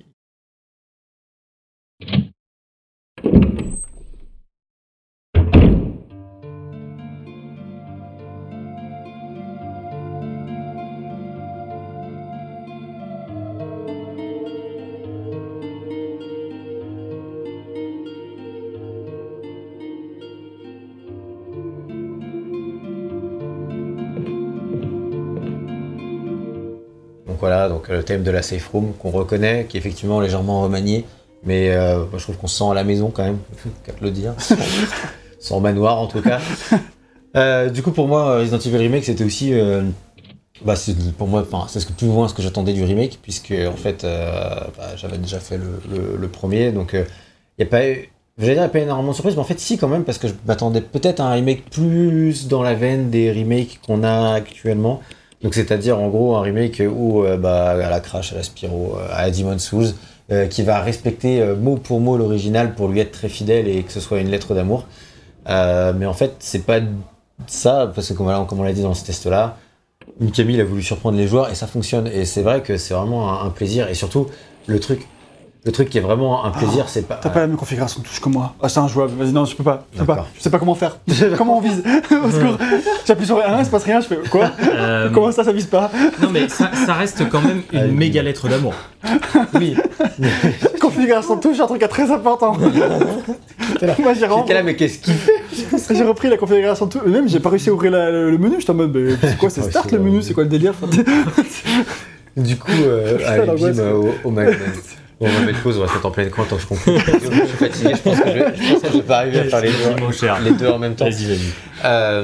Du coup, ouais, c'était assez surprenant et assez frais, mais vraiment, moi, le gros plus que je retiens de ce remake, c'est le gameplay. Quel plaisir le gameplay. Alors, des fois que les caméras, quand tu joues au stick, c'est un peu relou, ça c'est petit point noir. Mais par contre, quel plaisir, la fluidité, vraiment. C'est ça qui m'a donné envie de refaire le jeu avec Chris. On l'a pas dit du tout, mais le jeu est vachement plus long que l'original quand même. Ouais, on l'a dit, mais sans l'expliciter. Ouais, le jeu est plus proche de la quinzaine d'heures, alors que l'original est proche de la dizaine d'heures, on va dire, tu vois. C'est vrai. Après, plus ou moins, selon les temps que tu mets. Selon comment tu joues, quoi. Mais il fait quand même une douzaine d'heures. À peu près un tiers de plus, tu vois. Donc voilà, je pense que si t'avais joué en mode, le même mode que nous, tu mettais facile les heures de plus qui te tendaient vers 15, tu vois. Et donc en fait, c'est un jeu qui est plus long, plus dense, et du coup, qui te met sous pression, et qui est du coup vraiment généreux. Ils ont essayé de rajouter des trucs. Alors c'est vrai qu'à la fin, quand t'arrives au labo et que c'est exactement la même chose, c'est un petit peu décevant limite, mais il y a un moment, voilà, quand t'arrives à la forêt, je me suis dit putain, mais quel grand jeu, quoi, vraiment, c'est vraiment incroyable ce moment-là où t'es là et tu fais wow, mais ils ont rajouté quoi, c'est quoi la suite en fait, on va aller où, etc. Et finalement, moi des fois j'ai limite été déçu que ça aille pas plus loin, qu'il aille pas plus loin dans la forêt, tu vois, que t'as envie d'en voir plus en fait, et t'aurais aimé qu'ils l'agrandissent limite plus dans certains aspects. Et puis moi, c'est vrai que le sous-sol c'était sympa, mais c'était pas forcément ma partie préférée, donc à la limite c'est vraiment un grand jeu, mais c'est vrai que quand tu vois ça, en fait ça attise ta gourmandise, c'est comme devant un gâteau, tu te bats, et putain c'est bon, j'en veux d'autres, et puis en fait c'est déjà fini et t'es là, merde. Ou alors tu t'habitues et tu connais, tu vois, donc, ouais. Pour le star, moi c'est une partie que j'aimais déjà pas trop dans le jeu de base, c'est la partie que j'aime le moins du jeu de base, et du coup je trouve qu'ils l'ont rendu meilleur quand même, et ça déjà c'était cool. Ils l'ont agrandi un peu, oui c'est vrai, et puis... Mais ils l'ont rendu plus intéressant aussi. Ouais, peut-être un petit peu. Moi dans le jeu de base aussi, j'avais fait avec Barry, et c'est plutôt cool, tu vois. Ah, ça t'a pas dans le jeu. Et ça, on en vient du coup à mon principal reproche, qui est que je suis vraiment déçu qu'ils aient pas gardé plus les choix systémiques qu'il y avait dans le 1, qui étaient vraiment pour une grande qualité du jeu original, et qui ici ont complètement disparu. Franchement, le choix de Barry, il est quand même vraiment pas très subtil. Non, je veux dire, et ça, c'est quand même, t'es là, je sais que si je fais ça, il va mourir, et si je fais pas ça, il va pas mourir. Donc en fait, c'est vraiment dommage à ce niveau-là, je trouve qu'on perd vraiment en subtilité, et c'est un peu mon reproche, mais c'est vrai que sinon, c'est un peu la version ultime, et à ce niveau-là, ouais, clairement... je pense que clairement, ma note, c'est entre 17 et 18 aussi, quoi. T'avais déjà mis... T'as déjà pas mis 18. J'avais mis 17 au jeu de base, parce que j'ai eu pas mal de frustration. Et surtout, t'avais préféré le 2. Tu vois. Ouais, moi j'ai préféré le 2, vraiment, parce que le 1, c'est lui qui apporte toute la formule, mais c'est vrai que le 2, via ces deux campagnes qui s'entrecoupent, via le fait que je le trouvais peut-être mieux équilibré et moins frustrant, quand tu débutes en tout cas. Clairement, après du coup, quand j'ai fait le 2, forcément je débutais plus, mais vraiment il avait un côté qui m'avait moins frustré, dans le sens où là, quand j'avais du rollback de sauvegarde dans le 1, c'est frustrant, parce que à cause de ces putains de collisions, t'étais obligé de te prendre des coups, et j'avais plus de soins, et du coup, heureusement, j'avais fait des sauvegardes, t'es obligé de rollback, ça a impacté négativement mon expérience, où t'es obligé de choisir une sauvegarde, parce que voilà, le jeu... Parce que là, t'as pas eu. Là, non, parce que là, en fait, les combats où t'as suffisamment d'espace pour pouvoir esquiver, donc en fait, tu seras jamais bloqué comme ça, au pire, tu peux être... Si je pense que si t'as dépensé toutes tes munitions et tout, tu peux être dans la merde et être obligé de recommencer forcément. Mais si t'as fait attention et tout, globalement, je pense que tu risques d'être moins en galère. Donc, mais c'est un jeu qui a la réputation de ne tue pas tous les zombies. Là, moi, j'ai quasiment tué tout le monde. Hein. Donc, dans celui-là. Donc voilà, ma note, elle est entre 17 et 18. Je pense que ça aurait clairement été vers 18 s'il avait été un tout petit peu plus loin, notamment. Voilà. Vraiment, moi, la petite déception, c'est les choix. Le choix de Berry, ça m'a vraiment déçu. J'étais là, c'est un peu indigne du jeu. C'est un grand jeu. Ce choix-là, enfin, je veux dire... Bah, tu vois, quand on est tatillon à ce point-là, c'est quand même que... Ah oui, non, mais c'est clair. Dès que de nos jours aussi, c'est encore plus choquant, mais qu'à l'époque, c'était pas grave. Oui, c'est sûr. Mais tu vois, c'est l'équivalent du « un tel se souviendra », tu vois. C'est le genre « veux-tu faire ça ? Attention, il va se passer un truc. » Ouais, bon, bah, ok, tu vois. Genre, tu sais ce qu'il y a, c'est un peu dommage, c'est un peu en dessous du reste. C'est pas faux. Et j'ai une question, moi, du coup, est-ce que ça n'a pas rehaussé un peu Resident Evil 1 ? Ouais, si, quand même. Bah, après, il était déjà très haut. Hein, oui, mais je veux dire... Mais c'est vrai que pour moi, ça le sublime vraiment, parce que c'est... Comme dit, le gameplay c'est tout quoi. Franchement là Pour moi ma frustration du 1 c'était un grand jeu avec un gameplay et du coup un équilibrage à cause de gameplay qui était des fois complexe, et là toute cette frustration là elle est enlevée, et vraiment ça, du coup tout le stress que tu ressens dans ce jeu là est légitime et c'est tout ce qu'on attend en fait de ce jeu là, tu vois. Après des fois il y a des images un peu bizarres, les masques et tout, masques mortuaires c'est chelou, tu vois. Alors que ce truc là il n'y avait pas dans le jeu de base, c'était juste des clés, c'était un peu plus humble. Le jeu de base avait un côté plus sobre, plus humble, que j'aimais bien aussi, et c'est pour ça que je disais que dans les ajouts du remake, j'ai des fois senti que ça faisait ajout, tu vois. Donc, voilà. Très bien, c'est une belle note, c'est une belle conclusion. Ouais. Moi, pour ma conclusion, j'ai marqué, voilà, c'est le remake de ouf d'un jeu de ouf, donc c'est une 9 de ouf sur 20, un peu de question. On va faire un peu mieux que ça, mais dans l'idée, oui, c'est vrai que je suis d'accord, il y a quelques points que ça fait un peu rajout, et quelques points qui sont un peu plus étranges, un peu plus questionnables, surtout quand tu connais la version de base. J'ai vite réussi à passer au-delà de ça très facilement en fait, parce que c'est vrai que c'est quand même un remake incroyable. Enfin, rien que l'idée de dire je vais faire un remake pour que celui qui découvre il kiffe sa race, mais que celui qui a déjà fait le jeu de base, mais je vais le piéger en fait. Ouais. Et rien que ça, ça rend malin, c'est du génie. Enfin, je veux dire, il y a personne qui l'a fait, je crois. Enfin, tu te dirais F7 c'est effectivement fait pour surprendre les joueurs de base. Oui, ça, c'est vrai. Hein. Mais je veux dire, c'est pas du tout le même genre quoi. Et je trouve vraiment c'était, c'est un remake mais qui est tellement malin, tellement intelligent aussi dans ce qu'il rajoute. Faut dire que Resident Evil, ça c'est une formule qui s'adapte particulièrement bien au fait de vouloir surprendre le joueur. C'est pas faux. C'est vrai que c'est juste. Mais quand même, il faut quand même. Genre Spyro par exemple, tu vois. Oui, bon, c'est vrai que ça sera plus compliqué. Je vais le reconnaître. Mais c'est vrai que du coup c'est quand même. C'est un remake qui est vraiment très intelligent, mais déjà qui est sublime. Artistiquement, déjà j'aime beaucoup comme le style artistique du jeu de base, mais celui-ci c'est incomparable quoi. Genre il est fantastique. Et son plus gros défaut peut-être au jeu, c'est que finalement il piétine le pauvre Resident Evil 1 qui était déjà un excellent jeu, qui avait rien demandé quoi, laisse-le tranquille tu vois. Au moins Tomb Raider Anniversary il avait eu l'intelligence d'être moins bon. et pas qu'un peu. Et ce qui fait que du coup, si t'es un joueur qui préfère un peu, tu vois, les expériences un peu plus modernes, tu vas vers ce jeu-là, c'est cool. Mais si tu veux le meilleur jeu du monde, tu joues sur PS1. Ben là, tu vois, le pauvre jeu de base, il a pas mérité ça, c'est pas sa faute, tu vois. 6 ans d'écart, tu te fais marcher dessus comme ça, mais c'est triste, quoi, mon Dieu. 6 ans d'écart. Bon. Je trouve ça comme Nier, en fait, un peu. Moins que ça. De quoi ? Il y a plus d'écart entre les deux Nier. Ouais. Oui, ok, parce que il y a 11 ans, hein, un peu pareil, quoi. C'est vrai. Du coup, je vais pas m'attarder parce que le jeu de base, je pense que Resident Evil 1 c'était mon Resident Evil préféré. Ouais. C'est bien sûr. Et du coup, le remake est mieux. Enfin, je veux dire, même les petits.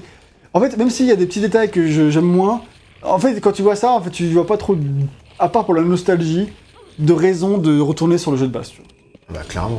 Et ça, c'est fort quoi. Et franchement, c'est un jeu incroyable. J'avais mis 18 sur 20 au jeu de PS1, donc je mets 18 sur 20 au remake. Je n'irai pas jusqu'à 19 parce qu'il y a des petits gros reproches. Pourquoi mais... on aurait pu éventuellement tendre vers ce 19 sans ces petits mec, c'est reproches. Le seul moment de la rétrospective où tu vas pouvoir y aller en dehors. Peut-être Resident Evil 4, donc vas-y. Ah, quand même Resident Evil 4. Ouais, mais bon. Ouais. Mais je suis sûr qu'aujourd'hui, on aura des griefs. Je sais pas. C'est vrai que peut-être. Jamais. On verra lors de la conclusion s'il n'y a pas un rehaussage un petit peu express. Mais 19 sont censés être une rareté absolue. Ouais. Oui, évidemment. Mais c'est quand même un de tes jeux. Est-ce que c'est un jeu top 10 ou pas RE ? Ouais. Non, quand même pas. C'est Antil 2 le jeu top 10. Le concurrent direct, je ne peux pas lui faire cette trahison. Les trahisons se paient, c'était une des morales de la partie de développement. Non, en vrai, je serais très curieux de refaire les Silent Hill, j'ai hâte de les refaire maintenant pour les comparer vraiment. RE, parce que c'est vrai que. À terme, je serais peut-être bien tenté d'ajouter un Resident Evil à mon top 10, mais mon top 10 c'est déjà un peu compliqué. Enfin, lequel rajouter et tout, voilà, il y a encore... Le 4 ? Peut-être. C'est voilà. Bon, en tout cas, sur ces belles paroles, merci d'avoir suivi ce test jusqu'au bout. On espère qu'il vous a plu. Si c'est le cas, n'hésitez pas à lâcher un like, à vous abonner si ce n'est pas déjà fait et également à nous parler en commentaire. Vous savez qu'on répond notamment sous les rétrospectives énormément. Vous pouvez également nous retrouver sur nos réseaux sociaux, Facebook, Twitter, etc. De temps en temps sur Twitch. Selon les années. Et aussi nous soutenir sur Tipeee si jamais vous voulez que l'émission... puisse perdurer, effectivement. En attendant, on vous remercie une dernière fois d'avoir suivi ce test et on vous dit à la prochaine. Plein de bisous. Ciao. Goodbye. N'allez pas dans les bois.